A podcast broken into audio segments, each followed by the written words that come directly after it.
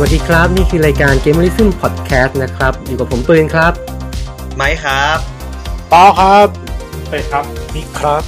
วันนี้เราอัดกันวันที่ 5 มิถุนายน 2564 นะครับ ก็กลับมาอีกครั้งสำหรับเอพิโซดที่จะเป็นการอัปเดตข่าวสารวงการเกมในรอบเดือนที่ผ่านมานะครับ ครับ เป็นไงกันครับ หายกันไปหนึ่งสัปดาห์ครับ ครับ มาอัปเดตชีวิตกันหน่อยไหมครับ ก่อนเข้าเนื้อหาเราในวันนี้ครับ ได้ครับครับได้ได้ได้ มาจัดไป ชีวิตเกมเกมๆเราอาที่ที่ผ่านมาเป็นไงบ้างครับ เอาใครก่อนดี ผมก่อน อ่ะ เออผมอะอาทิตย์ที่แล้วผมบอกว่าผมจะไปเล่นไอ้นี่ใช่ไหม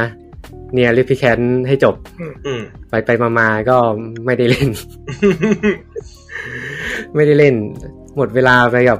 โดนการโดนลากไปเล่นดอนสตาร์ฟทูเกเตอร์ ยังคงเล่นอยู่ ก็ยังคงเล่นอยู่ครับคือต้องบอกงี้เมื่อก่อนอะเวลาเสาร์อาทิตย์อะผมจะมีแก๊งที่แบบนัดเล่นบอร์ดเกมกัน อืม แล้วพอมันมีโควิดอ่ะ มันก็เหมือนแบบไม่ได้เจอกันเลยอ่ะ อืม ผมไม่ได้เจอกันเลยก็แบบมาหาแบบกิจกรรมอย่างอื่นทำแทนอะไรเงี้ย อืม ก็เลยแบบย้ายมาอ่ะมาลองเล่นเกม PC กันดูเนี่ยสุดท้ายก็เปลี่ยนไปเปลี่ยนมาหลายเกมแหละ อืม เนี่ยสุดท้ายก็มาเป็น Don't Starve Together หนักกว่าเล่นบอร์ดเกมอีก อืมหนักกว่าเล่นต่อร์ดเกมเล่นตั้งแต่โอ้หลายชั่วโมงอ่ะ วันหนึ่งอ่ะอืมกับผมไปเปิดไลน์เกมมือถือใหม่ หลังจากเหน็ดเหนื่อยกับการปั้นน้องม้าในอุมะมุซุเมะนะครับ ไปเปิดไลน์เกมมือถือ ชื่อว่าเกม Counter Strike เออคนเล่นเยอะนะ ตอนนี้เล่นมาอาทิตย์หนึ่งแล้ว เป็นไงบ้างครับ ก็เกมกาชา แม่งระบบเกมเป็นไง เป็น Tower of f e n ทาวเวอร์ดีเฟสตั้งมอนเดิน แบบ ตีเงี้ยเหรอ ส่งมอนไปให้มันลุกคืบหน้าไปเรื่อยๆอ่ะไปตียานฝั่งตรงข้าม เหมือนเหมือนในเอคุกกี้รันคิงดอมนะ อืมแล้วก็ตัวละครก็จะดีไซน์แบบสาวๆ ที่แบบมาพร้อมกับปืน เอ๊ะ สมัยปัจจุบันอะไรเงี้ย เอ๊ะเอ๊ะคุณคุณ เหมือนเกิร์ลฟอนเทียคล้ายๆกันอืม เกมเกาหลีเหรอ เกมเกาหลีครับ เป็นคอนเทนต์ที่เกมของอะไรของจีนปะ ของน่าจะของจีนหรือของไต้หวันเนี่ยแหละมั้ง อืมผมไม่แน่ใจเลย ที่ที่มาเล่นเนี่ยเพราะไอ้นี่เลย เพราะคนเล่นเยอะ เออเห็นมันโปรโมทหนักหนักอยู่เหมือนกัน เออ แล้วก็มันมีมันมีไคลแอนท์บน PC ด้วย อ๋อ เออ เออนี่เกมมือถือเขามีแคนพีซี เยอะ อืมก็เลยกลับมาเล่นแบบ รู้สึกมันมันฟาร์มง่ายดีอืมก็ยังเล่นอยู่ เติมไปแล้วครับ 89 บาท ผมผมมีประมาณนี้แหละ ที่ผ่านมาหนึ่งสัปดาห์ อ่าฮะ อ่า มีใครไหม อ่ะผมละกัน อ่ะ ผมก็ผมเล่นวัสเฟกสองจบแล้วไอเจนดังอี้นะ จบละอันนี้ก็ขึ้นสามไปประมาณครึ่งเกมแล้วครับ ประมาณสิบกว่าชั่วโมง ก็ก็ก็สามก็คือสามก็คือแอคชั่นจ๋าเลยแอคชั่นจ๋าๆสุดๆอะไรอย่างเงี้ยแล้วก็แบบ อืม มันก็จะถ้าเล่นหนึ่งสองมันก็จะแผ่วๆงงหน่อยอะ่ะ DLC ก็จะแบบไม่ค่อยมีอะไรเนาะแต่ก็ก็ก็สนุกดีแล้วก็ไม่รู้จะพูดไงแต่ว่าหลักๆก็คือตอนนี้ก็คือเล่น Final Fantasy 14จบ e v e n Sword ตัวหลักละ อืม ตอนนี้ก็กำลังนั่งเล่น 3.2 อยู่ครับ ตอนนี้นั่งเล่นอยู่ตอนนี้เลยเนี่ย แล้วก็ลงเลดของ Void Arc ไปเรียบร้อยละอะไรอันสเลด ลงกันตีสองตีสามอ่ะเล่นสองเลิกตีสามแบบสองสามคืนติดกันแล้วอ่ะยาวเฟื้อยตลอดเลย ก็แทบไม่ได้นอนช่วงนี้เหนื่อยๆเพลียๆแต่ก็เล่นตลอด เหนื่อยแต่ก็เล่น เรียกได้ว่ามามาไกลแล้ว มาไกลละ เออ ก็ มาไกลแล้ว ถึงจุดที่ทุกคนบอกสนุกก็คือสนุกจริงๆละก็คือแบบไม่มีจุดน่าเบื่ออะไรอย่างนี้ละแล้วก็อีกใจหนึ่งก็รอเล่น อ่าเป็นไซสตาร์ออนไลน์สองดูเจเนซิสอยู่เหมือนกัน อืม แค่นี้ครับไม่มีอะไรประมาณนี้ อ่าผมผมโหเล่นเกมเลอะลาไปหมดเลย เล่น มา เล่นหลายเกมมากเลยอ่ะเออ สายนักคุณนี่สายนักชิม นักชิม เหมือนเบื่อเบื่อๆนะก็ลงนู่นลงนี่เล่นเล่นอะไรบ้างอะเล่นเอาคอม p a นีออฟฮีโร่สองมาเล่นอยู่สักห้าชั่วโมงมั้งแล้วก็เลิกไปละ แจกฟรีในสตรีมอะนะพี่ เออแต่ผมซื้อมาตั้งนานแล้วแหละ อ๋อ แล้วก็ช่วงแล้วก็ก่อนหน้านี้มันมี DLC ของ Pentecostal Road ก็เลยซื้อมาครบเลย แล้วก็เข้าไปเล่นๆ สร้างๆ กดๆก็สนุกดีอ่ะเพลินๆก็ยังเป็นเกมที่เอาไว้เล่นเพื่อคลายเครียดได้ดีอยู่สร้างๆทั้งวันเลย สร้างทั้งคืนเลย แม่งสร้างอยู่สองสามชั่วโมงได้ราคาร้านหนึ่งอะไรเงี้ย แต่คุณก็เล่นมาเยอะแล้วปะ เล่นเยอะแล้วเล่นเยอะแล้ว คือก็สร้างเล่นๆนี่นแหละ ไม่ได้มีจุดหมายแล้วหรอกสร้างเห มือนเข้าไปเข้าเวลา เออแต่หลักๆก็คือไฟนอลไฟนอลสิบสี่แหละ ตอนนี้ก็เล่นแล้วเรียกแพชใหม่ครบแล้ว เมื่อวานก็บอกมา อะไรนะ เมื่อวานก็บอกว่ากับผมมาเมื่อวานไง ตอนนี้ก็เก็บนั่นแหละ เข้าไปทำคอนเทนต์ประจำวัน ตอนนี้ก็ไม่ได้เล่นเกมอะไรจบสักเกมเลย ชิมๆ เปลี่ยนไปเปลี่ยนมาเหมือนคนสมาธิสั้นอะประมาณนี้ประมาณนี้อ่ะเอาสองคนนี้ดีกว่าเขาหายไปสัปดาห์หนึ่ง ก็ต้องมีแน่นๆมาแน่นอน ไม่แน่นไม่ แน่น เอาผมเอาผมแล้วกัน ชงสะเข้มเนี่ย เออ ผมแล้วกันก็ ก็อาทิตย์ที่แล้วหายไปเพราะไปอัดหมูเห็ดไปทอล์กมา ก็ตอนที่หนึ่งมาแล้วนะครับ ใครใคร เฮ้ย ไม่ให้ไทยอินดิ เออใครใครที่จะลองฟังดูก็ไปดูตามเพจแกมมี่ซึ่งพอขับคาได้นะครับ เป็นตอนเกี่ยวกับบัตเตอร์แลนด์สามนะฮะอ่าช่วงนี้ผมกับเป็ดก็ยังเล่นมอนฮันกันอยู่ ไม่เล่นมอนฮันไลท์แล้วก็กลับไปเล่นเวิลด์แล้วด้วย อื้อหื อื อ มกลับไปเล่นเวิลด์ไม่เพราะว่าเบื่อเบื่อคอนเทนต์ไลฟ์ก็กลับไปเล่นเวิลด์แต่ผมอาจจะเล่นเกมเยอะกว่าไอเป็ด เพราะว่าไอเป็ดมันโฟกัสอยู่แค่ไม่กี่เกม ผมก็มีเล่น going under โกอี้งันเดอร์ อ่า going under ที่ที่ผมเคยเล่าให้ฟังไว้ก่อนหน้ามั้งที่เป็นอินเทอร์นที่นางเอกเป็นอิน อ๋อ เทอร์ คุณคุณแล้วเออ เออลงไปลงดันเจียนเป็นออฟฟิศอ่ะเออเดี๋ยวเดี๋ยวค่อยเล่าเลยว่าเกมที่เล่นกันมาแล้วกัน แล้วก็ อ๋อ อีกเกมหนึ่งก็ i r e l Knight Never Yield ที่เพิ่งออก เราซื้อมาแล้ว ซื้อมาแล้วซื้อมาแล้วก็ก็เล่นไปได้หน่อยหนึง เดี๋ยวค่อยเป็นละเดี๋ยวเก็บไว้เล่า แล้วก็มี Final 14 อ่ะ Final 14 ผมก็เล่นเล่นอยู่บ้างแล้ว เฮ้ย นี่มันจะครบตี้แล้วนี่ ใช่ใช่ อีเป็ดมาสิ เออ อืม ล่าสุดผมผมเพิ่งผ่านดันทัตตาชาย ผมยังต้นๆอยู่เลย ยังไม่จบ2.0น่ะ ยังไม่ครึ่งเรื่องด้วยซ้ำมั้ง คือเหมือน ใช่ป่ะ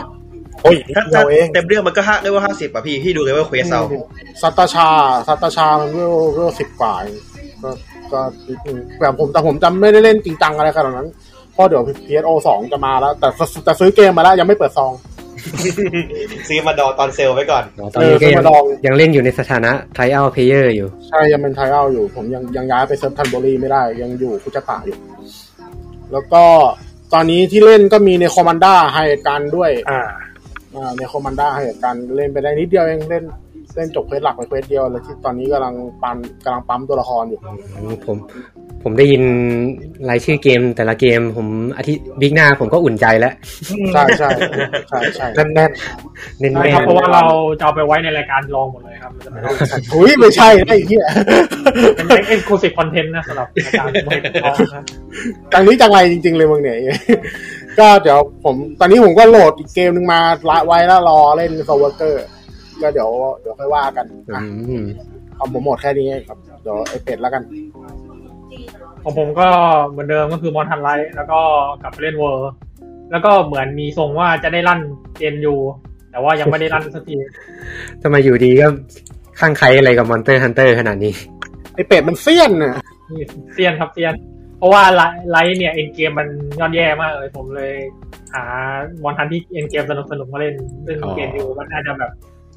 น่าจะโอเคในเรื่องเกมเพราะว่ามอนเป็นล้านอันนี้เวอร์เวอร์ มอนเยอะกว่าไลท์เยอะแล้วก็เพราะเอ็นเกมน่าจะสนุกกว่า แต่ว่าช่วงนี้ก็คือกลับไปเล่น Divinity Original Sin 2 เพื่อว่ารอรอ PSO 2 อีกที อ๋อคุณยังเล่นไม่จบใช่ไหม ไม่จบคือหนึ่งปีไปแล้วก็ยังไม่จบ แต่ไม่เป็นไรครับ เพราะว่าผมผ่านกอดจอยมานานแล้วนะไม่เป็นไม่ต้องห่วง คือต้องยังอยู่ก่อที่สองอะไม่มีอยู่กี่ก่ออะสี่ห้าก่อไม่งยังอยู่ก่อสองอยู่ยังวนๆอยู่ตรงนั้นอะเกมแม่งนานนาน ส่วนใหญ่คนเล่นก็จะไปติดอยู่เกาะแรก กอดจอยนะครับก็ อืม ก็ก่อทูทอเรียลนะครับ ก็คือ เป็นก่อที่ถ้าเป็นเกมอื่นคือได้หนึ่งเกมแล้วอะแม่งมาอยู่ตรงนี้กันหมด แล้วก็ผมน่าจะแค่นี้แหละ แล้วก็ไม่มีอะไรละผมว่าเล่นไม่กี่เกม โอเคงั้นเดี๋ยวเรามาเข้าเนื้อหากันดีกว่าเนื้อหาวันนี้ค่อนข้าง ไม่มากไม่น้อย อืม ถือว่ากำลังดีครับ กลมกล่อม ครับ ครับผม เดี๋ยวเราเริ่มเนื้อหากันเลยนะครับสำหรับข่าวสารวงการเกมประจำเดือน ต้องบอกว่าต้องเรียกว่าประจำเดือนไหนดีอะ ๆพฤษภาเหรอ เดี๋ยวที่ไงเอาสิเนาะ เวลาเทปมันออกมันต้องบอกว่าประจำเดือนนี้ แต่ว่าเนื้อหา ก็ เป็น อืม เป็นของเดือนที่แล้ว ใช่ใช่ คาบเกี่ยวอ่ะ เราจะแต่ไปที่ก็ถึงต้นเดือนนี้เนาะประมาณ อย่างเงี้ยหน่อย อืมเอาเป็นเอาเป็นเอพิโซดประจำเดือนนี้แล้วกัน ๆอ่า แต่ข่าวเป็นในรอบเดือนที่ผ่านมา สรุปข่าวรอบเดือน ครับ เราอ่า เดือนนี้ต้องบอกว่ายังอยู่กับข่าวเงินเงินทองทองค่อนข้างเยอะครับ เรา ก็ ปิดงบไปเนาะ ใช่ก็ยังอยู่ในช่วงของการปิดงบประมาณ ปีงบประมาณของบริษัทเกมต่างๆนะครับ เรามาเริ่มกันที่ค่ายแรกครับ เป็นทางฝั่งของค่ายใหญ่ครับ Sony อืม Sony ครับออกมาแถลงปิด แถลงผลประกอบการประจำปี ก็ปิดงบไปเมื่อวันที่ 31 มีนาคมที่ผ่านมานะครับแผนกเกม and Network Service ครับทำรายได้รวมไป 25,000 ล้านนะครับ แล้วก็กำไรอยู่ที่ 3.2 พันล้าน อืม อ่ารายได้หลักๆ ก็ไม่ต้องสืบเข้ามาจากไหน ก็มาจากเครื่องเกม อืม PlayStation 5 นะครับทำยอดไปแล้ว 7.8 ล้านเครื่องนะครับ จะจะแบกเครื่องนี้อยู่ในมือของคนง่ายจริงๆกี่เครื่อง ครับ ไม่แน่ใจนะ ครึ่งครึ่งๆไหม อืม ก็ต้องบอกงี้ด้วยว่า อ่า 7.8 ล้านเครื่องเนี่ย ก็ทำลายสถิติเครื่อง PS4 ด้วยในในในช่วงเวลาเดียวกันที่มันลันช์นะ อืม อืมคือ PS4 ทำได้ 7.6 ล้าน อืม แล้วก็ PS5 ทำได้ 7.8 ล้านนะครับ โหถ้าไม่ติดเรื่องปัญหาซัพพลายคงได้พุ่งกว่านี้มันนี่ น่าจะพุ่งกว่านี้เยอะนะ อืม แต่ว่าซัพพลายมันคนเลยอยากได้ด้วยป่ะ มันเลยแบบคือพูดยากอ่ะ ใช่ มันดีมานมันเยอะขึ้นอ่ะ แล้วก็ซัพพลายมันก็ได้แค่เนี้ย อาจจะแบบโฟโมไงแบบคนเลยรีบรีบซื้อด้วยอะไรอย่างนี้ อ่า มาดูข้อมูลเก่าของเครื่องเกมเก่าๆไหม อืมอืม ในช่วงเวลาเดียวกันนะครับ P3 ทำได้ 3.6 ล้านเครื่องครับ โอ้โห เท ครึ่งหนึ่ง P2 ทำได้ 1.4 ล้านครับ แล้วก็ P1 ได้แค่7แสน โอ้โหแต่ว่าเพย์หนึ่งได้เพย์สองได้น้อยนะที่เพย์สองไม่ไปแบบเพย์เซอร์ลิง ใช่ พอ เพราะ ตลอดการเลยป่ะหนึ่งใน ตลอดการครับ เออแต่ว่า P P2 เนี่ยไลท์ไทม์เซลมันอยู่ที่ 155 ล้านเครื่อง มันไปพุ่งตอนไหนวะ มัน ขายเรื่อยๆ มัน อะ ขายนานไง เออ คือแบบมันต้องมีช่วงพุ่งผมว่าพุ่งตอน GTA แน่เลยวะแซนเดียสอะ มันขายนานเลยแบบไลฟ์สเปนมันเป็นสิบปีอะ ก็ทางโอ้แต่ว่าก็ต้องมีจังหวะแบบสงบมันเนาะอยากรู้สงบมันอยู่ตอนไหนไงตอนปีไหน ก็เครื่อง p พ4นะครับ อ่า ตัวนี้ก็แถลงว่ามันกินส่วนแบ่งทางการตลาดไป 45%นะ อืม อืมแล้วก็ปีนี้เขาตั้งเป้าว่าจะให้ p 5เนี่ย เพิ่มขึ้นมาถึง 50% โอ้ กะว่าแบบครองตลาดใหญ่เลย ซึ่งตอนนี้ก็ตลาดใหญ่อยู่แล้วละ อืม อืม อ่า ตอนนี้ p 4ทำยอดขายรวมไปแล้ว 115.9 ล้านเครื่องนะครับ แล้วก็ ปีนี้ก็ตั้งเป้าไว้ว่าจะส่ง p 5ออกไปให้ได้มากกว่า 14.8 ล้านเครื่อง รวมกับปีนี้นะ อืม ก็คือให้มากกว่า p 4ที่เคยทำได้ในปีที่ 2อะ่ะ ก็คือเป้าหมายคือเท่าตัวเลย เท่าตัวหนึ่งไปเลย คือ p 4ปีที่ 2ทำได้ 14.8 ล้านอ่า p 5ปีที่ 2 ก็จะทำให้ได้มากกว่า แต่ตอนนี้ก็ไปแล้ว 7 7.8 ล้าน ก็น่าจะได้แหละ ก็ต้องขอ AMD ว่าปั่นให้ทันแล้วกันนะ คือผมอยากให้ดูตัวเลขว่ามันเยอะประมาณเหลืออีกเจ็ดล้านนะที่เขาอยากทำได้อะแต่ว่าช่วงเก็บเวลาต่อเดือนน่ะมันเยอะกว่าตอนที่มันร้านร้อนตอนปลายปีมาถึงตอนเนี้ย อืม ยังมีเวลา มั เยอะ มันมีเวลาอีกหลายเดือนนะครับ เออ แต่มันมียอดประมาณเจ็ดล้านน่ะซึ่งหมายความว่าต่อเดือนน่ะมันอาจจะมียอดที่ส่งอะน้อยกว่าก่อนหน้านี้ อืมอืม อืมซึ่งก็ต้องไปรอลุ้นน่ะ รอลุ้นทางทาง TSMC อ่ะที่เป็นคนผลิตชิปอ่ะว่าเขาจะจะเพิ่มแคปให้ไหม มีข่าวคือว่าจะรีว่าจะออกแบบใหม่ให้มันผลิตง่ายขึ้นด้วยนี่ อืม ก็ไม่รู้ว่าส่วนไหนจะโดนเปลี่ยนตรงไหนบ้าง ต้องรู้กันอีกที ครับ ก็ P5 นะครับ ทางโซนี่ก็แถลงว่าก็ตามสไตล์เครื่องเครื่องคอนโซลนะครับ ก็คือยังขาดทุน อืม ขายขายต่ำกว่าทุน ขายต่ำกว่าทุนทุนผลิต แต่ก็คาดว่าจะจะคืนทุนได้ภายในเดือนมิถุนายนนี้แหละ อื อื ม มโอ้มั่นใจนะเนี่ย ครับ เพราะว่ายอดขายในส่วนของซอฟต์แวร์เพิ่มขึ้นจากปีที่แล้ว 20% โอ้ อืม เอ้าเกมขายดีขึ้น เกมขายดีขึ้นครับ อ่าเค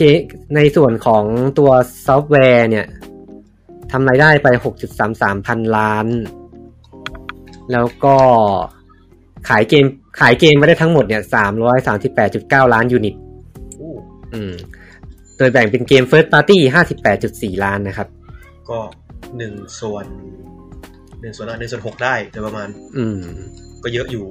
ก็ถือว่าเยอะสำหรับเกม First Party นะครับ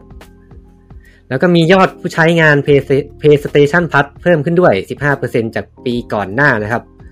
ขึ้นมาอยู่ที่ 47.6 ล้านรายแล้วนะปัจจุบันนี้ อืมเออเป็นจำนวนเยอะดี แล้วก็มี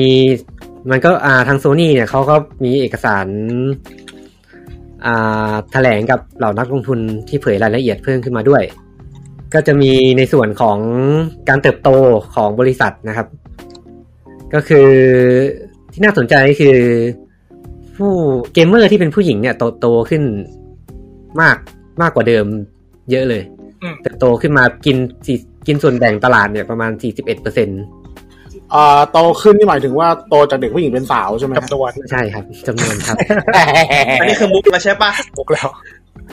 ประคอยประคอย อ่า คือตอนเนี้ยก็เกมเมอร์หญิงก็ประมาณ 41%เปอร์เซ็นต์ ก็คือครึ่งอืม ที่อยู่ใน Play- แบรนด์ PlayStation นะ เออเยอะว่า แล้วก็ อ่ากลุ่มตลาดใหญ่ ๆ เนี่ยอยู่ในช่วงวัย 31ถึง36 ปี ช่วงทำงาน ช่วงวัยทำงานและ จากเมื่อก่อนเนี่ยจะเป็นช่วงเด็กอะ15 16 อะไร ก็เหมือ เงี้ น ย โตโตมากับเครื่องป่ะ อืม น่าจะใช่แหละ ยุคเพย์สองอ่ะ ประมาณนั้น แล้วก็ตลาดที่เขาจะไปเปิดที่เขามองเห็นว่าเป็นโอกาสก็คือตลาดแถวอเมริกาใต้ ยุโรปยุโรปตอนใต้แล้วก็ทางฝั่งทางฝั่งจีนแล้วก็ฝั่งเอเชียบ้านเรา อืมแล้วเอเชียไม่ใช่ไม่ใช่ตลาดพี่เหรอวะ เหมือนทางฝั่งจีนเนี่ยเหมือนเขาจะแบบ ลุยทางนั้นนะเหมือนแบบเพิ่มเพิ่มความเข้มข้นเป็นสองเท่าเลยอะทางฝั่งจีนนะ แต่จีนก็จะมีปัญหาเรื่องต้องทำสตอร์แยกต้องมีเครื่องเฉพาะอะไรอย่างนี้อีกเนาะ ก็ต้องลงทุนเยอะหน่อย อืม ของยุโรปก็เหมือนจะมีนะ เหมือนเขาจะมี Play- PlayStation Direct ของของที่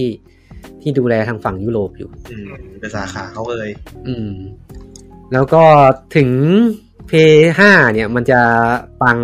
ก็จริง แต่ว่าปีงบประมาณเนี้ย อ่าคีย์หลักก็ยังคงเป็นเกมที่ขายบน P4 อยู่ ครับ อ่า ก็ด้วยการมาของเกมหลาย ๆ เกมครับ ที่จะลง P4 โดยเฉพาะ อ่า Horizon Forbidden West อืม ที่ลง P4 ด้วย ก็ยังคิดว่าจะเป็นเป็นปัจจัยหลักสำหรับปีนี้ GT ก็จะลงด้วยนี่ใช่ไหม GT ตัวใหม่ อืมครับ ผมช็อกเหมือนกันนะประกาศว่าจะลง P5 ก็บอกลง P4 ด้วย เพราะว่าในปีงบประมาณที่ผ่านมาครับ ตัว PS4 เนี่ย ยอดขายเกมจาก PS4 เนี่ยก็ยังกินส่วนแบ่งอยู่ที่ 94 95เปอร์เซ็นต์ อืม ซึ่งปีนี้ทางโซ ny คิดว่าจะลดลงมาให้ได้เหลือ 70เปอร์เซ็นต์ก็คือย้ายให้คนไปซื้อของ PS5 แทน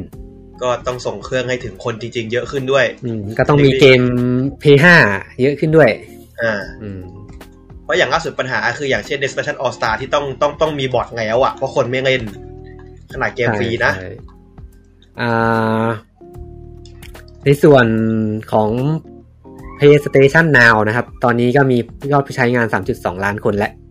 อืมอยากใช้มั่งอะ บริการ Cloud Service Subscription นะครับ ก็ Sony ยืนยันครับว่ายังยังไม่ใช่คีย์หลัก เกมคือยืนยันว่าเกมแบบ Triple A Title เนี่ยยังไม่ลงให้ อืม อืมยังไม่เหมือนทางฝั่งของ Microsoft ที่เอาแบบเกมใหญ่ ๆ ไปลง Xbox Game Pass อะไรเงี้ย คือเขาก็ยังมองว่าเป็น เขาอยากได้ขายขาดมากกว่า เออ ยังมองยังอยากขายคอนโซลมากกว่า แล้วก็ Sony ก็มีแผนจะขยายตัว Ecosystem ของ Play- PlayStation ด้วย คือเขาบอกว่าเขาอยากทำแบรนด์ PlayStation เนี่ยให้เป็นมากกว่าคอนโซล อืม ครับ ก็ล่าสุดก็ใส่เสื้อบางเกนเซียกาตัวที่เกือบสามหมื่น อะไรนะ เสื้อของแบรนด์บางเกนเซียกา อ๋อ เฟชั่นนะครับเกือบสามหมื่นแพงกว่าคอนโซลอีก มีรองเท้าด้วยไหมรองเท้า รองเท้ารอง PlayStation เท้าใช่ครับ ใช่เป็น PlayStation แล้วก็กระเป๋า ตอนที่ครบรอบมีกระเป๋าขายด้วย อืม อ่า ซึ่งมันก็จะรวมไปถึง อ่า ที่ ที่มันค่อนข้างมีประเด็นก็คือตัวของการผลักดันตลาดเกมมือถือ อืม ซึ่งทางจิมไรอันเนี่ยที่เป็นประธานใหญ่ของ Sony Interactive Entertainment เนี่ย เขาก็บอกว่าเขาก็ Sony ก็สนใจอยู่ แต่ว่ายัง ยังไม่มีรายละเอียดชัดเจน มือถือนี่จะเป็นยังไงแบบเป็นโมบายเลยไม่ใช่แฮนด์เฮลเนาะ อืมคือต้องบอกว่าอย่างนี้คือไอโซนี่เนี่ยมันเริ่มตั้งแพลตตั้งบริษัทมือถือมาแล้วในชื่อ PlayStation Mobile Inc ก็คือโมบายมือถือเลย ก็คือบริษัทเนี้ยคือทำทำแอปของ PlayStation น่ะ มี S Remote Play แล้วก็เคยทำเกม เคยพับบิดเกม Run Jack Boy Run เกมอะไรวะ เกม Endless Endless Running อ่ะ ไม่เคยได้ยิน ตัวละคร เลยเนี่ย Jack Boy อันชาด Fortune Hunter God of War มีเมียวิชั่นเป็นเกม AR อ๋อ อ่าแล้วก็เคยทำระบบ p a y l i n k ให้กับเกม Hidden Agenda กับ Elika อ่าๆตัวที่เป็นเกม FMV นั่นอ่า ครับ ซึ่งก็ต้องไปลุ้นกันว่าเขาจะมาลุยตลาดโมบายนี้มากขนาดไหน น่าจะเป็น น่าจะไม่มีแฮนด์เฮลอ่ะ น่าจะเป็นแบบ ผมเสียดายอ่ะ เอาเกมลงมือถือนั่นแหละ ผมยังคิดถึงแบบแฮนด์เฮลที่ไม่ใช่ Nintendo อ่ะ มันไม่มีแล้วอ่ะ จริงๆก็ต้องบอกว่าตัว PS Vita มันก็มาเร็วไปหน่อย มันมันผิดตรงที่เรื่องการขายเกมที่แบบ อืม ดิจิตอลก็ต้องแบบบังคับซื้อการ์ดเมมของมันโดยเฉพาะด้วยครับพี่ ผมว่าตลาดตอนเนี้ยคนที่จะทำตลาดแฮนด์เฮลก็คิดหนักนะ เพราะว่าตลาดมือถือที่เป็นที่เป็นมือถืออ่ะมันกินส่วนแบ่งเยอะไง อืม แต่ไอ้นินที่มันอยู่ได้เพราะว่ามันก็เลือกที่จะเล่นตลาด มี ตลา เอ ด กลูซีฟด้วยเนาะ แล้วมันก็จะเป็นตลาดไฮบริดของมันด้วย อืม จริงๆ ผมว่าเครื่อง PS Vita มันเป็นแบบ เครื่อง มัน มันเครื่องมันดีนะ ตัวเครื่องมันอะ มันก็คือมันคือเพย์สอง เออ ที่ยกไปเล่นข้างนอกได้อ่ะ มันเล่นเกมบ e สนาได้อ่ะ ผม เล่นโกเด้นได้อะ ผมรู้สึกว่ามันดีไซน์ค่อนข้างดีด้วย ดีกว่าสวิตช์อะ ผมไม่ชอบปุ่มข้างหลังมันอย่างเดียว มันกดโดนง่ายไปหน่อย มาไว ปุ่ข้างหลัง มาไวไป มาไวแล้วก็ มันก็การตลาดไม่ดี แล้วก็ไม่มีเกมเอ็กซ์คลูซีฟ มีแต่ไม่ดี มีแต่ไม่ดีเออต้องบอก เออ มีแต่ไม่ดี มีคิวโซนมีอันชาร์เต็ดด้วยนะ แต่ว่า อืม ออกมาเฉยๆ อย่างอันชาร์เต็ดอย่างเงี้ยเป็นสตูดิโอเป็นคนทำนะ เป็นสตูดิโอที่ทำเดสกอร์เป็นคนทำนะ อืม ก็เฉยๆ ก็เหมือนอันชาร์เต็ดหนึ่งมากกว่าสองกับสาม ก็กลาง อืมกลางๆ ฟ้องกันได้แต่ว่าไม่จำเป็นต้องเล่น ๆ ต้องบอกว่ามันเป็นเป็นเครื่องเกมเพอร์โซนา อ่าเครื่องเล่นพัสดุโกลเด้น เออ แล้วก็เครื่องเล่นเครื่องเล่นนี่เครื่องเล่นอ่าก็ดิเตอร์ เออ อ่ากลับมาที่ตัวอ่า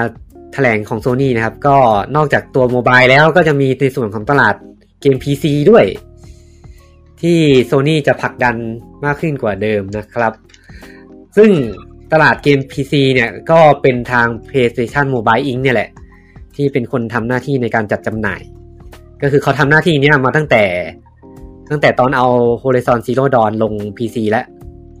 แต่ว่าใช้โมบายเป็นคนพับลิชหรอ ใช่ เป็น เป็นคน อืม เป็นบริษัทที่ดูแลเรื่อง Publish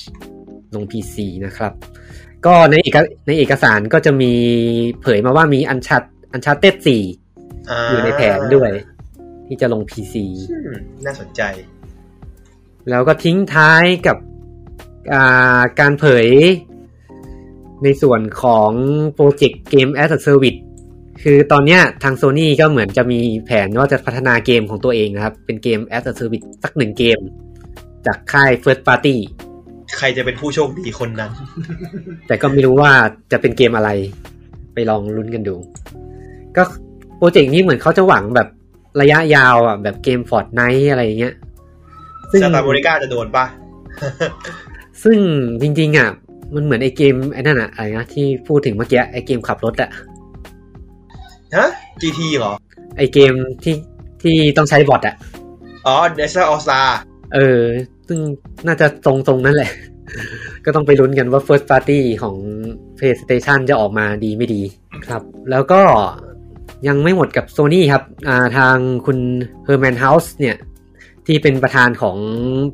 PlayStation Studio เนี่ย หรือว่า Sony Interactive Entertainment Entertainment Worldwide เนี่ย ก็ออกมาให้สัมภาษณ์กับทาง Y ด้วย ว่าตอนเนี้ยมีเกมของ p 5พัฒนาอยู่ 25 เกมด้วยกัน อู้ ก็ที่ที่พอจะเดาๆได้แล้วก็มีอ่าแรกก็คือ Ratchet and Clank Rift Apart เนาะจะออกแล้ว แล้วก็ Horizon Forbidden West อ่า God of War ภาคต่อ อ่าฮันนังล็อก อ่า Gran Turismo 7อืมแล้วก็โปรเจกต์เกม AAA จากทีมงาน Firewalk Studio ก็ น่าจะ ทำมาก่อน เป็นทีมใหม่ที่ได้อดีตอดีต อดีตหัวเรือบันจี้มาคุม อืม แล้วก็เป็น เอ้ยหรือว่าบันจี้นี่จะเป็นเกมที่ เซอร์วิสที่เขาพูดถึง ไม่แน่นะ เป็นเกม บันจีอ่ะ เป็นเกม ซีรีอ่ะ มัลติเพเยอร์ระดับทริปเปิลเอด้วย อาจจะใช่ก็ได้เอ กับ อ เดสตินีอ่ะก็ก็ไม่ก็น่าจะน่าจะลุ้นอยู่ อืมแล้วก็เกมจาก h a w e n Studio ครับ ทีมงานใหม่ของเจตเรมอน ที่ออกจากสตาเดียกันมา อ่า อดีตอดีตอ่าหัวเรือใหญ่จาก Ubisoft ที่ที่พอจะยืนยันได้ก็มีประมาณนี้ ที่เหลือก็ไปเดากัน อีกเยอะเลย อ่า ต้องบอกงี้ก่อน คุณเฮอร์แมนเฮาส์เนี่ย หลายคนอาจจะไม่ค่อยคุ้น อืม เพราะว่าจริงๆอะหลายคนจะคุ้นเคยกับคุณชูเฮโยชิดะ อ่า ซึ่งก่อนหน้านี้เขาคือประธานของ PlayStation Studi- Studio ครับ แต่ว่าคุณเฮอร์แมนเฮาส์เนี่ยก็มาแทนทำหน้าที่แทนเนี่ยประมาณปีสองปีละอืมเราก็เลยเห็นแบบทิศทางใหม่ๆของโซนี่ประมาณเนี้ยช่ว ก็ งที่ ที่ ผ่า เขา น เปลี่ยน มา เหมือนเปลี่ยนเป็นแนวเน้นเน้นแนวต่างประเทศที่แบบอเมริกามากขึ้นกับผมพวกเขาด้วยแหละ อืม แล้วก็ผมว่าน่าจะเป็นคนที่ผลักดันตลาด PC ด้วย อ่า เพราะว่าคุณเฮอร์แมนเฮาส์เนี่ยมาจากทาง Gorillaz Game อืมสตูดิโออินเฮ้าเลยเนาะ เออเพราะฉะนั้นเกมแรกที่ลง PC มันก็เลยกลายเป็น Horizon Forbidden เอ้ย Horizon Zero Dawn เออ เอาเกมตัวเองมาขายซะเลย แล้วก็จะเห็นแบบอ่าตัว Forbidden West นี่ก็จะแบบได้ air time เยอะหน่อย อืม แหมได้ได้ทั้งโชว์เลย สำหรับโซนี่ก็ประมาณนี้ครับ อ่า เราข้ามฟากกันมาที่ EA Electronic Arts นะครับ บริษัทที่เรารัก อืม ใครรักมึง อ่าแล้วผมก็ซื้อทุกเกมนะ อ่าอิเล็กทรอนิกส์อาร์ตก็มาแถลงเหมือนกันปิดปีงบประมาณไป 31 มีนาเหมือนกันครับ อ่า EA ทำรายได้ปีนี้ก็จากการขายเกมนะครับ อยู่ที่ 1.887 พันล้าน อืม อ่า เป็นรายได้จากการขายเกมเต็ม ขายแผ่นเต็มเต็มเต็มเต็มเต็มอะเป็นเกมฟูฟูเกมอะซึ่งลดมาจากปีที่แล้วที่ทำได้หนึ่งจุด ไม่ใช่สิต้องบอกว่า อ่า ปีที่แล้วทำได้หนึ่งจุดแปดแปดเจ็ดพันล้าน ปีนี้ทำได้หนึ่งจุดหกหนึ่งสามพันล้าน ลดลง อืม เพราะว่าเกมออกน้อยลงด้วย แล้วก็เกมฟอร์มใหญ่ก็ไม่ค่อยมี แต่รายได้จากเกจากบริการไลฟ์เซอร์วิสเนี่ยเพิ่มขึ้นจาก 3.6 พันล้านมาอยู่ที่ 4.016 พันล้าน ก็ก็สมเหตุสมผล อืม ก็ อันนี้ เก อัน ม นี้อันนี้รวมที่เติมในฟีฟ่าด้วยปะ ถูกต้องครับ เพราะว่ารายได้รายได้หลักมาจากฟีฟ่าอันติเมตนี่เองครับ ว่างแล้วเจียว อืมมียอดผู้เล่นเพิ่มขึ้น 16%ครับ แล้วก็ตัวเกม FIFA 21 เนี่ยอ่ามีผู้เล่น 25 ล้านรายแล้วอ่าส่วนอื่นๆก็มี Apex Legend ครับที่ยังแรงอยู่ ก็ยอดผู้เล่นตอนนี้ก็ทะลุร้อยล้านไปแล้ว โอ้ใช้ได้ ถือว่ามาไกลสำหรับ Apex Legend แล้วก็ยังคงกระแสดีด้วย เหมือนช่วงนี้คนเล่นเยอะนะ อืมตั้งแต่ตัว มีเส้นใหม่ไง ตั้งแต่ อั อั ป ป เด เด ต ต ล่าสุดอ่ะอืม แหมถ้าฟอร์มมาขนาดนี้คนต้องกลับมาอย่างนั้นแหละ แล้วก็ The Sim 4 ครับก็มีผู้เล่น 36 ล้านคนและ ตอนนี้ก็ยังเติบโตต่อเนื่องเป็นปีที่ 6 ติดต่อกันสำหรับซีรีส์ The Sim อ่าก็เป็นสาเหตุที่ EA ไม่ออกภาคใหม่ทักที ออกแต่ expansion ออกแต่ของเกมแพ็ค อ่าสำหรับปีนี้ก็ถือว่าเงียบๆครับสำหรับ EA ก็ที่ในแถลงเนี่ยก็เขาบอกว่าคีย์สำหรับปีนี้ก็มีแค่ Knockout City กับ Mad Effect Legendary Edition ก็งอไปตั้ฟิลอีก แล้วก็ไม้เด็ดน่าจะเป็น Battlefield ภาคใหม่นะครับ ประกาศ ที่ วันที่ไหนเก้าหนึ่งแล้วปะ ประมาณนั้นประมาณนั้น ครับ เอาใช่เอา ที่ก็ยืนยันแล้วว่าจะเป็นเกมแบบ cross gen เนาะลง อืม PS4 ใช่ 5ด้วย ก็ไป ส รอก รีนช็อตก็ลีกมาหน่อยว่า ลีกมาเยอะเลยแหละ ไม่ไหน ถ่ายรูปอยู่ เห็นยันยูไออ่ะ เออ คือทีเซอร์นี่คือดูได้เต็มอะแต่ไม่ค่อยชัด ไปรอลุ้นกันวันที่ 9 วันที่ 9 น่าจะเป็นแบบทีเซอร์อย่างเดียวไหม น่า ผม จะ น่าจะ ว่าผมว่าหน้าเต็มแล้วนะ เหรอ น่าจะมีเกมเพลย์ด้วยพี่ น่าจะปล่อย มีเกมเพ น่าจะบอกบอลปล่อยขายแล้วผมว่าเออจะจะรออีทีก็อีกไม่กี่วันเองป้าอีทีเดี๋ยวก็มาแล้ว กลัวแบบปกติ EA มันจะชอบแบบทีสมาว่าแบบ อ่า ปล่อยทีเซอร์แล้วก็ไปดูในงาน EA โชว์เคสมัน อะอ๋อ EA ปีนี้เขามี EA Play Live อีกแล้ว อืมน่าจะแห้งนะ EA Play Live จัดวันที่ 22 กรกฎาคมนะครับ หลัง E3 มันแห้งทุกปีอ่ะเยเพยงไรอ่ะ ก็ปีนี้จัด เออ หลัง E3 ด้วยมาแปลก ใช่ปกติมันจะจัดแบบแบบข้าว ก่ กั อบ น อี หน้า พีพอดีเออ ยี่สิบวันเนซิโกอ่ะ ปกติมันจะใช้แบบลักไก่อะ ใช่ใช่ หน้าเขา มันจะ แบบอาศัยช่วงอะไรนะ ช่วงเขาจัดงาน E.T. อ่ะ เออ เออ แล้วแม่งก็ไปจัดบูธอยู่ใกล้ๆงาน E.T. ไออย่างที่เราดูปีที่แล้วที่มันไปจัดก่อนหน้าเขาไอวันเดซีเขาเดวิสวันของมันอะที่ไปจัดที่สวนตรงข้ามงานเขามั้ง อืม โอ้โหจำหน้าเดฟอันเทมวันนั้นได้อยู่เลย มันน่า ห สง น้า สา ซิด ร เลย อะ ที่เราเกมโดนคันเซิลไปแล้วอ่ะโอ้โห ไม่งเอามาทำมีม เออโคตรน่าสงสารอ่ะ โคบีแคทสนุกเลย ก็ EA ผมว่าอย่าอย่าคาดหวังมากกับวันที่เก้าผมว่าน่าจะเป็นทีเซอร์ อาจจะเป็นตัวอย่างเทรลเลอร์เดียว แล้วก็ไปดูของเกมเต็มที่งาน EA p l a y l i g h t แล้วก็ EA ยังไม่จบครับ ก็ EA มีสัมภาษณ์นิดหน่อยครับ ทางผู้บริหารคุณแอนดรูวิลสัน ถึงกรณีที่ซื้อทางค่ายโคสมาสเตอร์เข้ามานะครับ ก็ต้องบอกว่า EA ซื้อค่ายโคสมาสเตอร์มาตั้งแต่เดือนกุมภาพันธ์และด้วยมูลค่า 1.2 พันล้านนะครับ ก็โคสมาสเตอร์ก็ที่รู้จักกันดีกริดเดิร์ F1 พวกเกมรถรถแข่ง เกมรถแข่งทั้งหลายนะครับ ก็อ่าคุณแอนดรูก็บอกว่า EA จะไม่เข้าไปแทรกแซงกิจการของโค o มาสเตอร์ก็คงอาจจะให้ทางโค o มาสเตอร์ทำเกมของตัวเองก่อน อาจจะยังไม่ได้มามีส่วนกับแฟรนไชายของ EA เป็นไปได้ไหมพี่เปิลว่าว่าไอสไลด์ไอไอโคดมาสเตอร์เนี่ยมันจะมาทำชิปต่อจากสไลด์ยูเนส มันยากอะเพราะว่าตอนนี้อาจจะยังเพราะว่ากริดกับเดิร์มันก็ยังเป็นแฟรนไชายที่แบบมันมันยังขายได้ไง เบิร์นเอาสิครับ อืม เบิร์นเอาท์ เออ ถ้าเบิร์นเอาท์มันก็น่าจะเป็นไปได้นะ แต่ว่า ส แต่โค รุป ดมาสเตอร์ไม่น่าไม่น่าเชี่ยวทางนั้นอะ สรุปเอามาเอามาทำระบบแข่งรถขับรถให้กับ Battlefield ปวดเหี้ย ไปสองทีมแล้วนะอาจจะเอาทีมที่สามไหม ตอนตอนนี้ไอไอ้ไอทีมที่ไปช่วยไดเนี่ยอะไรอะคาเทเลียนป่ะ คาทีเลียน ไอเท กับ เลียน ไอ้ โอ้โห ไอ้เอเอกูเทนเบิร์กอะอดีต เอ โค้ช อ เกม ใช่ อะ ใช่เออใช่ใช่ไอเฮียนี่ปกติก็ไปแล้วเบิร์นเอาท์ก็ไปแล้วไอ้สัตว์ เพราะว่า แน่นี่เขาอาจจะไปอยู่กับโคบัตเตอร์อีกก็ได้ เพราะว่าเกมแรกของโค้ชมาสเตอร์ที่จะวางจำหน่ายภายใต้ชื่อของ EA ก็ยังเป็น F1 2021 อืม อืมมันก็ยังต้องอาจจะต้องต้องต้องดูอะว่า EA มันจะเอากริดกับเบิร์ดไว้ต่อหรือเปล่า แต่ว่า แต่ว่าผมว่าการซื้อครั้งเนี้ย ผมว่ามันซื้อช้าไปหน่อย อืม ผมรู้สึกว่าเกมแข่งรถโค้ชมาสเตอร์มันเริ่มกระแสมันเริ่มดรอปแล้ว แล้วตัวใหม่ก็ไม่ได้กระแสดีเนาะ อืม กลาง ตัวกริดที่เป็นทำใหม่ก็กระแสไม่ค่อยดี ก็ไม่ค่อยเวิร์กไม่ค่อยเวิร์ก อืม โดนด่าเรื่องคอนเทนต์บานเลย ๆเรื่องคอนเทนต์น้อยใช่ไหม คอนเทนต์น้อย ใช่ แล้วก็ ใช่มาก ขายซีซั่นพาร์ทแล้วก็ทางคุณแฟรงค์เซนเยเนี่ย คนที่คนฝรั่งเศสอ่ะผมว่าผมอ่านชื่อผิด ที่เป็นซีอของโคสมาสเตอร์เนี่ยเขาก็แบบ โอ้โห ชม EA มากเลยแบบการร่วมงานในครั้งนี้ เหมือนรองเท้าของซินเดอเรลล่าเลย คืออยู่ได้ถึงเที่ยงคืน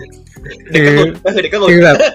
แบบเจ้าชายเจอแบบรองเท้าซินเดอเรลล่าไง อ๋อ แบบพอดีเลยอะไรเงี้ย หรือก็เดี๋ยวเท้าหลุด เออ แต่รองเท้าจะหลุดหรือเปล่าม อง ไม่รู้ เจ้าชายว่าเจอรองเจอรองเท้าสาวสวย เออเจอรองเท้าสาวสวยแบบโอ้ใส่ได้พอดีทุกอย่างพอดีหมด ไปรอลุ้นกันแล้ว ว่าจะเวทมนต์หมดไหม เออเวทมนต์จะหมดไหม พี่สื่อเนี่ยคำแบบแบบเปรยพี่นี่แบบ เฮ้ยเขาพูดเขาพูดงี้จริงๆนะในบทสัมภาษณ์อ่ะ ผมผมนึกถึงไอ้นี่เลยว่ะไอ้ไอ้เดฟของไดตอนนั้นอ่ะที่มันบอกว่า it's magic อ่ะ อ๋ออืมแต่ได้ก็อยู่มานานแล้วอืมอ่ายังไม่หมดกระทั่ง EA ครับอ่า EA ก็เปิดสตูดิโอแห่งใหม่ด้วย สตูดิโอแห่งใหม่นี้ยังไม่มีชื่อนะครับ แต่จะได้ทางหัวเรือใหญ่ของ Monolith Production มาคุมงาน อ่า ซึ่งเป็นคนที่เคยทำเกม Middle Earth Shadow of Mordor ครับมาคุมทีมนี้ แล้วก็ทีมนี้จะทำเกมแนว Open World Action ผจญภัยด้วย แต่ยังไม่รู้ว่าเป็นเกมไหนนะครับ เอเป็นไงเซนหนังไงบ้างวะ Star Wars โอ้โห Star Wars ตอนนี้ก็มี Massive ของ Ubisoft เอาไปแล้ว เออใช่ใช่ก็เลยว่าไม่น่าจะไม่น่าจะเป็น Star War ที่แบบหนังละมั้งน่าเป็นเกมอื่น อาจจะเป็นแฟรนไชายใหม่ แต่ก็น่าลุ้นนะ เพราะว่าไม่ค่อยเห็นเกมแนวนี้ของ EA มา ต้องบอกไม่เห็นเลยดีกว่า เอไม่เคยมีทำอย่างนี้เลยโอเพน เออ เวิร์แบบอะไรอย่างเงี้ยไม่มีเลย ไม่เคยเห็นเลย มากสุดก็เคสุดก็คงเป็นเดนนี่มั้งไอเจไดฟองไอนอเดอร์ใกล้สุดละ อืมอาจจะเป็น Jedi Fallen Order 2หรือเปล่า เป็น Open World เล ไอย เดอร์มันก็ต้องรีสปอนทำเปล่า ไม่รู้เหมือนกัน ของเขา ยังไม่มีระบุนะครับ ก็คนที่มาก็คือคุณเควินสตีเฟนอดีตรองประธานมูโนลิทโปรดักชันนะครับ แล้วก็มีคุณซาม a น t าไรอันอ่าจริงๆซาม a น t าไรอันนี่ยเคยอยู่มาก่อนแล้วมาอยู่ EA ก่อนแล้ว อืม แล้วก็ดึงดึงเควินสตีเฟนมาด้วย อืม ซาม a น t าไรอันก็คือก็คือคนที่อยู่มูโนลิทเก่าเหมือนกัน อืม ก็ดึงเพื่อนมา ลากคอเพื่อนมา อืมอ่า ต้องบอกคุณซาม a น t าเนี่ย จริง ๆ อยู่กับโมโนลิทตั้งแต่ยุคแรก ๆอะ่ะ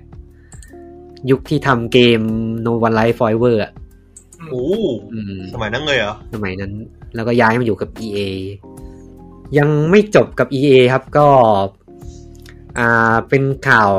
ที่ไม่ค่อยเกี่ยวกับเราเท่าไหร่ ก็คือคุณแลลี่พลบส์ประธานประธานของบอร์ดบริหาร EA ที่อยู่กับ EA มาตั้งแต่ปี 1986 เนี่ยก็ประกาศลงจากตำแหน่ง ตัวบอร์ดบริหารของ EA เนี่ยตอนนี้มี 8 คน ก็เขาเลือกคนใหม่มา ก็คือกลายเป็นคุณแอนดรูว์วิลสันเป็นประธานบอร์ด ซีโอด้วยประธานบอร์ดด้ว เป็ ย นซีอด้วยประธานบอร์ดด้วยก็เบ็ดเสร็จเลย เรียบร้อยครับ อำนาจอำนาจเบ็ดเสร็จ อ่า หลังจากนี้เราก็คงได้เห็นเกม EA Sport กันเต็มอิ่ม ทุก เอ้ยแต่ EA เขาจะไม่ทำแมดเด้งแล้วนี่ได้ข่าว อืม น่าจะนะ ต้องไปรอลุ้นกัน อ่า แล้วก็อย่างที่กล่าวไป EA Play Live วันที่ 22 กรกฎาคมนะครับ ก็มี ยังไม่มีรายละเอียดเลย นอกจาก Battlefield ภาคใหม่ก็แห้งๆ อยู่ตอนนี้ อ่า ปีที่แล้วครับ EA Play Live ก็มี Apex Legend มี Rocket Arena Star Wars Squadron Skate แล้วก็คาดว่าอาจจะมีโปรเจกต์ของ Criterion Game อาจจะเห็นความคืบหน้าของ Dragon Age ภาคใหม่ เย่ แล้วก็ผลงานใหม่ของ Motive Studio ในปีนี้ แต่ก็อย่าคาดหวังกับ EA Play Live คุณอคติยา อืมแต่จริงๆ บรรยากาศมันดีนะ ปีสองปีก่อนน่ะ คือมันมีความเป็นแบบ เฟลลี่อ่ะ มันไม่ใช่เป็นคอนเฟอเรนซ์น่ะ มันเหมือนแบบ อืม มันเป็น งา ปาน ร์ตี้ คานิบาลอ่ะ อืมใช่ นั่งดูเกมสบาย มันเหมือน อืม มันเหมือนไอ้เนี่ยไองาน Tree House ของ Nintendo อ่ะ ๆเออคล้าย เออประมาณนั้นประมาณนั้น ๆโชว์เกมแล้วก็มานั่งคุยชิว แต่ดีเขามันเป็นแค่งานแบบงานงานเฉพาะเดฟเนาะอันนี้แบบคนเวลาเดินเข้ามาได้ไงตอนนั้นน่ะ อืมแต่บรรยากาศเริ่มดีขึ้นสำหรับ EA แต่ก็ได้เห็นการเปลี่ยนแปลงเยอะเหมือนกันปีนี้ คือเราไม่ค่อยเห็นแบบเกมที่เป็นแบบ EA สไตล์ออกแล้วอะ อืม ไอเกมแบบขายทิปเปิลเอขาย DLC ๆที่โดนด่าเมื่อก่อนใช่ไหม เออที่โดนด่าสมัยก่อนอะเก เขา ม EA ที่ออกมาปีใหม่ๆ ก็จะแบบจบในตัว เขาปรับปรุงตัวแล้ว อืม แต่ว่ามันก็กระแสไม่ได้ดีอะ ไม่คือคือมันเสียอย่างนั้นไปเอ้ยคือมันได้ได้ว่าเกมจบเนี่ย แต่มันก็เสียเรื่องคอนเทนต์อัปเดตอะไรไป เสียเรื่อง retention rate ผู้เล่นเงี้ย อืม เล่นจบก็เลิกกันไป อืมคืออย่างแบบบางเกมก็อย่าง Star Wars Squadron เนี่ยเกมดีนะ แต่ว่ากระแสมันไม่ได้แล้วอะ แป๊บหนึ่งก็คนก็เล่นกันหมดละตัด อืม ก็เลิกละ ไอตัว Need for Speed อ่า Heat ก็ไม่แย่ แต่ว่าก็พอมันไม่มีอัปเดตก็ไม่รู้จะเล่นทำไมกัน อืม แต่ก็ถือว่ามาในทิศทางที่ดีขึ้นสำหรับ EA อันนี้ก็ก็ดีขึ้นแหละ ดีขึ้น ครับ ผมบอกว่ามันก็หิวเงินน้อยลง อืม แต่ว่ายังอาจจะยังไม่ถูกใจพวกเรามัก เออแต่ต้องบอกไอ้นี่ด้วยไอ้ Knockout City เหมือนจะมีเพื่อนผู้เล่นเยอะนะ ครับ มันเพ่นตีสิบชั่วโมง เออเดี๋ยวเล่นฟรีถึงเลยก็เท่าไหร่แล้วอ่ะ มันไม่เอาชั่วโมงออกเหมือนกันนี่ล่าสุดอ่ะ เหมือนข่าวผมไม่ได้เอาในสคริปต์มานะ เห็นผ่านๆน่าจะห้าล้านคนแล้วยอดผู้เล่น อืม แล้วก็ต่างประเทศเหมือนจะได้รับความนิยมอยู่พอสมควร เพื่อนผมก็เล่นเยอะ เพื่อนผมก็เล่นเยอะ แต่เกมแนวกราฟิกแบบนี้บ้านเราจะไม่ค่อยได้รับความนิยมเท่าไหร่ อ่ะตอนนี้ขอพูดก่อนนะว่าทำไม อ่า ตอนนี้นะครับ จากแต่ก่อนนะเล่นได้ฟรีสิบวันใช่ป่ะน้องเอาซิตี้อ่ะ ตอนเนี้ยตันถึงเล่นได้ถึงเวลยี่ห้า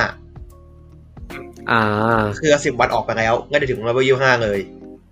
คือยี่ห้าปุ๊บก็ยังเล่นได้นะ แต่ว่าจะไม่ปลดล็อกอะไรแล้วไม่ว่าจะไม่ขึ้นยังไงจะไม่ขึ้น อืม อ่า แต่เกมมันก็ดูแบบไม่น่าจะเป็นจ่ายเงินเพื่อเก่งปะ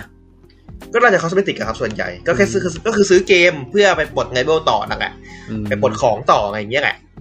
แต่เลเวลมันส่งผลกับความเก่งหรือเปล่าไม่รู้นะ ไม่แน่ใจผมว่าน่าจะไม่นะ เพราะเขาเขียนผมเห็นอ่านในในเว็บอย่างเงี้ยเขาบอกว่าบวกเลเวลมันคือแบบคอสเมติกอะไรเงี้ยได้คอสเมติกได้ XP boost ได้ reward อะไรเป็นพวกเนี้ยคอสเมติกอะไรอย่างเงี้ย อื ไม่น่าจะมีบทเพย์ทูวินอะไรเยอะนะ แต่ผมก็ยังไม่ได้เล่นนะ ยังไม่แน่ใจ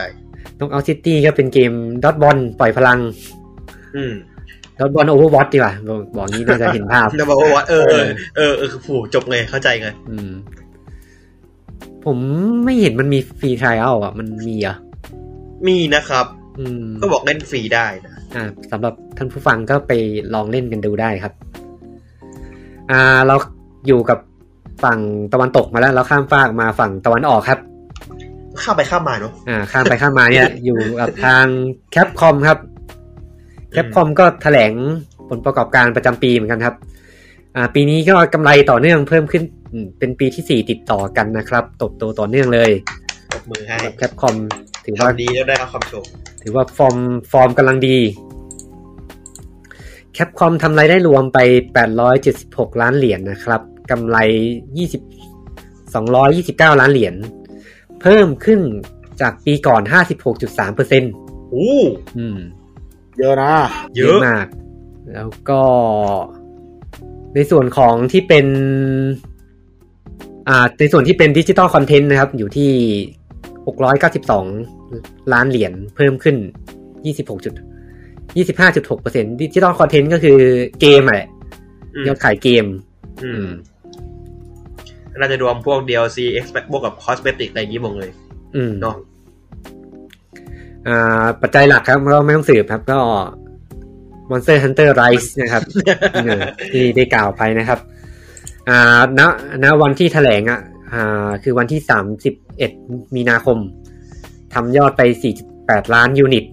อืม อ่า แต่ล่าสุดเนี่ย ตอนนี้ 7 ล้านยูนิตแล้ว Monster Hunter Rise อู้พุ่งมาอีกสามล้านเลย แล้วก็ในปีงบประมาณที่ผ่านมา Resident Evil 3 ครับ ก็ทำยอดส่งไปได้ 3.9 ล้านยูนิต ยอดชิปใช่ไหม ยอดชิ ยอดชิ ป ป ยอดชิปครับ ไม่ใช่ยอดคนขาย ไม่ใช่ยอด อ่า แต่ของ Monster Hunter Rise เนี่ยเป็นยอดชิปบวกยอดขายดิจิตอล อ่า อ่า แล้วก็อีกหนึ่งเกมที่ยังคงประสบความสำเร็จอย่างต่อเนื่องนะครับ ก็คือ Monster Hunter World อ่า Iceborne อ่าใช่ อืมก็ตอนนี้ตัว Monster Hunter World เนี่ยก็ 17.1 ล้านยูนิตแล้ว อืม แล้วก็แคปคอมครับก็เขาก็มีในเว็บเขาอ่ะเขาจะมีตัวตารางที่เขาเรียก Platinum Title อืม ซึ่งเป็นตารางเกมที่ทำยอดขายของทางค่ายได้เกิน 1 ล้านยูนิต อืม เขาก็อัปเดตยอดใหม่ครับ เกินทุกเกม อ่า ก็ต้องบอกว่าเยอะ ที่น่าสนใจก็ตัว Iceborne เนี่ย 7.7 ล้านยูนิต ตัวเสริมส่วนเสริมอย่างเดียวนะ อืม อ่า Resident Evil 7 ไปโอวสาดครับ 9 ล้านยูนิต อืม Monster Hunter World 17.1 ล้านยูนิต แล้วก็ Resident Evil 3อย่างที่กล่าวไปก็ตอนนี้ 4 ล้านแล้ว อืม Resident Evil 2 Remake ก็ 8.1 ล้านยูนิต Street Fighter 5 5.5 ล้านยูนิต แล้วก็ Devil May Cry 5ครับ4.3 ล้านยูนิต ผมว่าไอซีรีส์มอนฮันเนี่ยมันก็เกื้อกูลกันนะ พอคนเล่นไลฟ์เอ้ยตันแล้วว่า งั้นเอ้ยไปเล่นเวิลด์แล้วกันไปซื้อเวิลด์มาเล่น แล้วก็เวิร์มแล้วก็ไปซื้อไลฟ์ต่อจะอย่างเงี้ย แล้วเดี๋ยว คน พอนเล่เกมแล้วก็เป็น พอภาคใหม่ออกก็ย้ายไปเพ่นภาคใหม่อีก เออ ที่น่าสนใจอีกก็มือคือตัวแฟรนไชส์ Resident Evil เนี่ย ก็รวมทั้งทั้งแฟรนไชส์เนี่ย ทะลุร้อยล้านยูนิตแล้ว ส่วนใหญ่มาจากภาคหกปะครับ ส่วนใหญ่ก็ยังเป็นภาคที่เยอะที่สุดก็ยังเป็นภาค เดี๋ยวก่อนนะ ขอเช็คก่อน เจ็ดปะ เจ็ดเก้าล้าน นึกว่าห้า งั้นมันร้อยล้านมันต้องกี่เกมรวมกันยี่สิบกว่าเกมรวมกันแต่เนาะพูดถึง ภาคภาคห้าเจ็ดจุดแปดล้านครับ อืม ภาคหกก็เจ็ดจุดแปดล้านเท่ากัน อุ้ยเท่ากับหกหนึ่งกับห้าเนี่ย ห้าหกเท่ากัน อยากดูเกมบวยไหมเกมบวยของร้อยอันดับ เกมบอยก็ร้านหนึ่งไงใช่ไหม เกมบวยก็ล้านหนึ่งเกมบวยคือ อันดับที่ร้อยสี่ครับเดวิลเมคายสามสเปเชียลอีดิชั่นบนเครื่องเพย์สอง จริงดิทันทีตัวนี้คนซื้อเล่นเยอะเนาะ ได้หนึ่งล้าน หรือเพราะคนซื้อตัวเก่าไปก่อนแล้วเลยไม่ซื้อตัวนี้ น่าจะน่าจะยอดตัวเก่าเยอะกว่า อืม อืม เป็นไปได้เนาะแต่อย่าว่าไง DMC ตัว DMC สองนี้ตัวเต็งก็ยังร้านหนึ่งเลย แต่มันแพ้พวกเนี่ยสไตเดอร์แพ้ไฟนอลไฟสองไบโอนิกคอมมานโด มันเกมเก่ามาขายใหม่อ่ะ เออเกมเก่าแหละเข้าเข้าใจได้เข้าใจได้ ผมว่าเขาไม่ได้นับแบบตั้งแต่ทุกแต่ขายมาหมดปะเพราะว่าร้านหนึ่งผมว่า DMC สามน่าจะต้องเกินอะ อืม ต้องดูต้องดู SDMC สามอะมันขายได้เท่าไหร่ ผมว่าเกินว่ะ มันมันเซิร์ชได้ไหมันเนี่ยหน้าเนี้ย มันเขียนร้านเดียวเองอะ ไม่น่าได้ เดี๋ยวดูให้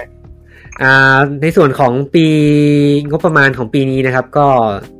แคปคอมก็ประมาณการไว้ว่าจะทำรายได้ 900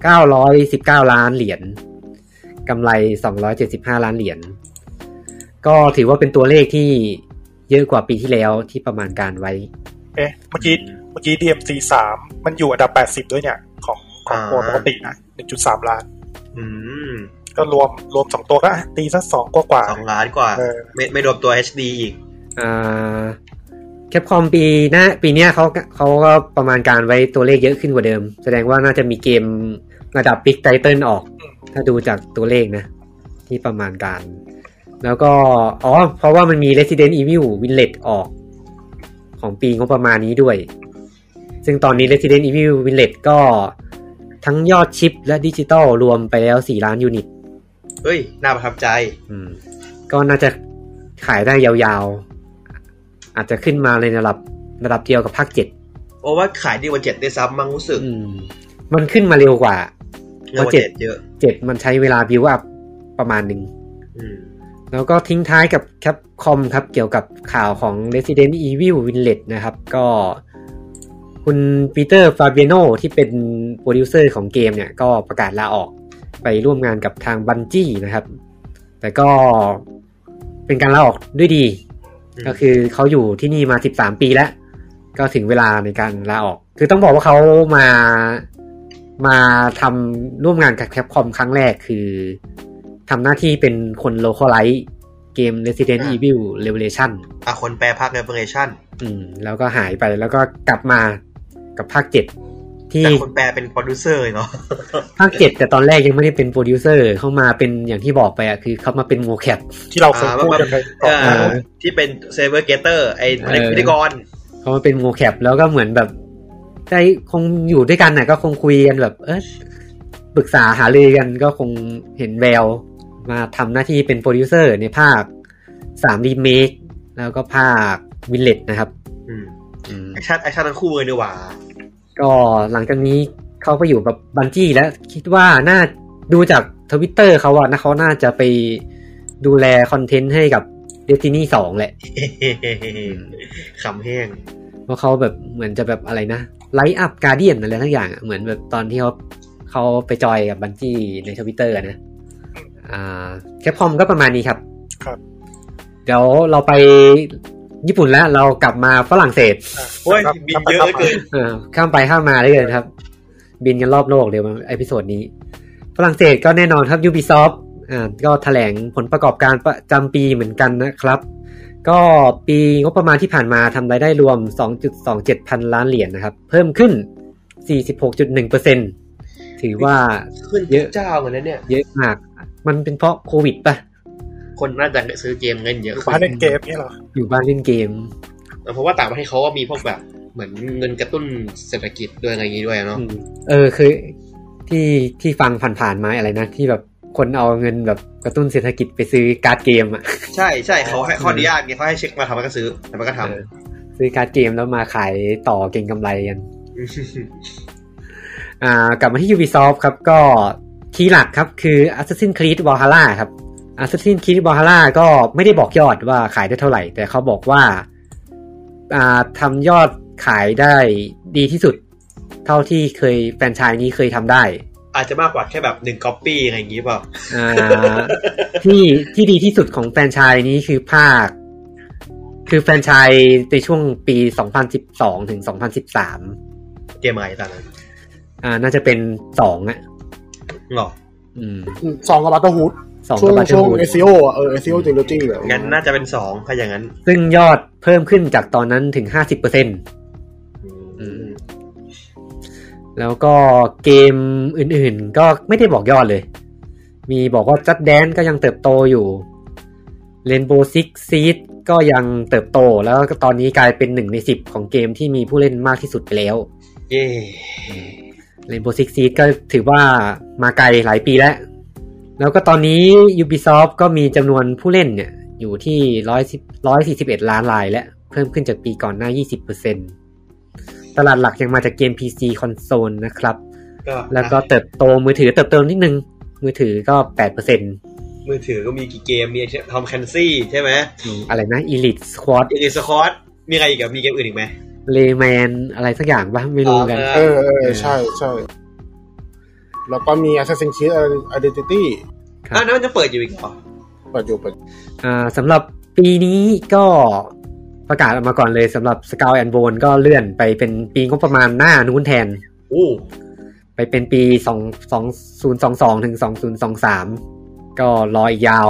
รอจ ไม่ น รู้จะได้เล่นเมื่อไหร่ คือเกมไอเกมเนี้ยมันมาจากคอนเซปต์ของเกมภาคสี่อ่ะ แบ็คแฟก อ่าบัตแฟ แบ็ ก คแฟกเออ ก็ ตอนนี้ก็เกมตัวนั้นมันเก่าไปแล้วอ่ะ จนหายาก ตอนนี้ถ้าใครอยากเล่นก็เซียบตีไปก่อนนะครับ จนไม่รู้สึกตื่นเต้นหรือหรือหรือรู้สึกว่ามันจะว้าวแล้วอะ อืม เก่าเกินละ สำหรับปีนี้ก็ยังไม่ค่อยมีรายละเอียดออกมาเยอะครับ มี Beyond Good and Evil 2 ที่ยังคงอยู่ในแผนนะครับ อยู่ทุกปีไม่ เก ขาด มจากแฟรนไชส์หนังของอวตาร Star War ยังอยู่ในแผนนะครับ แล้วก็ที่ประกาศแล้วก็คือฟาคาย6 อืม กับเรียนโบซิกควอรันทีน อ่า แล้วก็ปีนี้จะลุยตลาดเกมฟรีทูเพย์มากขึ้นกว่าเดิมครับสำหรับ Ubisoft พี่ไปแก้โปรเจกต์ก่อนไหม อ่าโดยเริ่มจากเกม The Division Heartland อื ที่ ม จะเปิดตัว น่าจะเปิดตัวใน E3 ปีนี้แหละ ผมอยากเห็นคนดูว่าเขาจะรีแอคยังไงวะกับกับ อืม เกมนี้ จริงๆก็อยากเล่นนะ ถ้าถ้ามันมันระยะยาวได้อะจริงๆ Ubisoft ก็เปิดเกม Free to Play มาหลายเกมไหม ผมเสียดายไอ้กลงีคอนแฟนทอมอ่ะ อืมสุดมันเหมือนจะปิดไปแล้วมึงไอตัว ปิดไปนานแล้วปิดไปนาน โอ้นานแล้วพี่ สตูดิโอ ปิดไปหมดเลยมั้งไอ้ตัวที่เป็นของฝั่งเอเชียมั้ง อ่า ปิดหมดเลยปิดหมดเลย เสียดายเหมือนกันเกมสนุกดี มันมีที่เปิดตัวไปนี่ปะไอ Rider Republic อะไรปะ Free to Play ไหม ไม่แน่ อ่า ใจ ใช่ไรเดอร์ไรเดอร์รีพับบิกใช่ป่ะ อืมมันมีด้วยไงไอ้นั่นน่ะไอ้ไอ้ไอ้ไมตี้เควสของเอพิกรูทอ่ะ เออ แล้วก็อะไรวะ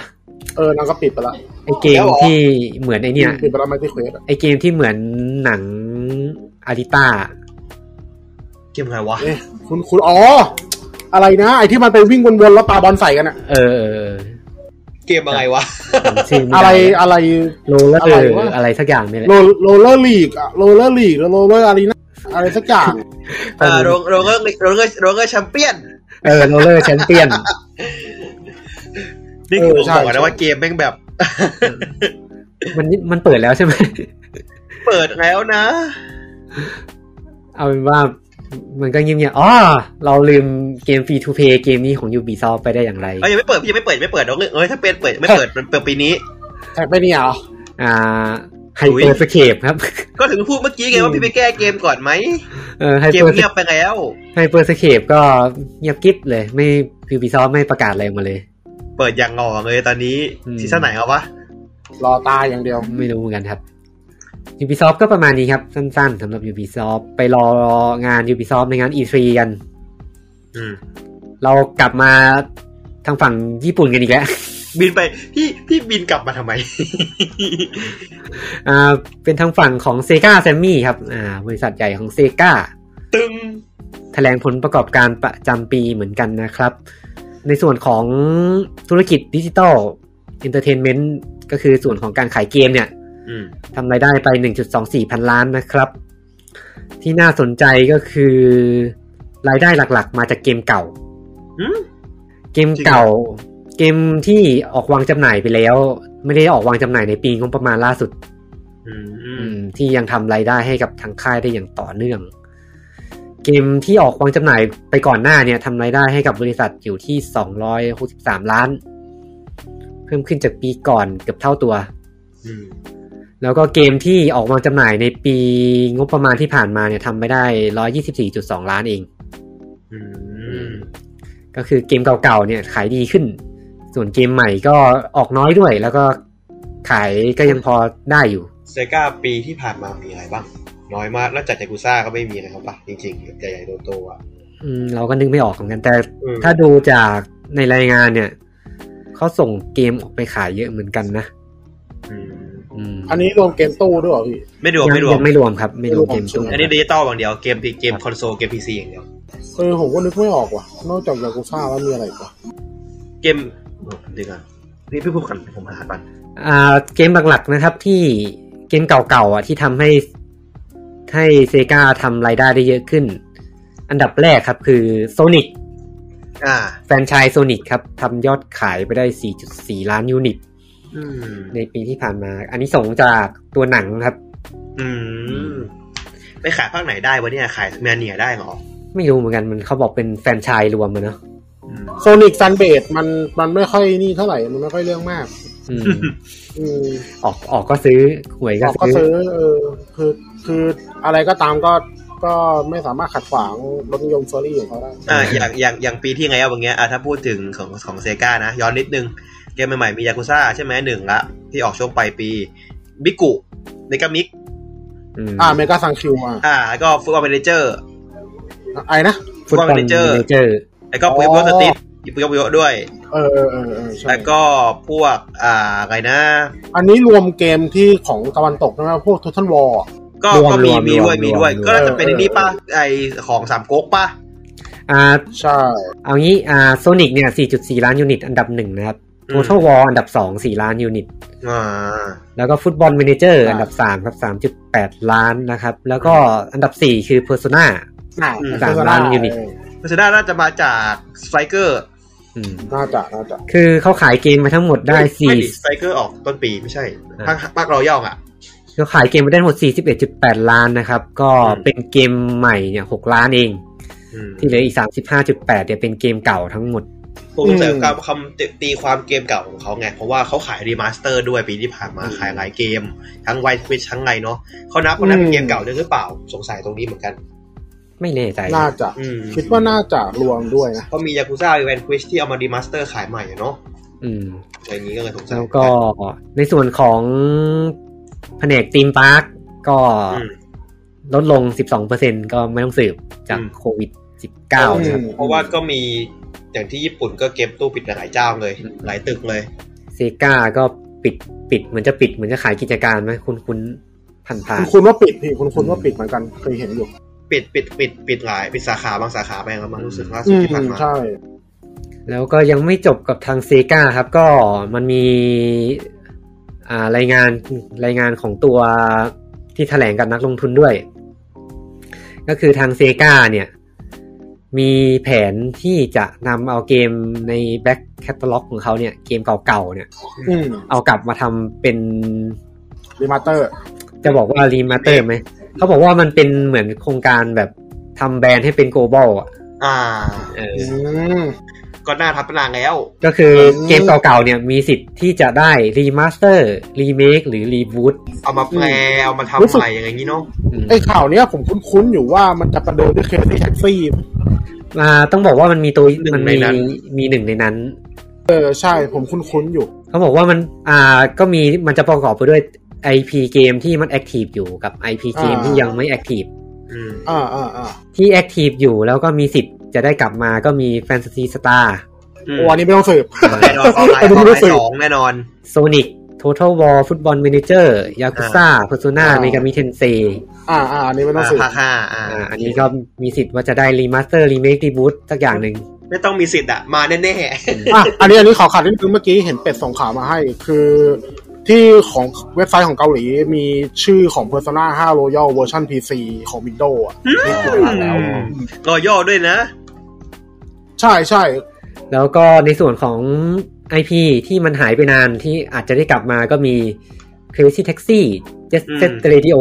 อ่าใช่ Space Channel 5 อ่า Race อ่า Panzer Dragoon Night อืม Shinobi Virtual Fighter อืม Outer Beast อืม House of the Dead Street of Blade แล้วก็ Soul Hacker นะครับ อ่า ผมโกรธอย่างหนึ่งวอเตอร์คอปปัญหา อืม ไอ้สตรีทออฟเลดอะไอ้สตรีทออฟเลดผมว่ามันมันยังแอคทีฟนิดๆเพราะว่าภาคสี่เพิ่งออก เออ เออแล้วก็ตัวเสริมก็กำลังจะมาแล้วเพิ่มอีกตัวหนึ่งแล้วก็เมื่อกี้เห็นพี่ปืนบอกมีเกมอะไรอีกบ้างนะ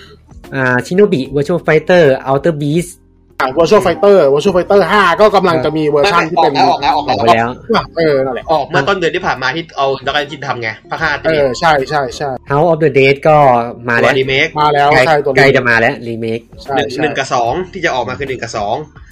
อ่าก็ไปลุ้นกันว่าเกมพวกนี้อันไหนจะได้กลับมานะครับ แล้วเวอร์ชวลคอปผมล่ะ เขามีเขามีพ่วงไว้ว่า etc ดอก เอ๊ะ ไปลุ้นกัน เวอร์ชวลคอปสามผมมาต้องการพอร์ตภาคนี้อย่างเดียวเลย จริงภาคจริง นี้ไม่สุด จริง ละ จริงๆมีอีกเกมหนึ่งที่ผมอยากให้มาเว้ยเซกาแบดฟิชชิง เออก็แบบฟิชชิ่งเออเก็บตกปลาเก็บตกปลา อยากให้มา คลาสสิกเลยอันนี้ แต่เกมแบบเคซี่แท็กซี่กลับมานี่ก็ไม่รู้ว่ามันจะสนุกไหม เออ คือถ้าออกมาผมว่าทำเป็นแบบเหมือนก็อย่างอย่างคาร์บอนเดตอะคือเป็นรีเมคประมาณสเกลกลางๆอะ อืม ก็รีเมคแค่เล่นหายหายอยาก เออเพราะเกมแคนาซี่มันก็คือเกมตู้อะเขาเสียบ อืม เกมตู้อยู่แล้วให้ขับ ตามคำลิมิตเฉยๆนะ ส่วนใหญ่ ใช่ เนี่ยวนะ แล้ว เอารันน่ะ เอา เออ มันไม่มีนะครับ เออ เอา แล้วก็ รัน มี ได้ไง อีกเกมหนึ่งอ่ะไอเกมที่เป็นนาเขตสมัยนู่นอ่ะ ที่มันโหดที่มันมาในยากุซ่าด้วยไอที่เรายิงยิงๆอ่ะ อ๋อ เกมชื่ออะไรวะ ไอีไอีไอที่มันเป็นกะไอไอเกมเกมเกมอะไรวะ นึกไม่ออ ที่ ก เป็นเป็นมุมมองบุกมุมมองข้างหลังใช่ไหม เออใช่ใช่ใช่ใช่ เกมอะไรวะ นึกไม่ออก จำชื่อ เออ ไม่ได้เหมือนกัน อ่า เอา แล้ว เออ อ่าไปนึกกันก่อนครับ อ่า แล้วนอกจาก นี้ นอกจากนี้ก็มีอีกกลยุทธ์หนึ่งที่เซกาตั้งเป้าไว้ก็คือทำโปรเจกต์ซูเปอร์เกมซูเปอร์เกมนี่เป็นโครงการห้าปี อืม ของเซกานะครับ คือจะทำเกมฟอร์มยักษ์ เป็นเกมแนว FPS ที่จะได้ทีมงานยุโรปมาเป็นผู้พัฒนา โอ้โหผมผม อะไร ภาพ เอามา ย้อ สู้ น กับเวนเจอร์เหรอ ผมภาพย้อนใน โอ้โห นี้เลย เหี้ ไอย ไอโปรเจกต์ใหญ่ของโอของโอของไอเนี่ยของบริษัทอะที่กลายเป็นโอเวอร์วอตอะ อืม อ๋อ ซึ่ ซึ่งงมันจบไม่ดีเลย ไอ้ไททัน ตั้ง นะ อืมเออ ใช่โปรเจกต์ไททันยซึ่งโปรเจกต์เนี้ยเขาตั้งเป้าไว้ว่า จะให้มันเป็นแบบเจเนเรตเงินมากกว่าแบบเป็นตลอดให้กับทางค่ายเลยอะ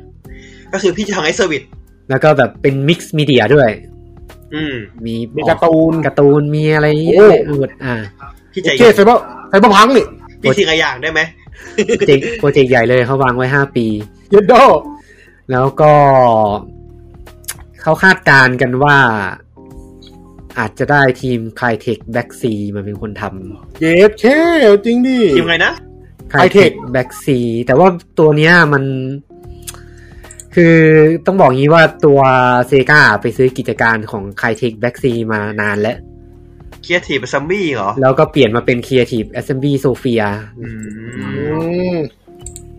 แต่ก็ยังไม่แน่ใจว่าจะใช่หรือเปล่า แต่เขาเกมทำแต่ละเกมมามันก็แบบ อืม ไม่ค่อยดีเท่าไหร่อ่ะ อืม อืม ก็ทำแต่ Total War ครับส่วนใหญ่ อืม ก็ไปรอดูกันครับว่ามันจะออกมาดีไหมสำหรับโปรเจกต์ซูเปอร์เกม ไม่ไว้ไม่ไม่ไม่ไว้ใจไม่หวังสูงเหมือนกันเราผ่านมาเยอะละ อ่า แล้วก็เซกาก็มีการประกาศจากการโซนิกด้วย ในวาระครบรอบ 30 ปีของซีรีส์โซนิกนะครับ อืม กับงานโซนิกเซ็นทรัล อ่าอ่านี่ดูอยู่ ที่อ่าจัดไปเมื่อไม่กี่สัปดาห์ที่ผ่านมามั้ง ก็เปิดตัวครบรอบ 30 ปี เปิดตัวเกมโซนิกเยอะแยะเลย อืม อ่าเรื่องมาที่โซนิ c ภาคใหม่ครับ ก็ได้โซนิ c ทีมมาทำหน้าที่พัฒนานะครับ จำไม่จ โซนิ c ทีมก็คือทีมที่ทำโซนิ c เจเนเรชันโซนิ c ฟอส ำโซเดโอซิก ผมไม่แม่นโซนิ c เลยอะ ก็ทีมทีมว่าทีมหลักอะทำพวกเกมคังเกอร์พวกอะไรอย่างนี้หมองเลยนี่ใช่ไหม อืมโซนิ c เจ Sonic เนเรชัน Color ก็ ใช่ อืม ไอที่มันเป็นไอ้นี่ชาร์โดทะเลาะกันก็ทำนี่ อืม ใช่ ตัวหลักที่เป็นแบบ 3D แกทำหมดเลย โซนิ c เจเนเรชันนี่ก็ได้รับเสียงคำชมไปเยอะเหมือนกันนะ ก็ได้คำชมเยอะ อืม เป็นโซนิกยุคใหม่ที่ดีที่สุดแล้ว คือ ของ คือ ของเขา คือทีมโซนิกเนี่ยโซนิกทีมเนี่ย ขึ้นขึ้นลงลงอ่ะ อืม อืมเดี๋ยวดีเดี๋ยวร้ายผีเข้าผีออก ก็รายละเอียดยังไม่มี แต่ว่ามีข่าวลือมาว่าอาจจะมีเป็นเกม Open World ที่ที่มีองค์ประกอบแบบเกม Ubisoft อะ แล้วโซนิกมันจะทำได้เหรอวะ ผมแฟดแบ็กโอซิกเลยเนี่ย อืม เออ ลงให้กับ P5 P4 Xbox Nintendo Switch PC นะ แต่ ค มั รั น บ จะออกมาเป็น GTA 5หมดที่มันเป็นหมดตัวแปดอะ โคตรเหี้ยเลย ออกเป็นอย่างนั้นแน่นอน คนใส่เป็นคนใส่ชุดโซนิก นึกถึงมีมโซนิกที่เป็นเด็กใส่ชุดแล้วไม่เป็นแบบมีแคปชั่น อืม เนี่ยไม่แต่แบบความเป็นโซนิกมันคือ มันคือการวิ่งเร็วในด่านต่อด่านอะมันจะทำเป็นโอเพนเวิร์มันจะมันจะดีเหรอ มันจะมันจะทำยังไงวะ มันจะวิ่งยังไง มันมันน่าจะประมาณมาริโอกาแล็กซี่ไหม มันก็ไม่วิ่งเร็วดีอย่างนั้นอะ อืม ก็วิ่งช้าดีมันไม่ใช่โซนิกกันดิ ก็ต้องไปลุ้นกัน แล้วก็ อ่า เปิดตัว Sonic Color Ultimate ครับ อ่า อ่า อันนี้คือรีมาสเตอร์ใช่ไหม รีมาสเตอร์ครับ ครับ ก็เป็นเอา Sonic Color แหละมารีมาสเตอร์ใหม่ ลงให้กับ PS4 Xbox One Nintendo Switch PC ผ่านทาง Epic Game Store อืม วางจำหน่ายวันที่ 7 กันยายนนี้นะครับ แล้วก็ตัวนี้ได้ทาง By Squirrel Entertainment อืม มาทำหน้าที่รีมาสเตอร์ให้ครับ ฮึ ทีมงานนี้ก็คือทีมที่ทำ Mass Effect Legendary Edition น่ะ เอ้ย อืม ผมถอนใจเลยได้ยินชื่อเนี่ย ไม่ดีเหรอตัวรีมาสเตอร์ของใคร พี่ เนี่ย ผมพี่เห็นผมที่บ่นไปใน Facebook ป่ะว่าใน p s 4 60 เฟรมไม่ได้ให้ได้เกมมาสิบปีแล้วอะ อืม นั่นคือเกม a d v e n t u r e 3 ที่ออกใน p s 4ที่60เฟรม1080 p ไม่ได้ อ๋อที่ทีมนี้ทำ BioShock ด้วยนี่หว่าที่ตัวรีมาไอยตัวเนี่ยตัว Remaster คอนเนคชั่นมันอ่ะ ใช่ ก็ถึงบอกว่าเขามีปัญหาเรื่องพอร์ตต่างออดเขาทำให้เปอร์ฟอร์แมนซ์ไม่ค่อยดี อืมแต่ก็ไปดูดูกันว่าเกมนี้จะดีไหม แต่ก็น่าจะไม่ค่อยดี แต่ Sonic Color นี่ดีไหม ไม่ได้เล่น เอาหนึ่งครั้งเออมันเป็นของวีป่ะ หรืออะไร ส่วนคัลเลอร์ถือว่าดีนะถื ไม่ อว่า เกม ดี เกมของเครื่องวีป่ะ เอ่อคัลเลอร์ใช่ไหมอ่าแต่เดิมลงดีลงดีเอสกับวี อ่าคือคือผมไม่ได้เล่นเพราะว่าผมไม่ได้ไม่ได้เล่นวีไง อืม แต่เห็นว่าคนก็โอเคอยู่ อืมก็ดีก็ถือว่าโอเคอยู่ตอนนั้นอ่ะ แล้วก็เกมเกมที่ 3 ก็คือ Sonic Origin เป็น อืม อ่ามัดแพ็ครวมมาขาย อืม มี Sonic the Hedgehog ภาคหนึ่งสองโซนิกสามแอนนัคเคิลแล้วก็ Sonic CD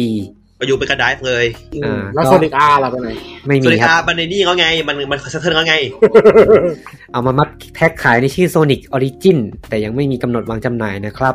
อืม แล้วก็นอกจากเกมก็มีในส่วนของช็อตแอนิเมชันที่จะมาโปรโมทเกม Sonic Color ครับ ชื่อว่า อืม Sonic Color Rise of the Whips อืมไอไอชื่อเนี้ย ผมสยองกับไอชื่อซับไตเติลมัน มันไปซ้ำกับไอเกมไอโซนิกไอนั่นอะโซนิกภาคหนึ่งอ่าภาคที่มันไม่ดีอะโซนิกไลออฟเดอะริกอะ อ่าฮะ ซึ่งไอที่มันวียูอะ อ๋อโซนิกบูม เออแม่งซับไตเติลครับเดอะริกผมเห็นก็แบบหึไม่เอาชื่อนี้ได้ไหม เขาบอกว่าโรได้โรเจอร์เครกสมิธมาเป็นผู้ให้เสียงก็คือคนดั้งเดิมเหรอ อันนี้ อ่า ไม่ ได้ ไม่ ใช่ อันนี้เป็นคนภาคเสียงโซนิกดั้งเดิม อืม ที่ภาคในการ์ตูนปะ ด้วยหมดเลยหมดเลยทุกอันเลย อ๋อในในในตัวเกมด้วยเนาะ ใช่ แล้วก็นอกจากอ่าเกมใหม่แล้วกับแอนิเมชันแล้วก็มีอ่าโคลาโบครับ อืม ไปโคลาโบกับเกม Two Point Two Point Hospital ครับ อ๋อนี่เห็นละ อ่า ไอที่เอามาคอตโซนิกเดินอยู่ในโรงพยาบาลอ่ะ ครับ แล้วก็ไปโคกับโอลิมปิกเกมโตเกียว The Official อ่า Game เอาไปชุด ใช่ อ่าที่เรา เออเป็นคนใส่ชุดมาคอตโซนิก อ่าที่เราพูด ไปเอพิโซดที่แล้ว เออใช่ใช่ แล้วก็อีพิกอ่าเซกาก็ร่วมงานกับทั้งอีพิกเกมสโตร์ด้วย ก็เอาโซนิกมาเนียมาขาย อืม วันที่ 24 นี้นะครับ อืม แล้วก็มี Sonic Force Sonic Mania Sonic ทีมเลสทีม Sonic Racing ไปลง PlayStation Now อืม อ่า แล้วก็ Sonic Mania กับทีม Sonic Racing เนี่ยจะไปลงกับ Amazon Luna ด้วย เป็นโซน่าคืออะไรวะ มีใครใช้หรือเปล่าไม่รู้ เป็นข่าวเป็นข่าวเกมมิ่งของ Amazon น่ะ ไม่รู้จักเพิ่งรู้จักกับพี่พูดหนึ่งอะ แล้วก็เกมมือถือก็มีอีเวนต์ใหม่ๆ ของเกม Sonic Force Speed Battle อ่ะเกมมือถือเนาะ Sonic Dash อะไรเงี้ย ซึ่งไม่ได้เล่นแล้ว ซึ่งไม่เคยเล่นดีกว่า โซนิกแล้วมันเป็นไอ้นี่นี่ไอเสียงทันเนอร์ e n d l e s s Runner แล้วก็โปรเจกต์สุดท้ายครับสำหรับ Sonic Prime เป็นอ่าโปรเจกต์แอนิเมชันกับทาง Netflix นะครับ อ่า อ่าอ่าอ่า ได้ทีม The Man of Action มาเป็นผู้สร้าง เฮ้ย อ่าคนทำเป็นเทนอืมกับล็อกแมนเขา เขา อ่ะ น่าสนใจน่าสนใจ มีแผนออกฉายปี 2022 นะครับอืมมีจำนวนตอน 24 ตอน อืม ว่าจริงโซนิกอะทำเป็นแอนิเมชันสนุก เออโซนิกเอ็กก็สนุกมากเลย ดูเคยดูนะตอนเด็กๆอะ Sonic โอ้ชอบมากนะ สนุกนะ ไอตัวเก่ามันกวนตีนดิ ใช่ใช่ แต่ตัวใหม่ๆที่มาทำเป็นโซนิกบูมก็ดีกว่าตัวเกมเยอะเลยนะ เออ มัน โซนิกบูมสนุกจริง เออ มันทำตัวน่ารักปะ ทำตัวคอนน่ารักใช่ทำแอนิเมชันดีด้วยเป็นทีดีเลย นึกถึงโซนิ ไอ้ Sonic กแบบที่ไม่ไม่น่ารักอ่ะ คือไม่ไม่เหมือนตัวหนังอ่ะไม่เหมือนตัว เอ หนั อง เอ อ่ะ อเออ เอา เป็น แต่ตัวหนัง ตัว ตัวหนังแก้ใหม่ก็ก็โอเคอยู่ โอ นะ เคขึ้นไม่เหมือนคือคือมันอันนี้โซนิกคือโซนิกตามตัวดีไซน์เกมไง อืม คือหนังโซนิกนี่คือหนังจากเกมที่ successful ที่สุดนะ ก็มันเข้าอยู่เรื่องเดียวตอนนั้นนะมีใครใครกลับมาที่ไหนอ่ะ โซนิกสองก็ถ่ายทำเสร็จแล้ว รอ โอ้ไว ดู ไว อืม อืม แต่ว่าตัดต่อนานแหละหนังพวกเนี้ย หนั CG ปีนี้ ทั้งเรื่อง ก็ ซีจี นานยู่แล้ว อ่าสำหรับเซกาก็ประมาณนี้ครับ อืมอืม แต่อ่าค่ายต่อไปเนี่ยเราไม่ต้องบินข้ามฟาก แล้ว เพราะอนเดิยู่ ไปก็ถึง เพราะเดินเดินเดินมานิดนึงนิดนึงครับ อ่า พี่ตรง เดินเลยใช่ไหม อ่าขึ้นรถไฟมาหน่อยอ่ะ อ่า เออเออ อ่าขึ้นรถไฟมาครับมากับ Square Enix ครับ ครับ Square Enix ก็แถลงผลประกอบการเหมือนกัน ปีนี้ทำรายได้รวมไป 3,000 ล้านเหรียญนะครับอ่าเพิ่มขึ้น 44%สูงสุดเป็นประวัติการของบริษัท อู้ แน่นอนครับปัจจัยหลักมาจาก Final Fantasy 7 Remake ครับ และก็อีกหนึ่งเกมครับ ไม่น่าเชื่อครับ อเวนเจอร์ มาวิสเปนเตอร์ครับ จริงเหรอ จริงจริงพี่จริง เอ เอ อ ฟว่ะ มาวิสเปนเตอร์ครับ มันก็คงได้ชื่อมาเวลอะ อาจจะเป็นช่วงที่แบบว่าช่วงแรกๆที่แบบออกใหม่ๆไงมันแบบพุ่งไปเลยอย่างเงี้ย อืม แล้วคงอยู่ตัว เพราะมันขายของเยอะนี่ในเกมอ่ะอินเกมมันขายเยอะนี่ อืมก็เกมก็ยังซัพพอร์ตอยู่ตอนนี้ยังไม่ Official Date ว่าถึงตัวใหม่ไงเข้าอ่ะ มันลดราคาต้นแล้วอ่ะโคตรไวอ่ะเหลือพันสามแล้วมั้ง ก็ไปซื้อตัวในเกมเอาไง ตอนนี้ โยตัวกาด้าก็จะเข้าอยู่ อืมตอนนี้ก็ถ้าเป็นคนไข้ก็คือแบบ สาย ICU ซัพพอร์ต แล้วอะ สายซัพพอร์ต ไลท์สปอร์ต ก็ดึงปักเดียว แต่แต่มันก็ยังขยันนะ ออกนู่นออกนี่ มันลงทุนไปเยอะลงทุนไปเยอะ เออ เออ แบบ เสียอะไรนะ ไม่ อะไร ไม่ยอมแพ้ง่ายๆอ่ะ เออเสียหน้าไม่ได้ประมาณนั้น เสียกันได้ว่าเสียหน้าไม่ได้ ก็มัน เออใช่ใช่ใช่ มันก็ลงทุนกับตัวลายเส้นของมาเวลต่อ เพราะก็ที่มันมีข่าวหลุดว่าจะมีเกมของไอ้กาเดียนอ่ะ เออใช่ใช่ได้ยินอยู่ได้ยินอยู่ อืม ไกด์เรียกกูโดนนั่งเหรอ ใช่ รายได้จากอ่ารายได้สุทธิ 3,000 ล้านกำไรเพิ่มเพิ่มขึ้น 27.6%อ อืมื มในส่วนของ MMO อืม MMO รายได้ลดลงครับ อ่าตัว Final Fantasy 14 กับ Dragon Quest X เนี่ย ก็รายได้ลดลง ในปี ผมไม่แปลกใจกับแฟนตาซีสี่นะ อ่า เพราะว่าอ่าในปีงบประมาณที่ผ่านมาไม่มีส่วนเสริมใหม่ออก ถ้าคนก็เลิกเล่นไง อืม ร ก็ อรอรอวอลเกอร์ดีกว่า รอมันว่ามันมาขายใหม่ปีนี้แหละ อ่า รอปลายปีนี้ แต่ว่าในส่วนของเกมมือถือเนี่ย ก็ยังอยู่ในระดับทรงๆ เกมมือถือก็มี Dragon Quest Walk War of the Vision Fan- Final Fantasy Wave e x v s อืม แล้วก็ Dragon Quest Tag Octopath Traveler ไทริคุโนฮาชะเนียรีอินแคนเทชันก็ต้องไปลุ้นกับปีนี้ด้วยในส่วนเกมพวกนี้ ก็อีคาเนชั่นก็เพิ่งจะจบตัวเบต้าไป อืม ก็ต้องรอเปิดตัวเต็มอีกทีหนึ่งเนาะ ครับ แต่ก็เกมมันก็จะเป็นแบบแนวแบบกึ่งกึ่งไอดอลอ่ะ จัดทีม แล้วก็ปล่อยไปตีกับสกิลเฉย อืมก็แต่ก็รายได้มือถือก็ยังคงที่อยู่เพิ่มขึ้นอยู่นิดนึง ๆอืม ไม่ได้บอกตัวเลขชัดเจน อ่า แล้วก็ในส่วนของสวนสนุกครับเหมือนเดิมครับเกมตู้ก็ลดลง 25%ครับ ไม่ใช่ก็ไม่ใช่เรื่องแปลก อ่า ตามคาดสำหรับปีนี้ก็ประมาณการไว้ที่ 3.1 พันล้านเหรียญนะครับ เพิ่มขึ้นจากปีก่อน 2%เท่านั้น อ่า แต่ว่าปีที่แล้วมันก็เป็นไฮเรคคอร์ดอะ อืม แล้วปีนี้ก็เพิ่มกว่าไฮ r ิคอร์ดแสดงว่า อาจจะมีโปรเจกต์ใหญ่ออกวางจำหน่ายในปีงบประมาณนี้หรือเปล่า อืมเกมอะไรล่ะส ไม่รู้ ส เหมื ไป อนกั อิ น นิกอืม ก็มี Endwalker ที่ออกปีนี้ที่รู้อยู่แล้วส่วน Final Fantasy 16 น่าจะยัง อุ้ยนานเลย งานอืม มีเจ็ดนี่ไงอินเตอร์เกตไง เจ็ดอ่าเจ็ดเอามาขายใหม่ อ่าพร้อม DLC ยัฟฟี่ อ่าอ c โตพาร์ตตัวใหม่ก็ที่มันออกคล้ายๆอ c โตพาร์ตอ่ะ สแควร์สแควร์อินิกก็เตรียมไปโชว์ในงาน E3 เอาจริงๆป่ะ ผมเดาว่าจะมี Deus Ex เว้ย อืม เพราะว่าคิดเพราะว่า ตัวมันมีมันมีนี่นี่ไอของนั่นอ่ะไอดอสบันทีโอจะมานี่ ไม่ไม่ไม่ดิวเอ็กเนี่ยหยุดความนิกซิกันไว้เลยเพราะว่าเจสันออกมาบอกแล้วว่าไม่ใช่ โอ้ให้ความหวังกูหน่อยเถอะ มันเหมือนไอดอทมันไปทำเกมอื่นอ่ะ มันเป็นเกม อะไรวะ อาจจะเป็นเกมการเดียนมั้งคือก็ปัญหา ขอ คือดิวเอ็กอ่ะ มันจะจบแล้วมันมันภาคสุดท้ายแล้วว่า ตอนนี้ลี ส ก องพันสิบเจ็ดอะมันมันมันเหมือนยกเลิกแคนยกเลิกโปรเจกต์ UX ไปแล้วอะ ป่วย ลีกลีกนี่ก็คือมีการเดียนเกมเดียวปะ ใช่ อืม อุต ใช่ ส่าห์ ที่มันมีหลายเกมนะ อืม อืมน้ำตาจะไหลเลยไม่ ได้ตามข่าวลีกเลย อ่า ไม่ได้ตาม ข่ว ไม่ กั ได้ น บอกอะ เป็ดแม่งทำร้ายจิตใจว่ะ แล้วก็ยังอยู่กับ Square Enix ครับ อ่าสำหรับเกม Outrider ครับที่ เออ ไม่ได้อยู่ใน เป็นไงบ้างวะ ไม่ได้อยู่ในเอกสาร อ่าแถลงผลประกอบการ แต่ว่าทางค่ายออกมาแถลงเอง อืม อ่าก็ Outrider มียอดผู้เล่นสูงถึง 3.5 ล้านรายนะครับ ในเดือนแรกที่เกมออกวางจำหน่าย ตอนนี้เหลือกี่คนแล้ว อ่าแล้วเขาก็ขิงนิดนึงว่ามีผู้เล่นเนี่ย เล่นเกมโดยเฉลี่ยถึงสามสิบชั่วโมงเลยนะ อืม ก็คือจบพอตอเลยก็เลิก อืมก็ก็เขาบอกว่าเกมมันไม่ใช่ไลฟ์เซอร์วิสอ่ะ ครับ จริงๆเกมก็กลางๆ คะแนน Open Critic อยู่ที่เจ็ดสิบสี่เปอร์เซ็นต์นะ ผมยังอยากเล่นอยู่นะ แต่ผมจะรอมันเซลล์ ราคามันแรงไปอ่ะ ราคาแรงมาก คือถ้ามันเป็นถ้ามันยังถ้ามันยังใช้ระบบ peer to peer อย่างเงี้ยผมก็จะไม่เล่นราคาเต็ม เพราะกับเพื่อนอย่างเงี้ยไม่ไม่ได้แน่นอน พัง ข่าวพ่วงนิดนึงสำหรับทีมงาน People Can Fly ที่ทำเอาเอาไรเดอร์เนี่ย ก็มีทีมงานจำนวนหนึ่งลาออก ไปก่อตั้งบริษัทใหม่ครับ ชื่อว่า Groovy Entertainment ก็ดึงทีมงานเก่าๆ ออกไปด้วยบางส่วน ต้องบอกว่าทีมงานนี้จริงๆ ตั้งกันมาตั้งแต่ปีที่แล้วแล้ว แต่ว่าเพิ่งมาประกาศปีนี้ เพราะว่า อ่าเพิ่งจะไปเซ็นสัญญากับทาง super.com ในการวางจำหน่าย อ่า เป็นพับ l ิเชอร์ให้กับเกมแรกของเขา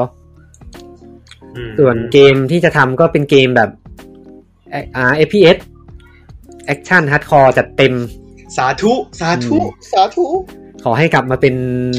บวยสตอร์ไม่ก็พิคิวเล แบ อบ ร์ เอ่อบูเลตสตอมหรืออ่าเพนคิลเลอร์แล้วกัน อืม พิคิวเลอร์ดีกว่า อืม สาธุเลยกราบเลยโหสวดมนต์เลย อ่าเราแวะค่ายอื่นไปนิดนึงครับ แล้วเราก็กลับมาที่ Square Enix ครับ ครับ Square Enix ก็มีงาน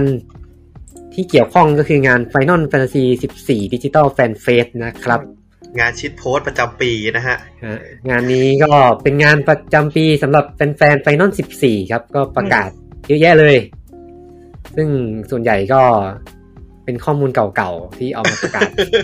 ทำไมต้องแบบพี่พูดแบบไม่ ต้อง ไม่ ไม่ ไม่ กล่าว เคลือบเลย ว่า เลยตรงๆเลย อืม มันมีของใหม่ด้วย ของมีใหม่เปิดตัว ด้วย แบบเมืองใหม่ไงอย่างงี้อาชีพใหม่ไง เดี๋ยวเราไล่ไทม์ไลน์ครับ ก็เริ่มงานมาก็เปิดตัวเลยตัวอย่างครับ ฉบับเต็มของ Final Fantasy 14 End Walker นะครับ ใครใครพีกันบ้างครับบอกเปิดเปิดตัวมา ยังเลย ยังไม่ได้ทีเลย ลุง อ่า ขายสุกิจพีแล้วเรียบร้อย จริงๆอยากพี Collector Edition แต่ว่าไม่ทันแล้ว อ่ะหกพันกว่าบาทไม่มันมีของมาเรื่อยๆนะ มัน พี่ หมดไวมากเลยนะ อืม เห็นมันเติมของเรื่อยๆเลยนะ ใจวะใจใจก็สู้พอเปล่า เอ่อตัวอย่างใหม่ก็เผยฉากเยอะขึ้นกว่าเดิมสำหรับใครที่ยังเล่นไม่ถึงแพทปัจจุบันผมไม่แนะนำในการดูตัวอย่างเลย โอ้สปอย ใด ๆ เลย ก็สปอยทุกเทรลเลอร์แหละ สปอยยับ คือคือผมแนะนำสำหรับคนที่แบบอยากเข้ามาสู่จักรวาลของไฟนอล14อ่ะคืออย่าไปดูเทรลเลอร์ใด ใช่ ก็คือเข้าฟรีทาวน์ของศูนย์ไปเลยน้องเล่นมาเลยเรื่อย ๆเอออย่าไปดูตัวอย่างเพื่อสร้างความไฮให้กับตัว เอง ดีเลยผมดูครบทุกเทรลเลอร์แล้วเนี่ยสบาย เออ คื คือ อ ผมไม่ บาง ต้องดูแล้วเออบ างทีมันอาจจะดูดูแล้วไม่รู้เรื่องอ่ะ อืมแต่พอ แต่มัน เข้าไปเล่นแล้วอ่ะ ๆ เออก็จะรู้ใช่ เออ ก็สปอยนิดนิด ตัว collector edition ก็มีของแถมเยอะเลย แต่ว่าก็หาซื้อไม่ได้แล้ว มีมีมินเนี่ยน มีต่างหูในเกม อืม มีเคียวเดซไซต์เอาไปตกแต่งตัวละครนะครับ มีเมาส์ไง มีเมาส์แอร์เรียนตัว เมาส์ นี้ ก็คือตัวขี่เนาะ อืมแล้วก็ถ้าเกิดจะเอาของแบบที่ไม่ใช่ฟิสิกอลอ่ะ ซื้อตัวตัวดีลักในในดิจิตอลสโตร์ก็ได้ได้เหมือนกัน แต่ว่าตัวคอลเลกเตอร์มันได้ฟิกเกอร์มาด้วยไง อืมเพราะภาค Shadow Winker ผมก็ซื้อตัวดีลักเอาเมาส์อืม ที่ผมก็จะซื้อเหมือนกันนะ ตัวเดรักเดี๋ยวคิดคิดอยู่เหมือนกันว่าจะเอาไงดีรอรอมีตังค์ก่อน อืมถ้าใครอยากได้เมาส์ก็ซื้อไปเถอะ สัตว์ มัน ขี่อะครับ มันขิงก็มันเท่อะ เออเอาไปขี่โชว์ในแมป ขี่วนไปวนมา เออวนไป วั วน นมาเออ อ่า แล้วก็พอเปิดตัวเสร็จครับ ก็คุณนาโอกิโยชิดะ อืมโปรดิวเซอร์ ผู้อำนวยการสร้างของเกมครับ ก็ขึ้นเวทีมาพร้อมกับชุดคอสเพย์ตามสไตล์ จัดเต็มทุกปี เขา อ่า เขาคอสทุกปี อ่าเขาคอสเพลย์มาครั้งนี้ก็คอสมาตามคาดครับสำหรับตัวละครริปเปอร์คลาสใหม่ของเกม อืม เป็นคลาสในสายเมมมิ่งสายเดียวกับดากูล อ่า ซึ่งเป็นคลาสที่ เดี๋ยว คลาส อธิบายหน่อยว่าเมมมิ่งคือไงเผื่อคนไม่เข้าใจ อ่าเมมมิ่งเนี่ยเป็นคลาสเป็นตัวละครในใน Final 14 เนี่ยจะมี DPS หลายหลากหลายอาชีพ อืม ก็จะมี DPS ระยะไกล DPS ระยะใกล้ อืม แต่ว่าไม่ผมไม่แน่ใจว่ามันแบ่งแคตตากรียังไงอะแต่ว่าคลาสเมมมิ่งเนี่ยก็คือใช้ชุดเกียร์เดียวกับ มัน ดากูล มันจะเป็นเกียร์ที่เป็นชุดเก่อนหนักอ่ะ อืม อ่า เป็นกึ่งแท้งเหรอ อืม หรือยังไง ไม่ไม่ อ่า ไม่ไม่เป็นว่าชุดชุดชุด ชุ อะ ด อ่า ชุดชุดเกียร์เดียวกัน อ่า ใช้ใช้ชุดเดียวกับดากูลพูดงี้ดีกว่า ก็คือชุดคลาสเดียวกันใส่ชุดเดียวกันได้ เออใช่ แชร์ด้วยกัน แชร์ด้วยกัน แต่ก็คือมีมีดี DPS อืม เป็น แต่ เป็น DPS ก็คือเป็นตัวดาเมจ แต่ว่าตัวอย่างม้องเนี่ยมันก็จะเป็นอีกชุดหนึ่ง อ่า อ่าก็เป็นคลาสที่สองของ expansion นี้จากที่ประกาศมาแล้วก็คือเศษ อืม ที่ประกาศมาก่อนหน้าเป็นคลาสฮีลเลอร์อ่าริปเปอร์ก็มาพร้อมกับเคียวแน่นอนครับ สุดเท่ และความเบียวของเขา อ่าเคียวเอจี้มา เลย ใช้พลังวอยในการต่อสู้ แล้วก็เรียกอ่าอสูรจากต่างมิติมาได้ ว่าไปผ่านความมืดนะครับ โอเค อ่าคาร์ดนี้เริ่มเล่นได้ที่เมืองอูด้านะครับ เมืองแรก เงินก็เท่าไหร่ถึงจะเล่นได้ อ่าน่าจะต้องหกสิบมั้ง ต้องมีตัวที่เลเวลเจ็ดสิบ เจ็ดสิบเลยใช่ไหม ใช่ อืม ก็คือต้องจบต้องจบตัวของอ่าสตอร์โรบิงเกอร์ก่อน อ๋อ อ่า นี่ไป เช หา โดว์เตอร์คือมันเต็มแม็กที่แปดสิบใช่ไหมแต่ อ่า แต่ขั้นต่ำอันเนี่ยที่จะเปลี่ยนริปเปอร์ได้อะคือ requirement job อะไรก็แล้วแต่ที่จะขั้น อืม ต่ำเจ็ดสิบ อ่า โอเค โอเค ไม่ต้องจบสตอร์โรบิงเกอร์ก็คือเจ็ดสิบ เมื่อกี้ไปหามาใน Google ว่าเมมมิ่งแปลว่าอะไร แปลว่า แต่ เม ว่าม มิ่งมันคือมันคือเกียร์ที่เน้นไปที่เป็นหลักโอ้โห ไม่ได้ยินไม่ได้ยินเลย เอาเหรอ เสียงพัดลมเข้า อ๋อเมมมิ่งมันเป็นเกียร์ที่เน้นสเต็งเป็นหลัก อ่า ก็เป็นตัวดาเมจไง DPS อืม สรุปคืออ่าอ่าเลเวลเริ่มต้นคือเจ็ดสิบใช่ไหมริปเปอร์ อืมต้อง ครับ นั่นมันน่าจะเจ็ดสิบนะ เพราะว่าเพราะว่าแพทแพทที่เอ็ดวอลเกอร์จะเข้ามามันจะเพิ่มแคปเก้าสิบใช่ไหม อ่า ตามปกติเวลาจ็อบใหม่มา มันมันจะย้อนไปยี่สิบเลเวลอะ อืม ก็คือเจ็ดสิบ เหมือนตอนกันเบเกอร์ก็ย้อนกลับไปหกสิบ ใช่ใช่ใช่ จากแปดสิบ จากแปดสิบก็ย้อนไปหกสิบ ก็ ก็ก็ให้เก็บยี่สิบเลเวล อืม ประมาณนั้น แล้วแล้วก็อ่าคุณนาโอกิโยชิดะก็ยืนยันเป็นรอบที่ล้าน แล้ว ว่าอ่าตัวส่วนเสริม 6.0 เนี่ย N Walker เนี่ยจะเป็นการปิดฉาก จะสปอยไหมวะ ก็เอา อ่ะ เอาง่ายๆว่า เข้ ปิด ได้ไหมนิดหน่อย ปิดฉากเนื้อเรื่องตั้งแต่หนึ่งจุดศูนย์นะครับ อ่า อ่า ใช่ ปิดฉากสงครามด้วยสู้ไปยาวนาน เนื้อเรื่องก็เกือบแปดเก้าปีป่ะประมาณเก้าปี อืม ถ้ารวเก้ามปีครับ ถ้ารวม ให้ ด้วยเก้าปี ให้นึกถึง Infinity Saga ของ Marvel คือถ้าได้ผมดูก็คือเหมือนเขาจะจบตรงเนี้ยแล้วก็ต่อไปก็คือจะเป็นเริ่มเป็นมีมีตัวคอนเซ็ปต์ใหม่อีกทีหนึ่ง อือฮึคือ 6.0 เนี่ยอ่าส่วนเสริมตัวเนี้ย พอออกวางจำหน่ายปุ๊บ เนื้อเรื่องจะจบบริบูรณ์เลย ใน ก็คือจะไม่ ใน มี อาร์ต หก ใหญ่นี้ ไม่ไม่ อ่า ไม่มีอัปเดตเพิ่มเลยเหรอ แล้วก็ในส่วนเสริม 6.1 เนี่ย มันก็จะเป็นการปูเนื้อหาไปสู่เนื้อหาบทใหม่แล้ว อ๋อ คือจบในตัว 6.0 เลย เพราะว่าอ่าถ้าใครเล่นไฟนอล14 มาครับ ฉากจบที่แท้จริงของ expansion แต่ละอันนะมันจะอยู่ประมาณ จุดห้า ถ้า จุดห้าเออ มันก็จุดห้าห้าในในในของไอชาร์ดบอกแอนโดบิงเกอร์จุดห้าห้า นี่ต้องบอกงี้ว่า จบ expansion นะมันจะอยู่ประมาณจุดสาม เราก็จะ แต่ มา ว่า เติม ปูต่อไป เนื้อเรื่องเสริมอ่ะมันจะไปจบประมาณจุดห้าที่เป็นเนื้อเรื่องระหว่างระหว่างแพทอ่ะ อ่าอ่า อืม เพราะว่าตอน Shadow Binker มันจบตอน 5.3 ที่มันแบบอิ่มอะในเรื่องเต็มตอนนั้นแล้วมั ห้านจุ ก็ ด ปู สี่ไออีวอลเกอร์ละ ตอนจุดสี่จุดห้ามันจะเริ่มปูละ อ่าจุดสี่จุดห้าจะปูแล้วอืมแต่ตอนนี้ก็ อ่า ถ้าจบ 6.0 ก็คือจบ แล้วก็ 6.1 คือปูเนื้อหาบทใหม่เลย อืม แล้วก็อ่าส่วนเสริมภาคเนี้ยจะมีฉากที่ภาคเสียงเยอะขึ้นด้วย อืม อืม มีคัสซีนเยอะขึ้น คัดซีนเยอะขึ้น คัสเซนเยอะที่สุด อืมอ่า คอน คัด เทนซีนต์เยอะสุด คัดซีนที่แบบอ่าเวลาคุยกับ NPC แล้วมันจะขึ้นเตือนอะ จะมีจะมีแบบว่าเป็นเฟดเฟดดำอ่ะ เออมันจะขึ้นเตือนว่า เปิดว่านานนะ นาน เอ นะ อนานนะ นานนุ๊ก นานนะ ไปทายก่อนเนาะ นานนะ หาเวลาดูนะ ครับ แล้วก็อ่าในหลังจากนั้นเขาก็เปิดตัวพื้นที่ใหม่ของเกมเยอะแยะเลย เริ่มจากเมืองอ่าอันแรกก็คือเมืองชาเลียนเก่า ชาชาลยันเก่า จักรยานอ่า เออเป็นเมืองที่เกรินเกินๆมาแล้วในส่วนเสริมเก่าเสริมอ่าแพทล่าสุด อืม อืม เพลงครับเปิดตัวเพลง เพลงภาคนี้ก็ได้มาซาโยชิโซเคนมาเหมือนเดิมนะครับ เทพของเรา อ่าทำนองเนื้อร้องก็โคจิฟ็อกอ่ากับ อ่า นัตสึโกะอิชิคาวะ อืม โคจิฟ็อก Koji Fox คือคนแปลคนโล เออ กไลท์แล้วก็พิธีกรหลักของงาน ก็เป็นนักร้องวงไพมอล นักร้องวงไพมอลด้วย รับ แล้ว ทุ ก็ กอย่าง อืมได้อาเบนดาอาเคนมาร้องน อืม ำแล้วก็เสริมด้วยแซมคาร์เตอร์ครับจากวงอาร์คิเทคที่เป็นหน้าใหม่เข้ามา เยอะจังวะ อืม จัดเต็มเหลือเกิน อ่าก็อย่างที่เห็นในตัวอย่างก็คือมีตัวละครหนึ่งที่จะได้เข้ามาอยู่ใน Trust Party ของเกมด้วย เอาเป็นว่าไม่สปอยแล้วกัน อืมอืม ครับ แล้วก็ตัวละครที่ออกมาตอนท้ายตัวอย่างเนี่ย อ่ามีบทบาทในในแผ่นล่าสุดไปแล้ว อืม แล้วก็มันจริง ๆ อ่ะ มันเคยมีกล่าวถึงในหนังสือ Encyclopedia of Eosia ไปแล้วด้วยสำหรับใครที่เป็นสายรอก็น่าจะรู้รู้กันดีว่าตัวละครไหน จริงๆ ถ้าเล่นแพทล่าสุดก็ก็รู้แล้ว ก็รู้แล้ว เออ เดี๋ยวเดี๋ยวผมจะรีบเล่นตามไปเดี๋ยวอาจจะมีประกาศตอนพิเศษกันนะครับ ผมว่าจะรีบตามไปรอก่อน แล้วก็พื้นที่ใหม่ครับ ยังไม่หมดก็มี l a b y r i n t l a b y r i n t o s เป็นพื้นที่อ่าเหมือนเป็นพื้นที่ใต้ดินอยู่ในโดมสักอย่างหนึ่ง เหมือน อืม ใช่ใช่เป็นโดม เป็นโดมมีอ่าทุ่งหญ้าสีเขียวขจี ก็ตึกขาวๆอืม แล้วก็ทัฟเนเป็นเมืองเหมือนเมืองอินเดีย มัน อืม มันอินสปายมาจากอินเดียแหละ เออ อืม เมืองจากอินเดียที่กล่าวถึงไปหลายรอบแล้ว เป็นเมืองต้นกำเนิดของอาชีพแดนเซอร์ ใช่ อืมอืม แล้วก็รัสอัสฮัน อืมอืม เมืองอินเดียเหมือนกัน อืม แล้วก็อืมแมลาเมนโทลัมอันนี้เป็นดวงจันทร์ ผมชอบสุดละอันเนี้ยสวย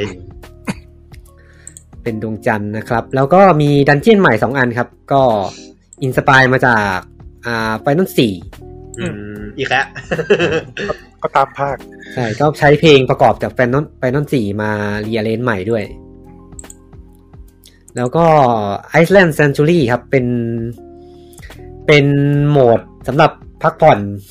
โหมดปลูกผักที่ทีมงานยังไม่ได้เผยรายละเอียดออกมา คือต้องบอกว่า ก็ ไฟทั้งสิบสี่มันจะมีระบบ housing นะบ้าน แต่คราวเนี้ยไอไอ housing อ่ะมันมีจำกัด ก็เหมือนสร้างอันนี้มาเพื่อให้มาอ่ะ อืม คนที่ไม่ได้ housing ก็มาปลูกผักอะไรเล่นๆตรงนี้แล้วกัน บอทันนิสแบบอีกทีนึง แล้วก็ไม่ไม่ต้องอาชีพสายคราฟก็เล่นได้ อ่า เข้าไปเล่นได้เลย ก็เอามินเนี่ยนเอาอะไรมาใช้ได้ด้วย วิ่งเล่น อืม มัน มี วิ่งเล่น มีมีธาตุด้วย แต่ก็ยังไม่มีรายละเอียดออกมานะแต่จะมาพร้อมกับแพทหกจุดหนึ่งมั้ง ใช่ใช่ งั้นต้องรอหน่อย อ่าส่วนเสริมตัวนี้ก็อย่างที่กล่าวไปคือมันอินสปายจากไฟนอลสี่มาค่อนข้างเยอะ อืม ก็มีการเปิดตัวบอสอ่าเมกาซิสเตอร์ซึ่งเป็นบอสที่เคยอยู่ในไฟนอลสี่กับไฟนอลสิบ อืม กลับมา น่าจะเป็นไทรเอา น่าจะ อืมแล้วก็มีเผ่าเผ่าสัตว์ป่าอ่าเผ่าอะไรนะเขาเรียกบีส มีสไตร์ เออ อ่า เปิดตัวใหม่ก็คือเป็นเผ่ากระต่าย อืม เผ่ามนุษย์กระต่าย ก็อินสปายมาจากภาคสี่เหมือนกัน ซึ่งก่อนหน้านี้มีประกาศไปแล้วก็คือเป็นเผ่าช้าง อืม อืม เผ่ากระต่ายชื่อว่าโลพอลิส อืม แต่เผ่าช้างจำชื่อไม่ได้แล้ว รถช้างอะไรไม่รู้ว่าเออจะ เอาช้างช้างเยแน่นอน เฮ้ย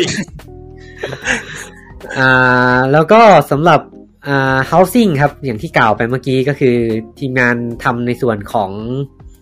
พื้นที่เมืองอิชการ์ดเสร็จแล้ว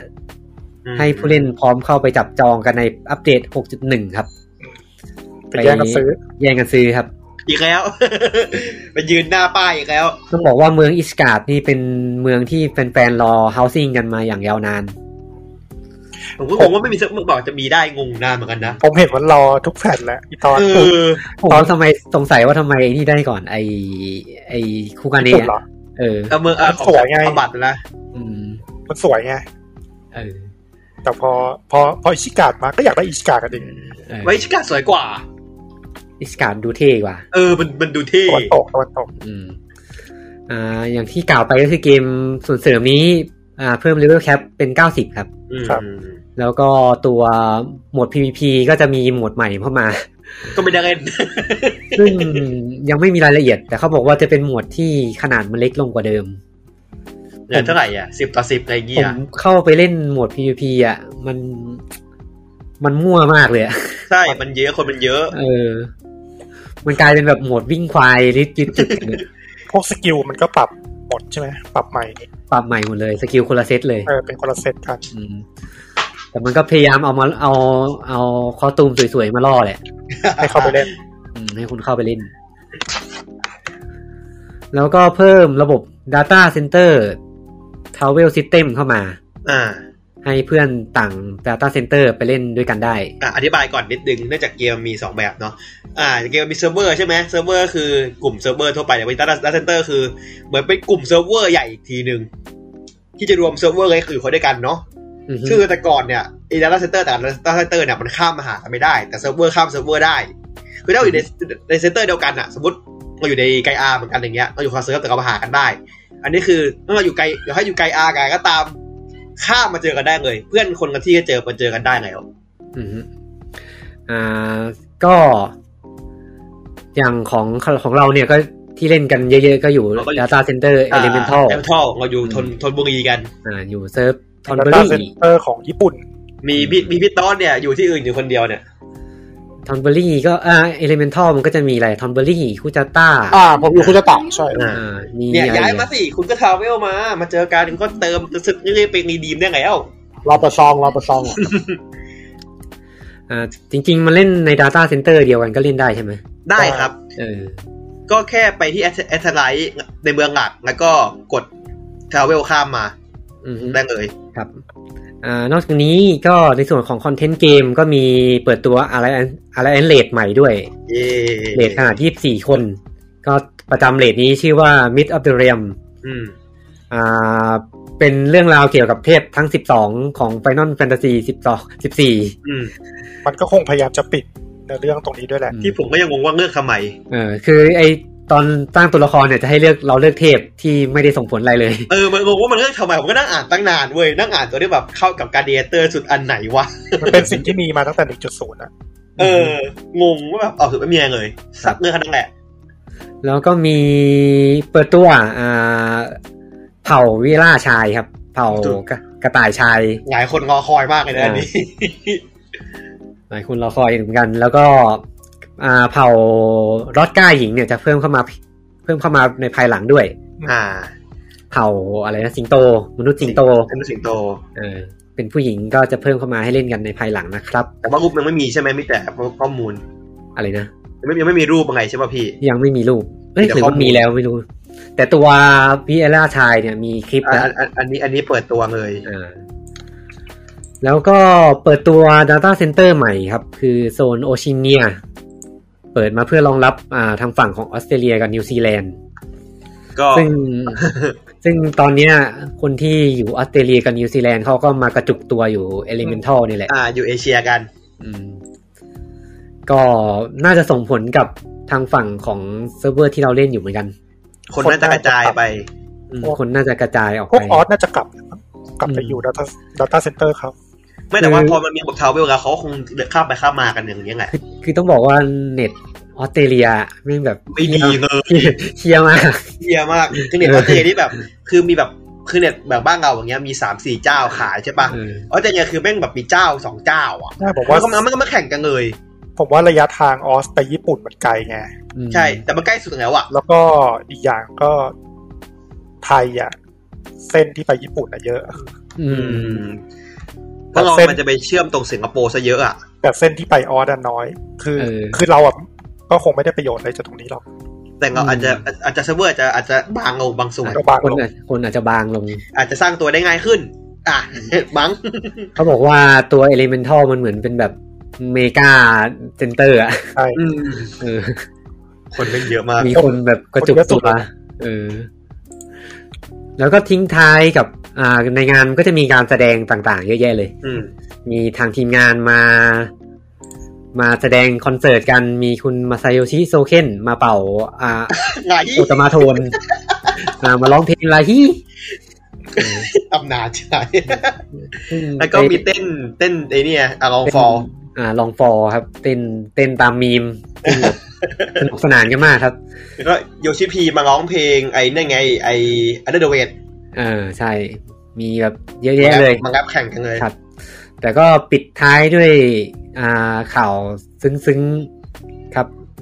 ก็คุณมาซาโยชิโซเคนเนี่ยเขาก็บอกว่า เขาเป็นมะเร็งมาตั้งแต่เดือนมีนาคมปีที่แล้วแล้ว อืม อืม แต่ก็ตั้งแต่เป็นมาเนี่ยก็กำชับคุณนาโอกิโยชิดะเนี่ยว่าห้ามบอกทีมงานคนอื่น อืม ๆ ก็คืออยากให้คนอื่นทำงานกันได้เต็มที่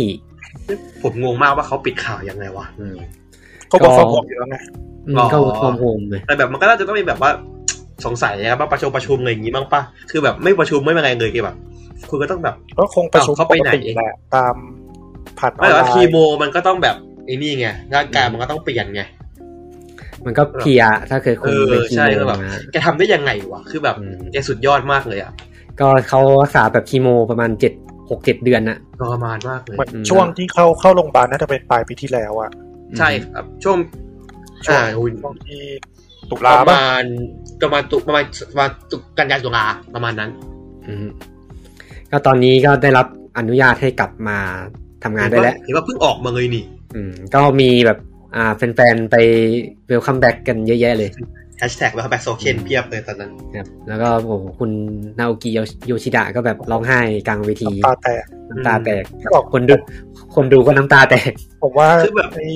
โยโยชิระเขามีปมด้วยแหละ เพราะว่าเพื่อนเขาก็เพิ่งเสียไง อืม คนที่คนที่เป็นเจ้าของเรื่องคุณพ่อแห่งแสงอะ อ่าอ่าอ่า เออนะเขา คุณคุณชื่ออะไรนะ คุณไมดี้ ไมดี้อ่าไมดี้ใช่ เหมือนเขาก็รู้จักส่วนตัวคุณโยชิดะนะ อืม ก็เหมือนเสีย มัน เพื่อนไปคน มันเหมือนกันด้วยปะ ใช่มันเลย ก็อ่าสำหรับงาน Final Fantasy แฟนเฟสก็ประมาณนี้ครับ อืม โอ้เล่นซะยาวเลย จริงๆ ผมชอบนะปีเนี้ยผมว่าปีนี้มันพอมันออนไลน์แล้วมันเราได้ดูทุกอย่างครบอ่ะ อืมฮึ แต่ก่อนเราไม่ได้ดูอย่างเงี้ย อืมมันได้ดูไหมเมื่อก่อนอ่ะ มันไม่มันไม่ได้มีขนาดนี้อ่ะพี่ อืม คือนี่คือทั้งงานไงไงแต่ก่อนคือแบบบางงานก็ไม่ค่อยมีอะไรเงี้ยอันนี้คือจัดแบบยาวสิบชั่วโมงวันหนึ่งกี่ชั่วโมงอ่ะวันหนึ่งอ่ะ ครับ โคตรยาวเลย สำหรับใครที่อยากไปดูย้อนหลังก็ดูได้เต็มอิ่ม อืม ใน มีมี VOD อยู่นะรู้ เอ่ สึ อก ในอ่า ทวิช ใน ช่อง YouTube Official ก็มีมั้งอืมของของ คุณก็ Final มี 14อะ ผมไปดูคอนเสิร์ตบ่อยๆผมชอบวนฟังคอนเสิร์ตเขา อ่ายังอยู่กับ Square Enix ครับ ยังไม่จบครับ โอ้เป็น อ่า ชายนี้เป็นเยอะ หลังจากอ่าเมื่อกี้ Final ครับ มาอันนี้มาเป็น Dragon Quest ครับ ครบรอบ 35 ปีครับ อืม กับงาน Dragon Quest 35 Anniversary Special ครับ อือฮึ อ่าเปิดตัวเกมใหม่เหมือนกันเยอะแยะเลย ก็เริ่มกันที่อ่า Infinity Stress The Dragon Quest The Adventure of Dai ครับ ก็เป็นเกม อ่า เกมจากอ่าอะไรนะ ไดตะลุยแดนเวท ใช่ มนต์ ใช่ใช่ สนุกมากการ์ตูน ไม่ จั เค ด ย งาน ดู เพื่อประกาศว่าแล้วก็เควสสิบจะไม่ออกนอกเกาะนะ อย่าพึ่งดิอย่าพึ่งพูดสิ อ่าเกมนี้ไม่ได้โชว์อะไรมาก เอาภาพมาโชว์เฉยๆครับ ก็มีสองสามสามภาพ ยังเป็นวุ้นอยู่ อืม ผมไม่ได้ผมไม่ได้ไม่ได้อ่านการ์ตูนไอเนี้ย ไม่รู้สนุกไม่ส ส นุ นุ ก กสนุกมากมาก ๆ เลย ผมไม่เคยไปอ่านด้วย แต่ผมว่ามีใครมีฟิกเตอร์ใดกับไอ้อีกคนนึงอะจำไม่ได้เพื่อนมันอะ แต่ก็เป็นแบบแบบตัวละครไอคอนิกอะ อืม คุณไปดูเมสดิ ใช่ใช่ เมสตัวรี เออ แล้วนติด เออเมสมันมีอยู่ในฟิกเซอร์มันจะมีลงอยู่ปะ อืม มีไอ้นี่ไงอะไรวะดักเกิลเควสยูสตอรี่อะ ไม่ใช่ดิไม่เอาวันนั้นดิเรื่องของมึงอะไม่เอา อ่าไดนี่มีรีเมคเหรอ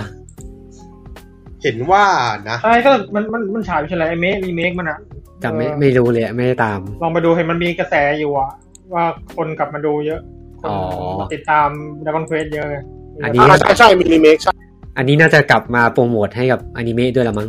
อืม ส่วนหนึ่ง แล้วก็เปิดตัวเกมมือถือครับ ยังไม่หมด Dragon อ่า Quest เคชิเคชิครับ ไม่มีรายละเอียดอะไรเลย เกมพัซเซิลปะเท่าที่ดู เอออ มผลงานของ NHNPR ทำอะไรก่อนไม่รู้นี่ทำอะไรมาก่อนก็ไม่รู้เหมือนกัน แล้วก็เปิดตัว อ่าเมื่อกี้มี N Walker ไปแล้วครับ ก็ Dragon Quest X ก็เปิดตัวส่วนเสริมเหมือนกันเวอร์ชัน6 อ่า โอ้โห6เหมือนกันด้วย หกเหมือนกันด้วย อ่า Dragon Quest อ่า X Tensei no AU Tachi Online อืม ไม่ได้เล่นครับ เพราะฉะนั้นไม่มีรายละเอียด เขาจะมีมีมีดอกจันอันหนึ่งว่า ไม่มีแผนทำออกนอกประเทศญี่ปุ่นครับ ครับ โกรธชิบหายเงินประกาศทำไมเนี่ยอย่างนั้นอ่ะ เอา แป ไว้ให้ ล คน ทำอิงครบเลยนะ ไม่ขายครับ เอาไว้ให้คนญี่ปุ่นที่อยู่นอกเกาะดู เพื่อ อ่า แล้วก็มีเปิดตัว Dragon Quest 10 Offline ครับ อ่า ก็เอาตัวออนไลน์มาทำเป็นเกมออฟไลน์ ไอเนี่ยหน้าแปร แล้วก็ปรับปรุงกราฟิกใหม่ ปรับปรุงระบบการเล่นใหม่ครับ อืม คือทำเป็นเกมซิงเกิลเต็มๆเลย อ่า แต่ว่า ออนไลน์เนาะ ไม่มีแผนวางจำหน่าย เออ นอกญี่ปุ่นครับ เนี่ยไอไอติ๊กไอไอ้ไอดอกจันเวนเนี่ยมันขึ้นสองรอบเนี่ย คือแบบอีห่า อ่ากำหนดวางจำหน่ายน่าจะช่วงต้นปี 2022 นะครับ จริงสแควร์น่าทำอันเนี้ยแปรนะ เพราะว่ามันออฟไลน์อย่างเงี้ยด้วย มันไม่ได้อัปเดตอะไรเยอะแยะอย่างเงี้ยด้วยนี่ทำทำมาเฮ้อะ อ่าก็คงต้องไปลุ้นกับโปรเจกต์ต่อไปที่ประกาศออกมา ครับ คือ Dragon Quest 3 HD 2D Remake ครับ อืม เอา Dragon Quest 3 มาทำใหม่ อืม ผลงานของทีม Amata KK กับทีม Asano ครับ อืม มาพร้อมกับเอนจินคู่บุญของทีม Asano ก็คือ HD 2D ดิ อ่า ที่เคยใช้ในการทำ Octopath Traveler มาแล้วก็มาทำภาคใหม่เลยทำ Dragon Quest ใหม่ เป็นรีเมคแบบกราฟิกแบบ Octopath Traveler เลย น่าสนใจดี อืมอ่าเกมนี้ มันมีคนบ่นด้วยนะบอกว่ารีเมคภาคสาม โอ้ยเสียงแย่มาก สดสดๆมันมีคนบ่นด้วยนะบอกว่ารีเมคแบบทั้งทีอ่ะคงต้องได้ระดับภาคไฟนอลเจ็ดแล้ว ใครไม่จำเป็นป่ะ มันก็ไม่ต้องขนาดนั้นนะ แล้วก็เคยไม่เคยจะมีจุดขายไปกราฟิกอ่ะ ใช่คือ คือถ้าจะรีเมคได้ขนาดนั้นมันเอาไปแล้วก็เฟสติออกนอกกล่องให้ได้ก่อนนี้ย คุณก็พี่ต่อแม่งโอ้โหเจ็บว่ะดอกนี้ คุณแอคทีฟจัง เออวันนี้วันนี้วันนี้รุนแรง อืมอ่ามีแผนวางจำหน่ายบนคอนโซลนะครับ ยังไม่ระบุเครื่อง แล้วก็ยังไม่มีอ่ากำหนดวางจำหน่าย แล้วก็เปิดตัว Dragon Quest Treasure ครับ อ่าเป็นภาคสปินออฟของ Dragon Quest 11 อืม เป็นเรื่องราวของเอลิกกับมีอา ก็จะเป็น จะเป็นเกมที่เกี่ยวกับตาการตามล่าสมบัติ อืม แต่ก็ยังเป็นความเป็น RPG แต่ยังยังไม่มีรายละเอียด แต่จะไม่เหมือน Dragon Quest ภาคหลักอะ่ะ เขาบอกไว้อย่างนี้ อืม อ่าแล้วก็สุดท้ายกับการเปิดตัว Dragon Quest 12 ครับ The Frame of Fate ก็ได้ยูจิโฮริอิกลับมาทำหน้าที่เดิม แล้วก็เขาบอกว่าเกมในภาคนี้จะมีเนื้อหาความเป็นผู้ใหญ่มากขึ้น กว่าเดิมมีความดาร์ก ก็คือจะมี แต่ ฉากเซ็กซีนนั่นเอง ไม่ใช่ ภาคเก่าก็เซ็กซี่นะคุณ มีความเซ็กมีเซ็กซีนเซ็ก ไม่ ซีน แต่ว่าคือความเซ็กซี่ของดักเควสมันมันอาร์ตงานอาร์ตสไตล์มันมันมันไม่ใช่อย่างนั้นไง แต่ดูจากอ่าทีเซอร์ก็ดูมีความจริงจังขึ้นกว่าเดิมมีความผู้ใหญ่ ดำดำไฟไฟ อ่าเหมือนเดียโบเลย เออเหมือนเหมือนเหมือนเหมือน อืมแล้วแต่แต่ที่ก็ยืนยันกับแฟนๆครับว่าระบบการต่อสู้ก็ยังเป็นระบบคอมมานด์แบทเทิลเหมือนเดิมตามสไตล์ดาวคอนเควสนะครับ ก็คือไม่ไม่คิดจะพัฒนาเลย อ่ าก็แฟนเขาชอบอ่ ะ กูโดนด่าอยู่พูดอย่างเงี้ย พูดถึงเรื่องเปลี่ยนระบบมันมันมีกระแสในญี่ปุ่นกันแบบมีสองฝ่ายมาตีกันนะแบบ เออเหมือนคนฝั่งหนึงก็เริ่มเบื่อ นักกอนเควสไม่ควรเปลี่ยนนะคนเป็นแบบนี้นะไอพวกแบบไอคอนคอนเซอร์แล้วอีกฝั่งหนึงคือแบบนักกอนเควสเปลี่ยนได้แล้วมึงนี่นะอยู่กับที่อะตีกันไปเถอะ เออ สนุกสนานกันวะ แต่แต่ก็น่าจะเหมือนเดิมแหละ เพราะว่าแฟนเบสเขาก็เยอะอยู่ ขายในเกาะด้วยเป็นหลัก คนญี่ปุ่นก็อ่าค่อนข้างคอนเซอร์ t วทีฟอยู่แล้ว อืม อืมสำหรับอ่าดักคอนเควสก็ประมาณนี้ครับ แล้วก็สำหรับ Square Enix ด้วยนะครับ โอเค เราก็เปลี่ยนค่ายมันเหมือนกันครับ นั่งรถไฟไปอีกทีนึง นั่งรถไฟไปอีกทีหนึ่งครับ อ่า เป็นทางฝั่งของโคนามิครับ บู อ่า โคนามิ อ่า ไม่ค่อยมีอะไรน่าสนใจเท่าไหร่ แต่ว่า ขอนไม้มีเกมอะไรขายที่ไหนน่าจะเกมตู้ ขออ่า มาพูดถึงเหมือนกันสำหรับอ่าผลประกอบการประจำปีของโคนามินะครับอ่าต้องบอกว่าทำรายได้เยอะอยู่ อื อ ม ยู่ที่ 2.48 พันล้านเหรียญนะครับ เพิ่มมาจากปีก่อนหน้า 3.7เปอร์เซ็นเพิ่มไม่เยอะ ไปได้อะไรมาเยอะแยะวันเนี้ย อ่า ธุรกิจเกมนะครับ ก็ทำรายได้ไป 1.86 พันล้านเหรียญนะครับ รายได้หลักครับมาจาก 3 เกม เกมแรกคือ eSport ฟุตบอลครับ อืม PES 2021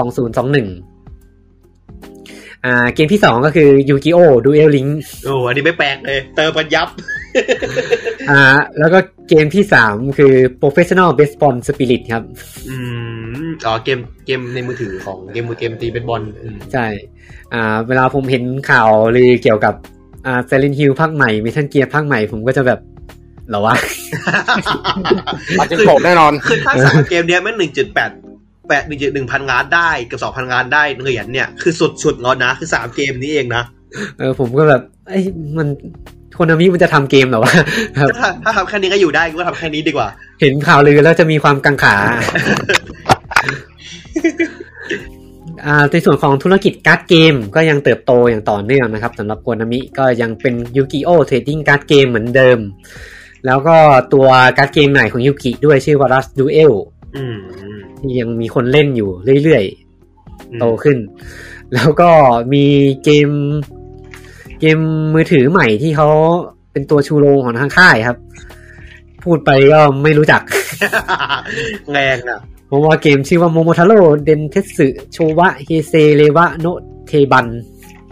อันนี้ทำยอดขายรวมได้ 3 ล้านยูนิตนะครับ หมู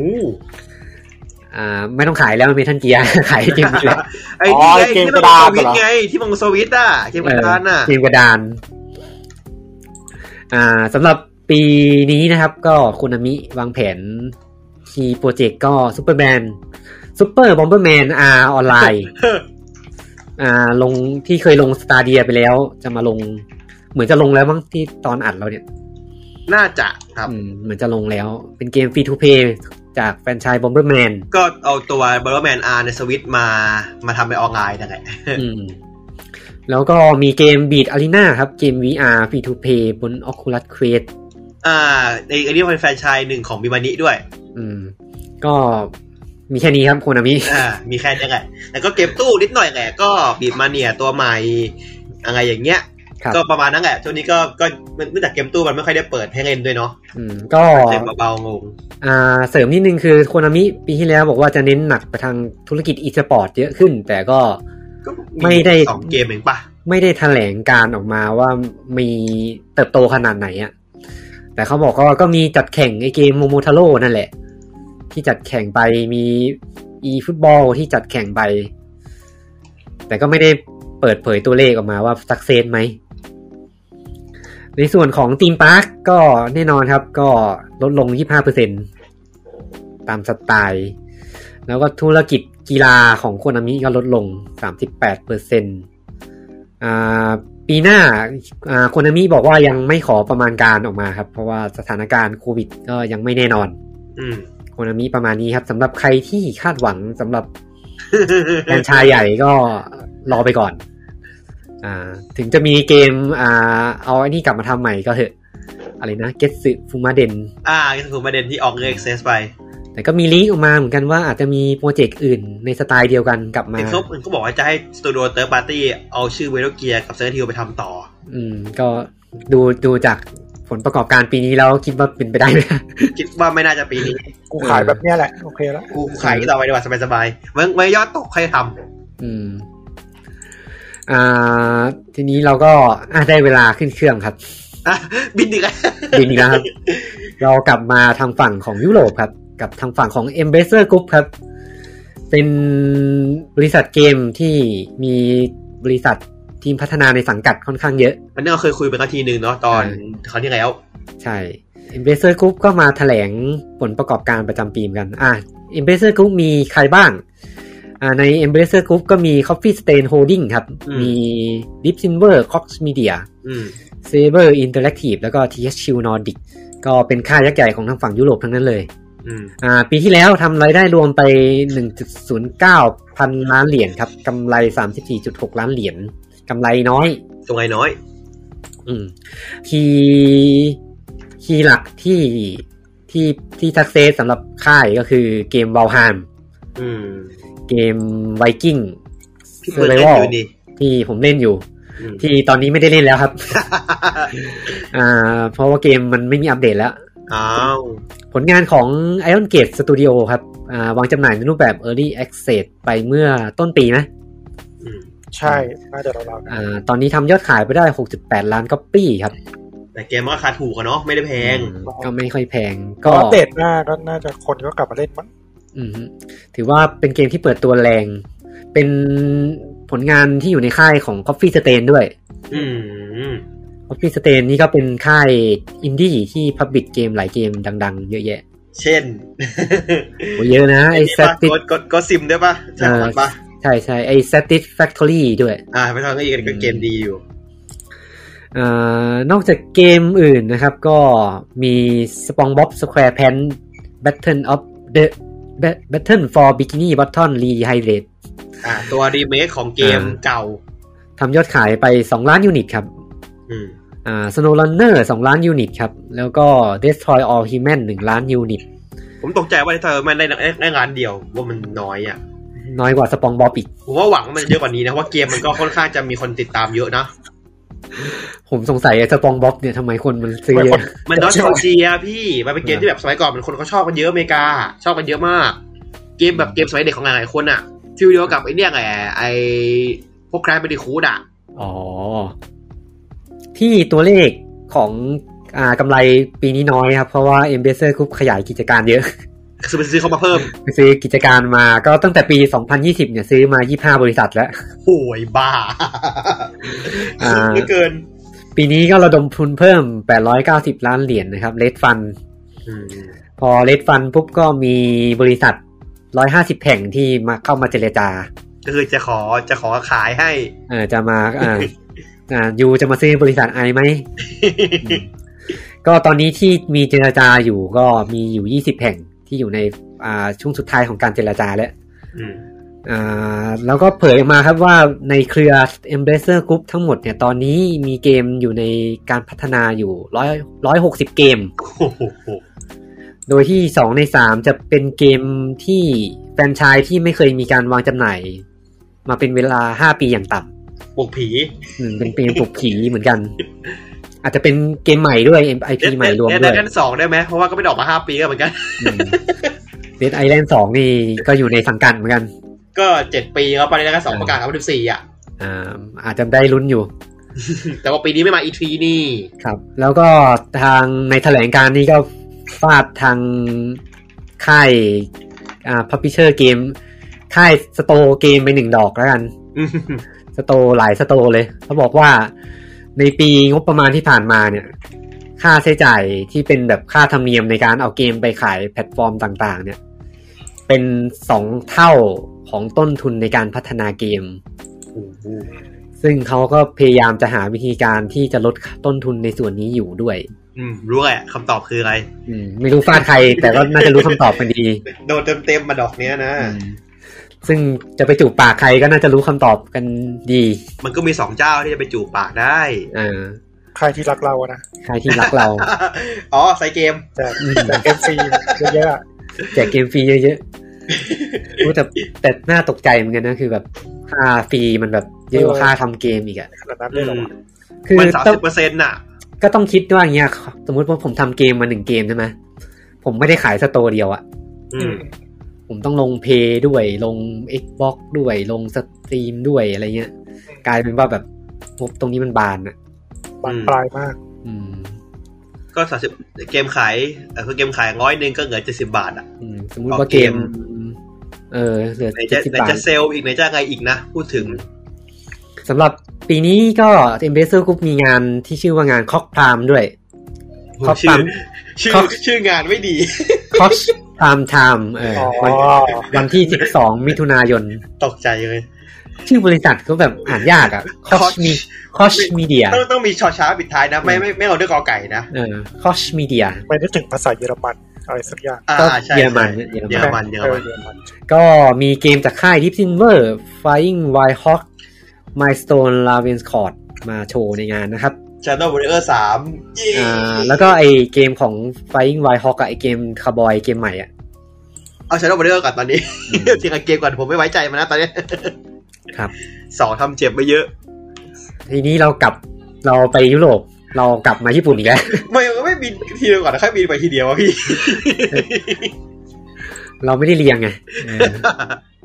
ไม่ได้เรียงวันที่ด้วยข่าวที่ได้พูด บิน ไป กลั เนี่ บ ย ไปญี่ปุ่นอีกรอบ เราบินกลับมาญี่ปุ่นครับอ่ากับค่ายบันไดเนมโคครับ บันไดเนมโคก็ปีนี้ถแถลงผลประกอบการเหมือนกันทำรายได้รวม 6.8 พันล้านนะครับ เพิ่มนิดเดียว 2.3เปอร์เซ็นต์ อืม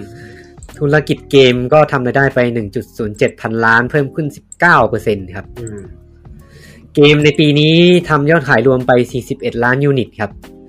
จาก 51 เกมที่ออกวางจำหน่ายนะครับ โอ้โหแต่ว่าไงเกมไม่ถึงล้านนะเนี่ย อ่าก็ขายเยอะแต่ว่าแต่ละเกมทำยอดได้น้อยเออ หนึ่งเกมคือไรเดอร์ร้อยเปอร์เซ็นต์ อืมรายละเอียดมีไม่ค่อยเยอะไม่ค่อยน่าสนใจเท่าไหร่สำหรับบันไดเนมโค บันไดแนมโคเขาจะประกาศเป็นเป็นยูนิตเป็นเซลล์ยูนิตรวมครับ อืม เขาจะไม่เข้าประกาศแยกเป็นแบบว่าแต่ละเกมแต่ละเกมเขาจะรวมแฟรนไชส์เขาด้วยกันเลย ใช่ ในส่วนของทีมพาร์คก็ยังประสบปัญหาเหมือนกัน อืม อ่ารายได้ลดลง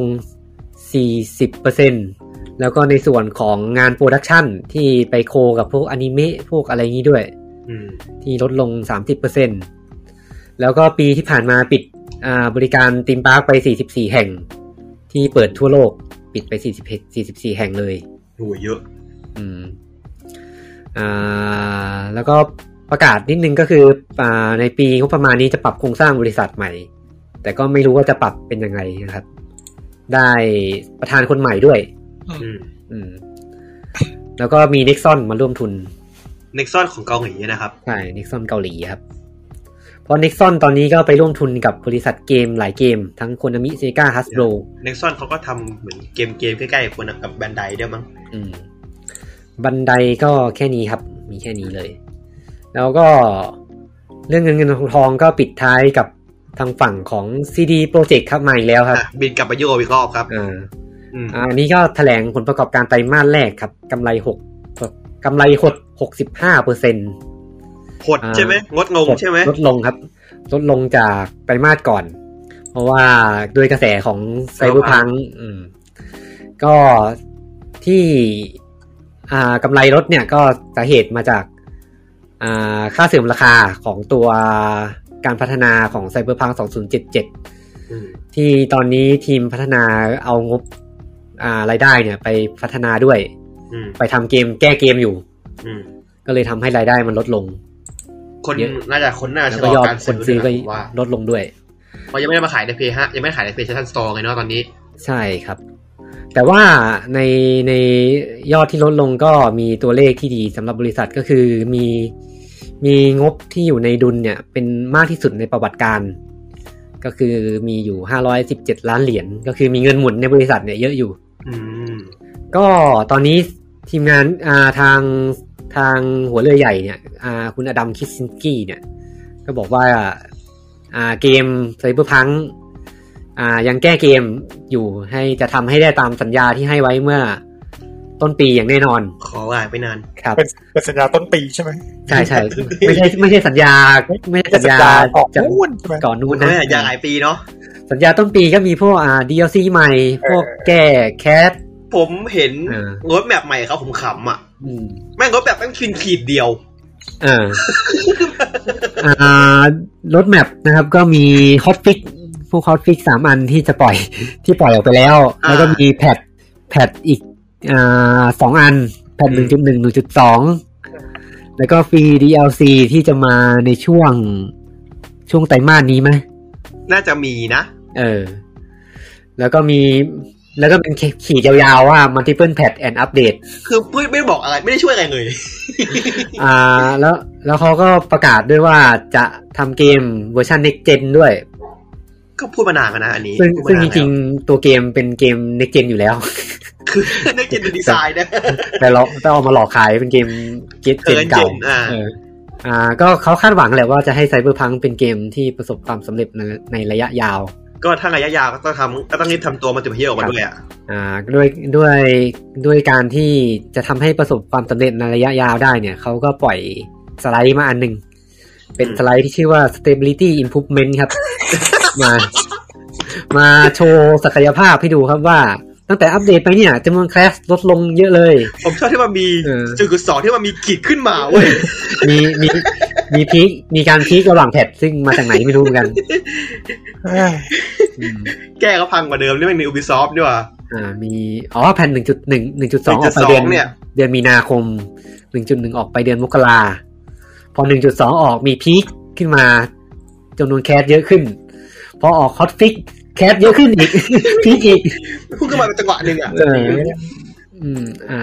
แต่ก็แนวโน้มยังลดลงเรื่อย ผมชอบการที่เขาวัดได้แคชเรทว่ะ ๆ เออแคสเลดเจ๋งว่ะ คือวัดว่าเกมเกมแบบเกมค้างบ่อยแค่ไหนอ่ะ คือแม่งก็ใจใจนะรู้ไงว่าโดนด่าเรื่องแคทอ่ะมึงเอาไปดูแคทเลทมันลดลงนะ เขาบอกให้เขาจะเขาจะเขาจะเปิดเผยมากขึ้น ใจใจ ผมไม่เคยเห็นใครทำมาก่อน ผมก็ไม่เคยเห็น ตลก เออ ผมว่า เพลเยอร์เรทเว้ยบอกคนเล่นเท่าไหร่ ไม่เคยเห็นว่าแคสเท่าไหร่ ไป ผ นะ มว่าไอ้คัดเลทที่มันน้อยลงเพราะคนมันไม่เล่นกันแล้วบอกว่าวะ เออเป็นไปได้ปะวะ เหรอวะ แต่คนเข้ามาก็ออกอย่างเงี้ย เขาก็เขามันก็ไม่ได้บอกว่าตัวแปรที่เขาแบบคิดมัน เออ เลขไม่ได้บอกว่าเลขเท่าไหร่แคสเรทเท่าไหร่ ไม่ได้มีแบบไม่ได้มีแบบพารามิเตอร์อะเออเอามาจากไหนอะไรเงี้ อาจ ย จะไปแค่แบบร้อยหรือหมื่นเลยก็ได้เราก็ไม่รู้ อื มันจำลองเปล่าจำใช้ใช้เครื่องจำลองแบบหนึ่งหมื่นคน บ้าเขาใช้เอองเอไอเท่าจับ ออ เขาว่าคงเป็นแคสในพอร์ตนะครับ อืม คนอาจจะเลิกแบบลิไม่กดแล้วแค่รีพอร์ตกด เออดูนะเซน เออ ทีมงานก็ตั้งเป้าแหละว่าจะเอาเกมไปลง PlayStation Store ให้ได้นะครับ อ่า ซึ่งอ่าทีมงานบอกว่ามันยังไม่ได้ เพราะว่าทางโซ n y มีโกที่ตั้งไว้อยู่ โซนี่ดูจะแคร์เกมนี้เป็นพิเศษ อืม ซึ่ง ก็ปล่อย อืมไม่รู้ไม่รู้เหมือนกันว่ามันทำไม ตาม มัน มาต แค ร ร์ ฐานเปล่า เกมนี้ไว้เป็นพิเศษ หมัดไส้ เออซึ่งจริงๆเกมอื่นที่มัน performance แย่กว่าไซเบอร์พังมันก็ขายได้ เพราะ ว่า ว่ามันมีความรีฟันเยอะครับ จำได้ไหมตอน โซ ต้ นี่ น ไงแบบรีฟันกูเยอะอ่ะกูไม่เอากันนะพี่เกียรติมานั่งมีปัญหา เหมือนตอนต้นน่ะ มันก็เหมือนไม่ได้บอกความจริงโซนี่ป่ะ ว่าเออเพราะว่าไม่ได้ไม่ได้โชว์ตัวตัวเบสด้วยแหละ คุณคุณว่าประมาณนี้ คือ คือ คือโซนี่ก็เหมือนโดนหลอกด้วยแหละ อืมคือแบบเข็ดอ่ะ แต่ผมจำดีเทลละเอียดไม่ได้ จำตอนที่พี่เอาฟุตเทจที่คนเล่นในเพย์ซีตัวเบสมาให้ผมดูผมไม่เชื่อ แบบไม่จริงไม่ใช่หรอกไม่มีทางโอ้มาถึงเออไม่จริงวะ ไม่งเฟรมเรทที่จริง มันแบบ unplayable จริงๆใช่ไหมเพย์สี่ ยี่ ผ สิบ มไม่ได้ เฟร เล่ ม น โดยประมาณ รีฟันแทบไม่ทัน คือถ้าเล่นในเพย์ซีโปรอ่ะดีหน่อยครับ มันจะเกือบเกือบสามสิบ คือตอนเห็นเกมเกมเพย์ที่หลุดออกมาก็จะแบบ ยังยังพอแบบดีเฟนให้ว่า เฮ้ยมันมีแพท หลุดหรือเปล่าเออแบบแปดศูนย์ อย่างน้อยอากราฟิกไม่สวยแต่ระบบก็ยังดีนะ อะไร แล้วเด นี้ วันก็เดวันแพดได้อะไรอย่างนี้ สุดท้าย ตา เกม สว่าง ระบบก็ไม่ดี ระบบก็ไม่ดี ช่วยอะไรไม่ได้เลย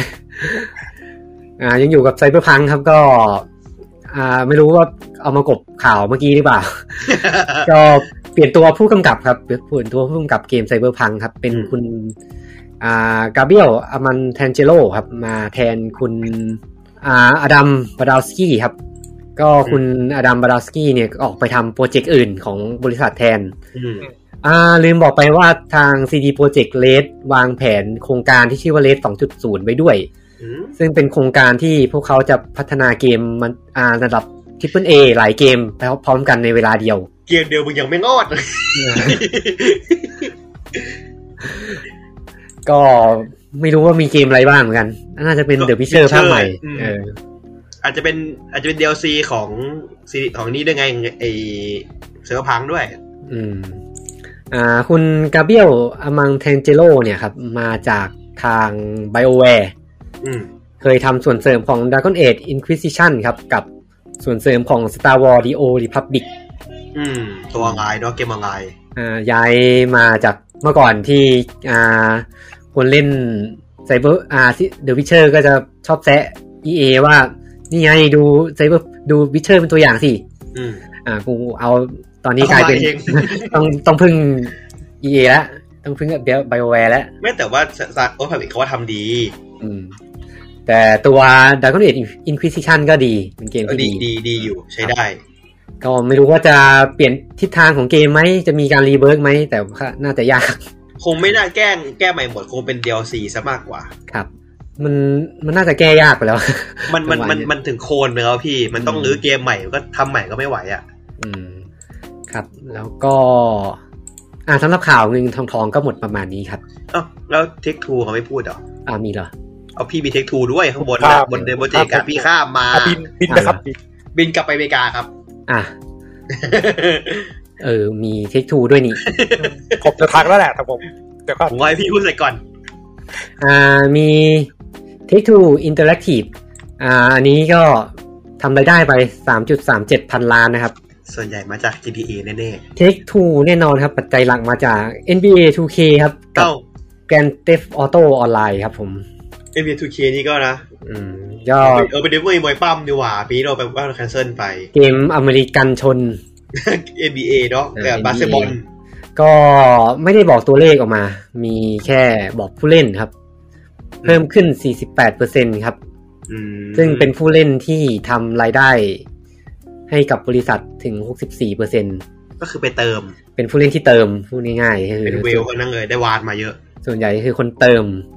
แล้วก็มีเกมมือถือของ Social Point ของ Play. Dot แล้วก็เกม WWE Supercard ครับ เป็น อืม เกมมือถือที่ทำรายได้ให้กับบริษัทเป็นอย่างมากเลย ก็เติมหาการ์ดตัวนักปั้มมาครับ มาสู้กันนั่นแหละ อืม ตัว NBA 2K 21เนี่ยทำยอดขายได้ 10 ล้านก๊อปปี้ครับ มีจำนวนผู้เล่นต่อวันเพิ่มขึ้นอยู่ที่ 2.3 ล้านเลยนะโอ้โหเยอะมาก พี่ได้กับบ้างปะที่มันแจกฟรีในในในอีพิกอะได้ไงกับบ้างปะ ไม่ได้เล่น ผมก็กดมาไม่ได้เล่นเหมือนกันอยากรู้ว่าเกมเป็นไง แต่จริงๆ ซีรีส์ 2K เกมเพลย์ดี เกมเพลย์เคยเล่นอยู่ ภาคเก่า ออเห็นว่ากราฟิกภาคนี้มันยกระดับแบบยกเครื่องเลยอ่ะ ดูโคตรดีเลยโคตร ๆ ส กรา วยเล ฟิ ย กสวยมาก ก็ใครน่าจะเป็นเกมบาสเกตบอลมือเบอร์หนึ่งอะ ก็มีเกมมีเกมเดียวป่ะ เกมเดียวแหละ เมื่อก่อนเมื่อก่อนมีของ EA มาแข่ง มั ด้ น วย จะมี NC เดี๋ยวมัน A ที่เป็นของอ่าเด็กมหาลัย เออแล้วก็ตัวเกมอ่า GTA 5 ครับ ก็ยังทำยอดขายได้ ตอนนี้อยู่ที่ 145 ล้านยูนิตแล้ว เพิ่มขึ้นมา 5 ล้านจากปีก่อน เขารวมตัวที่แจกในอีพิกด้วยป่ะ น่าจะรวมแหละ ก็ก็ก็น่าจะห้างานน่าจะอีพิกกันหมด นะอย่างนั้นนะผม น่าจะน่าจะรวม ซึ่งเดี๋ยวมันก็จะเพิ่มขึ้นอีก เพราะว่าเดี๋ยวจะลง PS5 อีก อ่าเอาไปห้าง Xbox One เอาไปซื้อ X อีก ครับ อ่า แล้วก็ตัวผู้เล่นที่เล่นเกมอ่า GTA ออนไลน์เนี่ยก็มียอดอ่าใช้จ่ายเพิ่มขึ้น 31%นะครับ ซื้อบัตรหาการ์ดกันไป อ่ มาจากอ่าโควิดด้วยแหละ คนไปเล่นเกมกันเยอะ อยากไปอยากอยากไปปล้น เออ ปล้นในเกมไปก่อน แล้วก็เกมอื่นๆก็ยอดขายดีครับ Red Dead Redemption 2 ตอนนี้ก็ 37 ล้านก๊อปปี้แล้วอ่า จบมันนะครับ จบแล้วครับ โอ้ มีวิ อี จิ ก เป็นเกมที่ผมแนะนำคนอยากแนะนำให้แบบเล่นให้จบเผอะ อืม เออ แต่มันยาวไง อืมผมว่ามันเป็นการเดินทางที่คุ้มค่ามากแหละ Red Dead ก็ Redemption 2อ่ะ ดูเขาบอกเหมือนดูซีรีส์จบประมาณแบบสิบซีซั่น อืม ดี ไม่ มาก จบจบเลย ผมขอเวลาว่างๆจากจัดๆครับ มันเล่ว่าน ผ แบ ม บ โอ ดี มเนี่ย เล่นแบบดีมากเลยอะ ดีมาก อ่า ก็เห็นหลังๆมีข่าวลือว่าจะไงพี่แกจะรีเมคเงินเดทหนึ่ง อืม ก็เอาให้จริงเถ มัน อะ ลืมมาหลายรอบแล้ว เออลืมมานานจนผมไม่เก็บพูดกันเนี่ยเอเจนต์ภาคเพย์สามไม่ออกเลย อ่าแล้วก็อ่าแฟรนไชส์อื่นก็มี Civilization 6 ครับอ่า11 ล้านก๊อปปี้ครับ อืม PGA Tour 2K 21 ครับ 2 ล้านก๊อปปี้ครับ ตีกอล์ฟอืม แล้วก็ The Outer World ครับอ่า3ล้านก๊อปปี้ เย้ ถือว่า สาม success ล้าน สำหรับ แล้ว แฟรนไชส์ใหม่ของ Obsidian นะครับ อืมก็ตอนนี้ก็ไม่ไม่มีแล้ว เพราะว่าย้ายไปอยู่กับ Microsoft แล้ว อ่าอ้าวต้องบอกว่าอย่างนี้มันก็ The Outer World เนี่ย Take Two เป็น publisher ให้ แต่ว่าเขาก็ อ่า อยู่กับ Microsoft มานั่นแหละ อืมอ่าเป็นคอมเพลติวิชั่นใช่ไหม อ่าใช่ เป็น private division มา publish ให้ อืม แต่ว่าค่ายเกมเป็นอ่า Microsoft เป็นเจ้าของ ก็คือชื่อยังอยู่กับ Microsoft ใช่ โอเค แล้วก็สำหรับปีนี้นะครับ ก็วางจำหนามีแผนจะออกเกม 21 เกมครับ แล้วนั่นคือ GTA ห้า อ่าน่าจะใช่น่าจะใช่หนึ่งในนั้นนะครับ สี่ก็ ก็ได้อีกได้อีกได้อีกสองเกมวะ สองตัวสองเวอร์ชัน จะมีเกมในระดับ Immersive Core Release ครับ หืม ไม่รู้เหมือนกันซิ Immersive Core Release เขาหมายความ มัน ว่า คือ ไง อะไรอ่ะ แต่หนึ่งในนั้นเขาบอกคือ NBA 2K ภาคใหม่ อ่ามี NBA 2K แน่นอนมีมวยปั้ม มีเกม ปี2021 แน่นอน อ่าออริจินอล IP สองเกมครับ จากหนึ่งในนั้นมาจากทาง Gearbox Software อืมเกียร์บ็อกเหรอ อีก IP หนึ่งไม่รู้มาจากค่ายไหน แล้วก็ในส่วนของ f i r a s i s นะครับ คนที่ทำ Civilization มีหลายโปรเจกต์ที่อยู่ในแผนกำลังพัฒนา เอ็กคอมสามต้องมา อืมที่ล่าสุดมีข่าวลือใช่ไหมเกม Marvel อ่าเอ้ยมาเวลที่เป็นเอ็กคอมอะนะ อ่าข่าวลือข่าวลือ อืมลืมไปก่อนนะ อย่าเพิ่งจริงเลย ครับ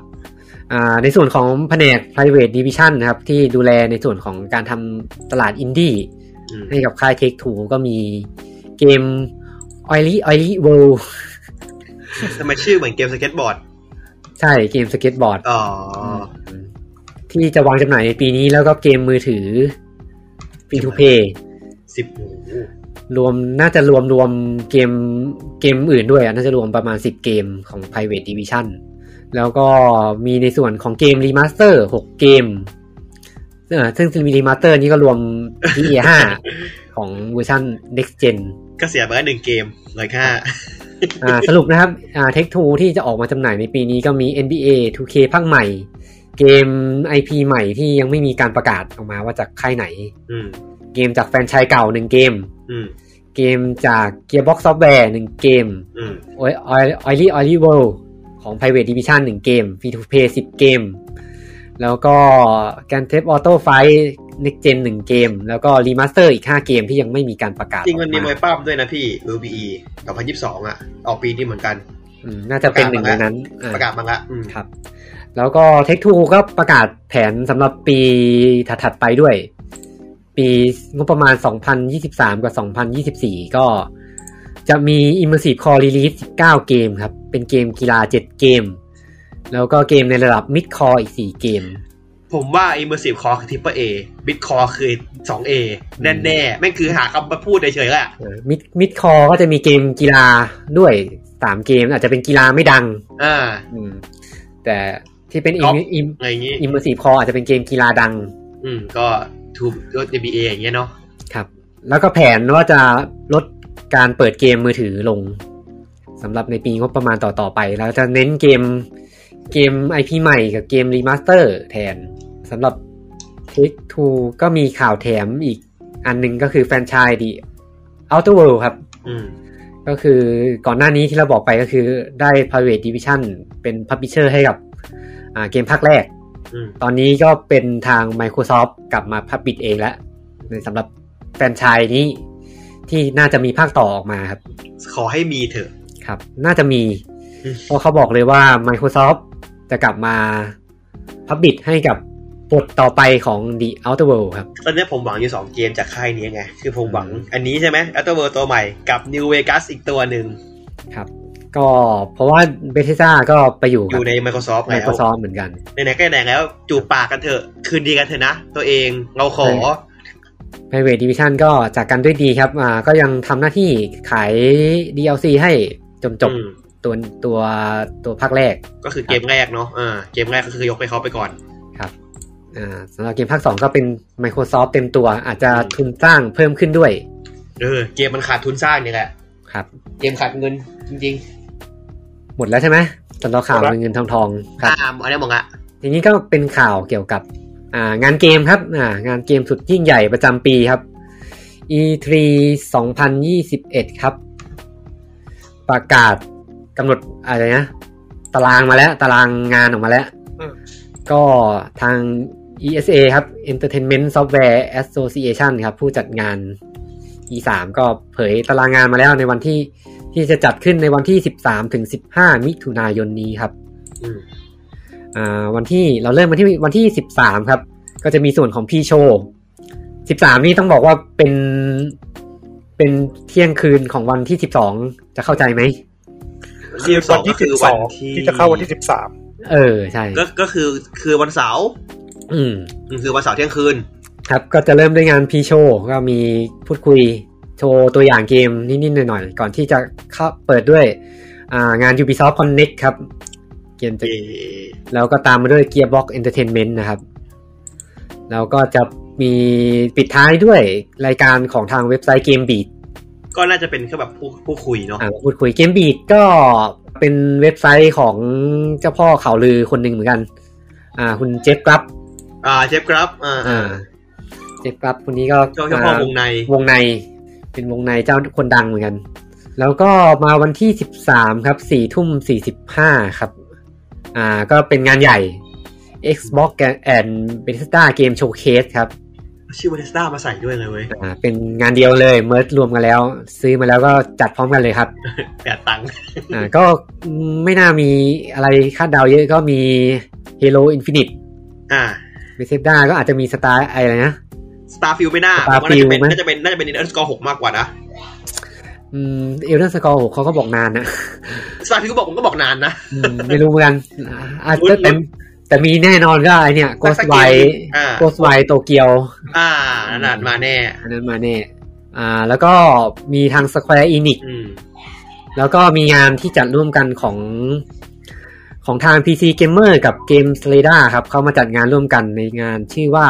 PC Gaming Show and Future Game Show ครับ ผู้ฟิชเชอร์เกม เป็นงานสองงานพ่วงกัน ซึ่งมาพร้อมกับอ่าประกาศตัวอย่างจัดเต็มกว่า 150 นาที อืม แต่ว่าในการประมาณเจ็ดชั่วโมง อ่า แล้วก็ คงเป็นเกมฟอร์มเล็กๆ ไม่ให้ฟอร์มใหญ่ ก็เกมเกมพีซีเป็นหลักเนาะสอง อืม เจ้านี้ก็จะประมาณนี้ ก็เกมที่เคยดูใน PC Gaming Show แหละ อ่า เกม ใช่ แหละอืม ก็จะ แล้ เป็ วก็ น RTS อะไรอย่างนี้ แล้วก็ทางฝั่งวันนี้ก็จะมี Warner Brother Game มาด้วยก็คงพ่วงหนีบไอ้นี่มาแบทแมน โอ้ยน่าจะมีแหละ แบทแมนกับอ่า Suicide Squad ไหม เบนซ์คอร์ดอ่ะ น่าใช่ว่า อ่า ล็อกสเตอรี่ทำอยู่เนาะ อ่า แล้วก็มีเกม Back for b o o d มาโชว์ด้วย เกม Left 4 Dead กำเนิดใหม่ อืมในโฟเดสามที่ควรจะเป็ แล้ น วแล้วก็ปิดท้ายด้วยค่ายน้องใหม่ครับ 24 Entertainment เออค่ายังไงไม่รู้จัก ที่ทำไอ้นารากะเบดพอยต์อะที่พับบิดนารากะเบดพอยต์ไอเกมจอมยุทธ Battle Royale อะ อ๋ออ๋อนาฬิกาเบย์พอยต์อ่า อื อ่าม ผมไม่รู้จักดิไม่รู้จักอืม อ่าอาจจะเอาพวกเกมฝั่งเอเชียมาเปิดตัวอะไรอย่างนี้ครับ แล้วก็วันที่ 14 มิถุนายนครับ4ทุ่มครับ จะเป็นงานอินดี้แล้วก็ตามมาด้วยงานของทาง Take Two แล้วก็ส่วนใหญ่จะเป็นค่ายเกมที่ไม่ค่อยรู้จักเท่าไหร่ก็มี Mythical Game อืม Freedom Game แล้วก็ทางฝั่งของ Laser อืม Laser Gaming Gear ครับ อ่า แล้วก็มีทาง Capcom มาแจมนิดนึงครับ Capcom มาแจ แต่ ม ขอ แล้ ง วก็ ปีนี้จะมีอะไร เออ แล้วก็ปิดท้ายด้วยรายการจากทางช่อง VENN เป็นรายการรายการช่องเกม มาจัด อืม รายการคุยกัน อืม ครับ อ่า แล้วก็สุดท้ายก็วันที่ 15 ครับ อ่าสี่ทุ่ม ปิดท้ายก็ด้วย Nintendo Direct ครับ กับ Nintendo Treehouse Live ครับ น่าจะมีเซอร์ด้าแล้ว ก็อันคงมีเซลดาแล้วล่ะ อืม ครับ แล้วก็มีบันไดเนมโคกับยูเรกาเกมครับ แล้วก็เป็นทั้งปิดท้ายด้วยอ่าเซสชั่นจากอ่าเกมสปอต อืม ครับ เป็นเป็นการประกาศรางวัลนะป่ะ ใช่ไหม แล้วก็ปิดท้ายครับด้วยอ่าสิ่งใหม่ๆของงาน E3 ในปีนี้ครับ คืองาน E3 2021 Award ครับอ่าประกาศวันสุดท้ายของงาน E3 คือจบงานพวกก็ประกาศเลย ซึ่ง แล้วผ เป็ ม น ไม่เข้าใจว่าจะมีไปทำไมวะ เป็นรางวัลที่แบบดูเสลอเสลอ เออ มีไปทำไมวะ เหมือนในนักหนังสมัยที่มันมีไงนะ ไอ้บอสไทป์เอาบอร์ดในของมันนั่นน่ะ เออ อะไร ก็ ก็ไม่รู้อ่ะ ก็เป็นรางวัลที่จะให้สื่อเกมครับไปโหวตเกมที่ได้รับการคาดหวังมากที่สุดในงาน อะไร สื่อเกมก็มี IGN Game Spot PC Gamer Game Slada นะครับ ก็สร้างความตื่นเต้นกันไป มีเกม ไหนก็อะไรเสื่อ ได้ มไหมครับ เออไม่มีครับ เขาไม่เชิญของเราได้ยังไงเขาออกมากันดัง ก็ไปดูกันครับว่าเกมไหน ผมไม่แน่ใจว่าคนได้รางวัลเนี่ยจะจะรู้สึกดีใจหรือเสียใจ คือแบบเหมือนเอาไปแปะหน้ากล่องเฉยๆป่ะ คือคือค่ายพัฒนาไอ้ยไม่ใช่คือไอ้ตัวพับลิเชอร์คงดีใจอ่ะ ได้มาแปะหน้ากล่อง แต่ของพัฒนาคือแบบมึงหาด้วยกดดันกูทำไมเนี่ย เออมันกดดันแล้ว เออ กดดันกูอ่ะ เหมือนรางวัล แล้ว เจ้าจี้อ่ะ เออ มีทำไมไม่ต้องมีก็ได้ แล้วแบบเกมอุตสาหกรรมไอไอทีนะ มันแบบ fake it until we done it อะชิบหายเลยอะคือแบบ ไม่รู้เหมือนกัน ก็คงทำให้อาจจะทำให้ยอดขายเกมเยอะขึ้นมั้ง ผมว่ามันสร้างไฮป์จนเยอะเกินไปมากกว่าว่ะ อืม น่าน่ากลัว น่ากลัวน่ากลัว อ่า แล้วก็ตัวงานครับมีอ่าปล่อยแอปด้วยแอปสำหรับเข้าชมงานครับ ซึ่งแอปนี้จะปล่อยสำหรับสื่อนะครับ จะอ่าลงทะเบียนได้วันที่ 7 แต่ แต่สำหรับบุคคลทั่วไปก็จะปล่อยออกมาวันที่ 12 มิถุนายนนะครับ ก็คือก็ของวันงานเหรอวันของวันงาน ใช่ก็เป็นแอปเป็นแอปมือถือที่เข้าไปแล้วก็จะมีกิจกรรมต่างๆ ให้เล่นครับ ไปดูงานก็ได้ อืม ไปเข้าชมบูธแล้วก็เก็บแต้มสะสม แต้มไปแลกของได้แล้วมั้งอืมแล้วก็ในส่วนของสื่อก็จะมีฟีเจอร์พวกแบบเขาไปคุยประชุมออนไลน์อะไรได้ด้วย อืมอืม แต่สำหรับใครที่ขี้เกียจโหลดแอปก็ตัวงานก็ฉายทาง YouTube ทวิช เที่ยวทวิช อืม ตามช่องทางต่างๆ เยอะแยะเลย ตามแล้วแต่จะสะดวกนะครับ ก็อืมอืม สำหรับ E3 ก็หมดประมาณนี้ครับ แล้วก็นอกจาก E3 ครับก็ก่อนก่อนงาน E3 สิเนาะ อ่า มี มี อีกงานหนึ่ง ก่อน อ่า ชื่องาน Summer Game Fest ครับ ของคุณเจี๊ยบไคลี่ครับอ่า อา พี่ เจี๊ยบเป็นแล้ว พี่เจี๊ยบของเรา เจ้าของงานดีเกมอวอร์ดครับ ก็ปีนี้ขอจัดงานเกมอีกครั้งหนึ่งครับ คือ สำหรับสำหรับงานเกม Summer Game Fest 2021 ครับ คือคือผมงงว่าแบบไม่ไม่งจัดก่อนหน้าอีทีอ่ะเกมมันก็ซ้ำกันเปะวะ อ่าอ่าทางคุณเจี๊ยบเนี่ยบอกว่ามีสามสิบค่ายเลย แล้วก็จะมีเกมแบบ อ่าเขาเรียกอะไรนะ เวลาเขาจัดงานนะเขาจะชอบเปิดตัวไอเนี่ย เวอร์พรีเมีย เออ ร์ โว้คือเมียมาเต็มเลย ครับ ก็อ่ามีสามสิบค่ายครับ เรามาดูคร่าวๆครับ มีใครบ้าง มี 2K Game Activision ครับ Amazon Game ครับ Annapurna Interactive ครับ Bandai Namco Entertainment ครับ Blizzard ครับ อ่า Capcom ครับ Devolver Digital ครับ Dot .emu อืม Electronic Arts Epic Game Finji Frontier Development Gearbox Software h i r e s Studio Inner Slot Koch Media Mediatonic อ่า Microsoft MiHoYo อืม Sionic Raw Fury Riot Games Saber Interactive Sega Sony Interactive Entertainment Square Enix Steam Tencent Game แล้วก็ Tribeca Festival 2021 Ubisoft U- Warner Brother Game แล้วก็ Wizard of the Coast เออพูดถึงนึกได้โซนี่ปีนี้ไม่มีอีทีกันเนาะ Sony ก็ไปจัดงานของตัวเองดีกว่า อืมไม่ไม่มีอีกละ ครับไม่มีอีกปีอีกละ อ่าไฮไลท์ไฮไลท์หลักๆ น่าจะเป็นอ่าไซโคนอตสองที่จะเปิดเปิดตัวในงานนี้ อ่า ก็จะเป็นของฝั่ง ดับเบิลไฟ สาวนาบันไฟ ดับเบิลไฟ แล้ว ที่ ไฟไม่มีชื่อในนี้นะ อืม ไปขายกับใครอ่ะ ไม่รู้ขายกับใครเหมือนกัน ก็ประมาณนี้สำหรับงานซัมเมอร์เกมเฟสวันที่ 11 ครับ เวลาตีหนึ่ง อ่า พี่ตามมาดูอีก แห่ขี้ตากันมาดูครับ อ่า ถามว่าเราจะมีกิจกรรมอะไรไหมไม่มีครับ ไม่มีครับ ไม่มีครับ อ่าท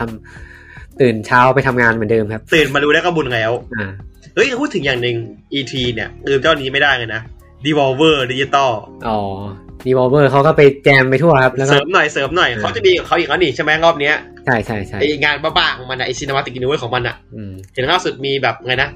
เดี๋ยวเขาลือว่าจะมีอะไรฮอตไลน์แมวมี่สามหรอเห็นมันมีแปะอยู่ในกระดาษตัวอย่างมันเห็นเขาบอก อืม เฮ้ยจะ อ๋ มา อหลุด วะ มาเป็นแบบ เขาหลุดหลุดลีกลีก เลยคิดว่ามันไม่น่าจะจริงหรอกมันน่าจะกวนตีน ครับ แต่นิสัยมันนะน่าจะกวนตีน เออ ก็มันก็กวนตีนไปเรื่อยอ่ะไอ้ค่ายเนี้ย อ่า แล้วก็พิศาจครับ เรื่องเมื่อกี้เมื่อกี้เมื่อกี้เป็ดเสริมมานิดนึงใน อ่ะ ในแชทนะ บอกในงานซัมเมอร์เกมเฟสนะครับของนวัตบัตเทอร์บัตเทอร์เนี่ยมามาเกมเดียวเลยนะแบ็คโฟบัต อ๋อแบ็คโฟบัตใช่ไหม อืม อ่า แล้วก็ อืม มาทางฝั่งพิศาจครับสำหรับงานเกมเหมือนกัน ก็ปีนี้ยกเลิกครับบิสคอนยกเลิกแล้วก็ย้ายไปจัดปีหน้าแทนชื่องานบิสคอนไลน์ อืม เป็นงานขนาดเล็กครับ อาจจะออนไลน์แล้วก็อ่าแฟนๆ กลุ่มเล็กๆ เข้าไปชม อ่าสาเหตุที่เลที่ยกเลิกจัดปีนี้ก็เพราะว่ามัน ใช่ คลายล็อกคลายล็อกดาวน์แล้วมันก็เตรียมงานกันไม่ทัน อืม อืมซึ่งไม่รู้ว่าเป็นสาเหตุจริงหรือสาเหตุปลอม เพราะว่าปีนี้ก็ไม่ค่อยมีอะไรมาโชว์เหมือนกัน เออเออจะมีประกาศมากกว่า นอกจากเดียโบอิมอร์ทัล ครับ อ่า แล้วก็ปิดท้ายครับสำหรับข่าวของเดือนนี้กับอ่าข่าวเกี่ยวกับวงการเกมไทยครับ เป็นข่าวจากทางสำนักงานส่งเสริมเศรษฐกิจดิจิทัลครับ กับอ่าสมาคมอุตสาหกรรมซอฟต์แวร์เกมไทยครับ และบริษัท i n f o f e t นะครับ ก็ข่าวฝากมาอ่าสำหรับการประกาศผลงาน d i p a เกม Accelerator- Accelerator โปรแกรม Batch ที่ 1 นะครับ ก็เป็นงานที่ อ่าเดฟอ่าเดฟไทยเนี่ยก็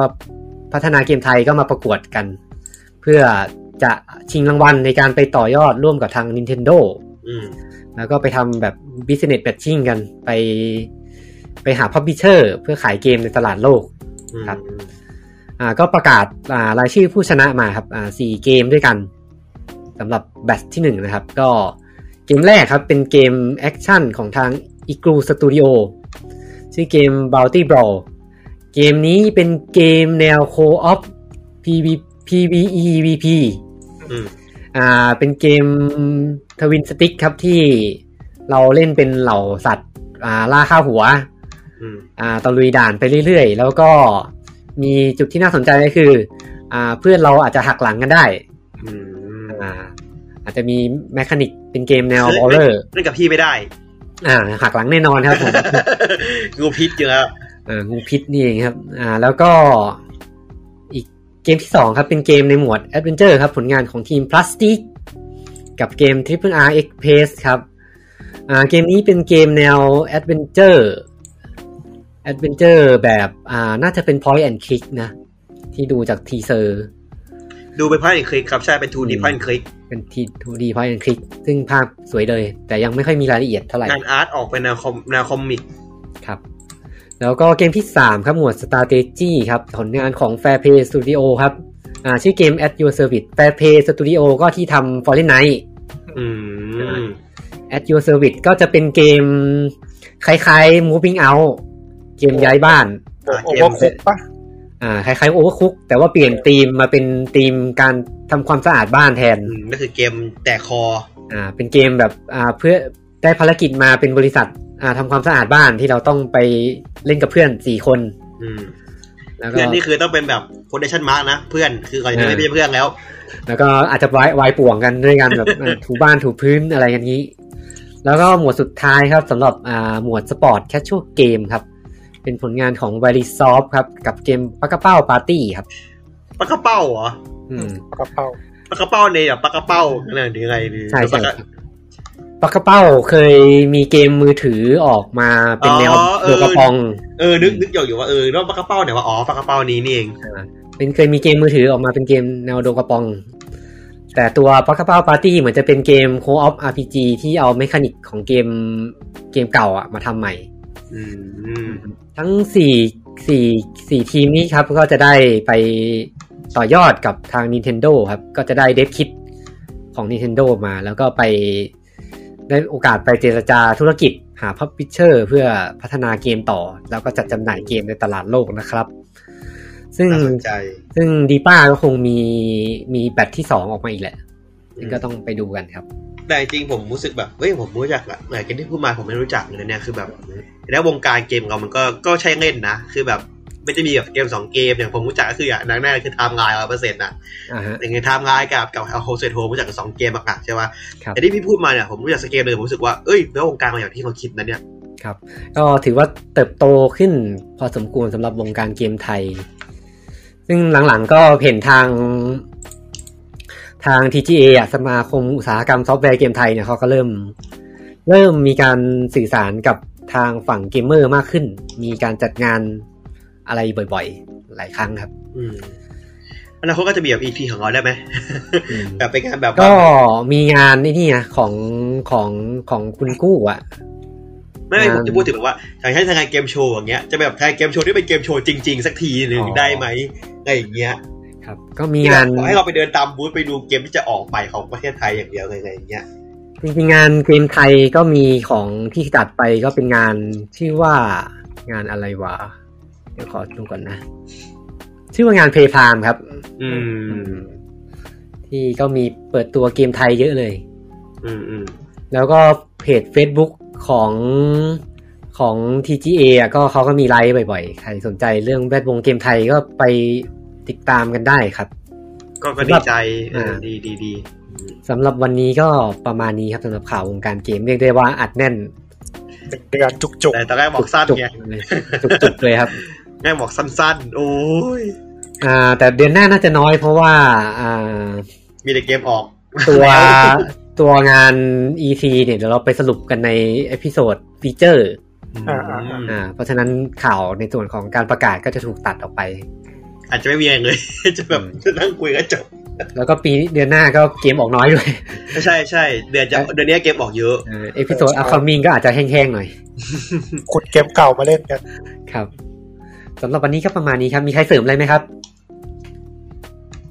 มีใครเสริมอะไรไหม ไม่ ก็ ไม่มีครับไม่มีไม่มี ไม่มี ก็ เราจะ ถ้า ไป มี ติ นิ ด ดนึงตามราย ก็ การ คื ลง อ ด้วยนะครับ เสริม มีนิดนึงก็ครับก็อันนี้ขาจจะเป็นอาจจะเป็นข่าวที่ต้องมาบอกถึงอาทิตย์หนึงมาก่อนเนาะแต่ว่า No More Hero 1 2 จะลง PC แล้วครับ อ๋อ วัน เห็ ที่ ละ 10 มิถุนายนนี้ ก็คือตอนที่หงุดมานานๆอะว่าว่ากับเจอินถึง SRB มั้งว่ามีการเรตติ้ง PC ไปละก็ก็ตามนั้นนะครับ ก็ออกจริง ก็วันที่ 10 ทั้งสองภาคเลยนะ ออกพร้อมกันเลย มันลงสตรีมแล้วเนี่ย องค์สตรีมออกวันที่ 10 นี้ไง พร้อมกันเลยสองภาค แล้วก็เตือนอย่างหนึ่งว่าเกมนี้ไม่สปอร์ตเมาส์คีย์บอร์ดนะครับ ต้องใช้จอยกันอย่างเดียว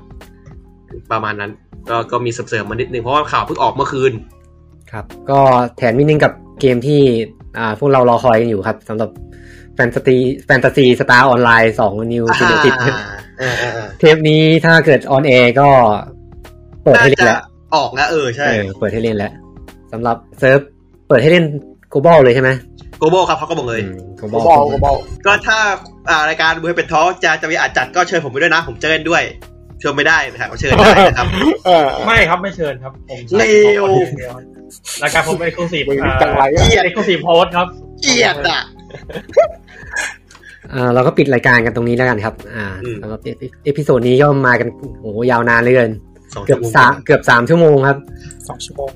เฮ้ยเกือบ อ่า สามว่ะเออ มงสุดยอดหนังจะหนังมหากราบเรื่องหนึ่งเลยทีเดียว ครับ อ่า ก็อ่าขอขอบคุณทุกท่านนะครับ ที่ฟังรายการเรามาจนจบนะครับ ก็ พูดเห ถ้า มือนจะปิดอ่ะ พูดเหมือนจะปิดรายการก็ไม่ทำแล้วอ่ะ มันมันมันยาวไงบางคนแบบ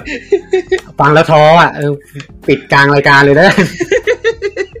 อ่าสำหรับใครที่ฟังมาจนจบก็ขอขอบคุณมากครับ แล้วก็ถ้ามีข้อมูลตรงไหนผิดพลาดประการใดนะครับ ก็ต้องขอประทานอภัยด้วยครับ ก็สำหรับถ้าใครเจอเราผิดพลาดหรือว่าอยากเข้ามาพูดคุยกับเราครับ ก็เข้ามาพูดคุยได้ ผ่านทาง Facebook g a m e r i s m ครับ อ่าเพจอ่ากรุ๊ป g a m e r i s m Insider ครับ อ่า แล้วก็ติดตามพวกเราได้ครับ ผ่านทางเว็บไซต์ g a m e r i s m c o ครับ แล้วก็พอดแคสต์ก็ติดตามได้ผ่านทางบริการสตรีมมิ่งต่างๆนะครับ มีทั้ง Spotify Google Podcast แล้วก็ Apple Podcast มีอีกไหม แองเกอร์ Anchor มันมีอันอื่นแหละแต่ผมไม่ได้ใช้ว่ะ อืม คนมันก็ได้ใช้กับแองเกอร์ไว้อัพไงแต่ว่าถ้าบางคนไม่ใช้แบบว่าคุณทำค่าด้วยกันอะไรเงี้ยก็อาจจะมาตามในแองเกอร์ได้เหมือนกัน ครับ แล้วก็ผมเร็วๆนี้ผมว่าจะรวมเมิร์ดเพจ g a m e r i s m Podcast เข้ากับ g a m e r i s m หลักเลย เย่ เวลาติดตามก็ติดตามที่เพจเดียวครับ เดี๋ยวไปซื้อพอดแคสต์นะฮะทิ้งเพลงหลัก ไม่ใช่ สิ ติดตามได้ที่เพจ g a m e r i s m นะครับ Facebook อ่าไม่มี .co นะครับ อืม แล้วก็ถ้าเซิร์ชหามันจะมี g a m e r i s m อย่างอื่นโผล่ขึ้นมาด้วย ก็ดูจากโลโก้แล้วกันครับ เราเราก็มีตังค์เราไม่เพไม่เช็คโอเวอร์เขาไปเลย ไม่รู้ว่ามันอยู่ไหนไม่รู้ไอเพจนั้นนะ ผมขอซื้อ ผมขอซื้อคนแรกราคาหนึ่งพันบาทขึ้นไม่ต้องขึ้นจอ อืมแล้วก็ประมาณนี้ครับสำหรับวันนี้เราก็ลากันไปก่อนนะเราทีสเอพิโซดหน้ากันไหม นิดนึงนิดนึงนิดนึงนิดนึง เอพิโซดหน้าก็เป็นเกม e r ิซึมทอ l k นะครับ อืม เป็นรายการเกมที่เราจะเอาเกมที่เล่นในเดือนที่ผ่านมามาพูดคุยกัน อืม ซึ่งจริงๆเดือน ก็เกม อ่า เดิม ช่วงต้นต้นคลิปก็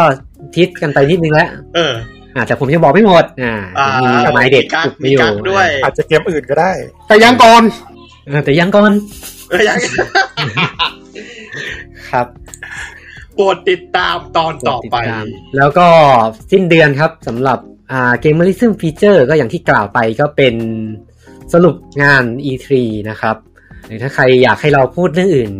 แบบ เสนอมาได้ E- E3 มันเกิดแล้วฟังหลายช่องแล้ว อืม อ่า ผมก็มีเนื้อหาเตรียมไว้แล้วครับ ก็ โอ้มีเตรียมพร้อมด้วย เปลี่ยนเปลี่ยนได้ครับ โอ้โหไม่ไม่บอกกันก่อนนะครับ อ่าสำหรับวันนี้เราก็ลากันไปก่อนดีกว่านะครับ ครับผม ครับ สวัสดีครับ สวัสดีค ค รั รับ บสวัสดีครับสวัสดีครับ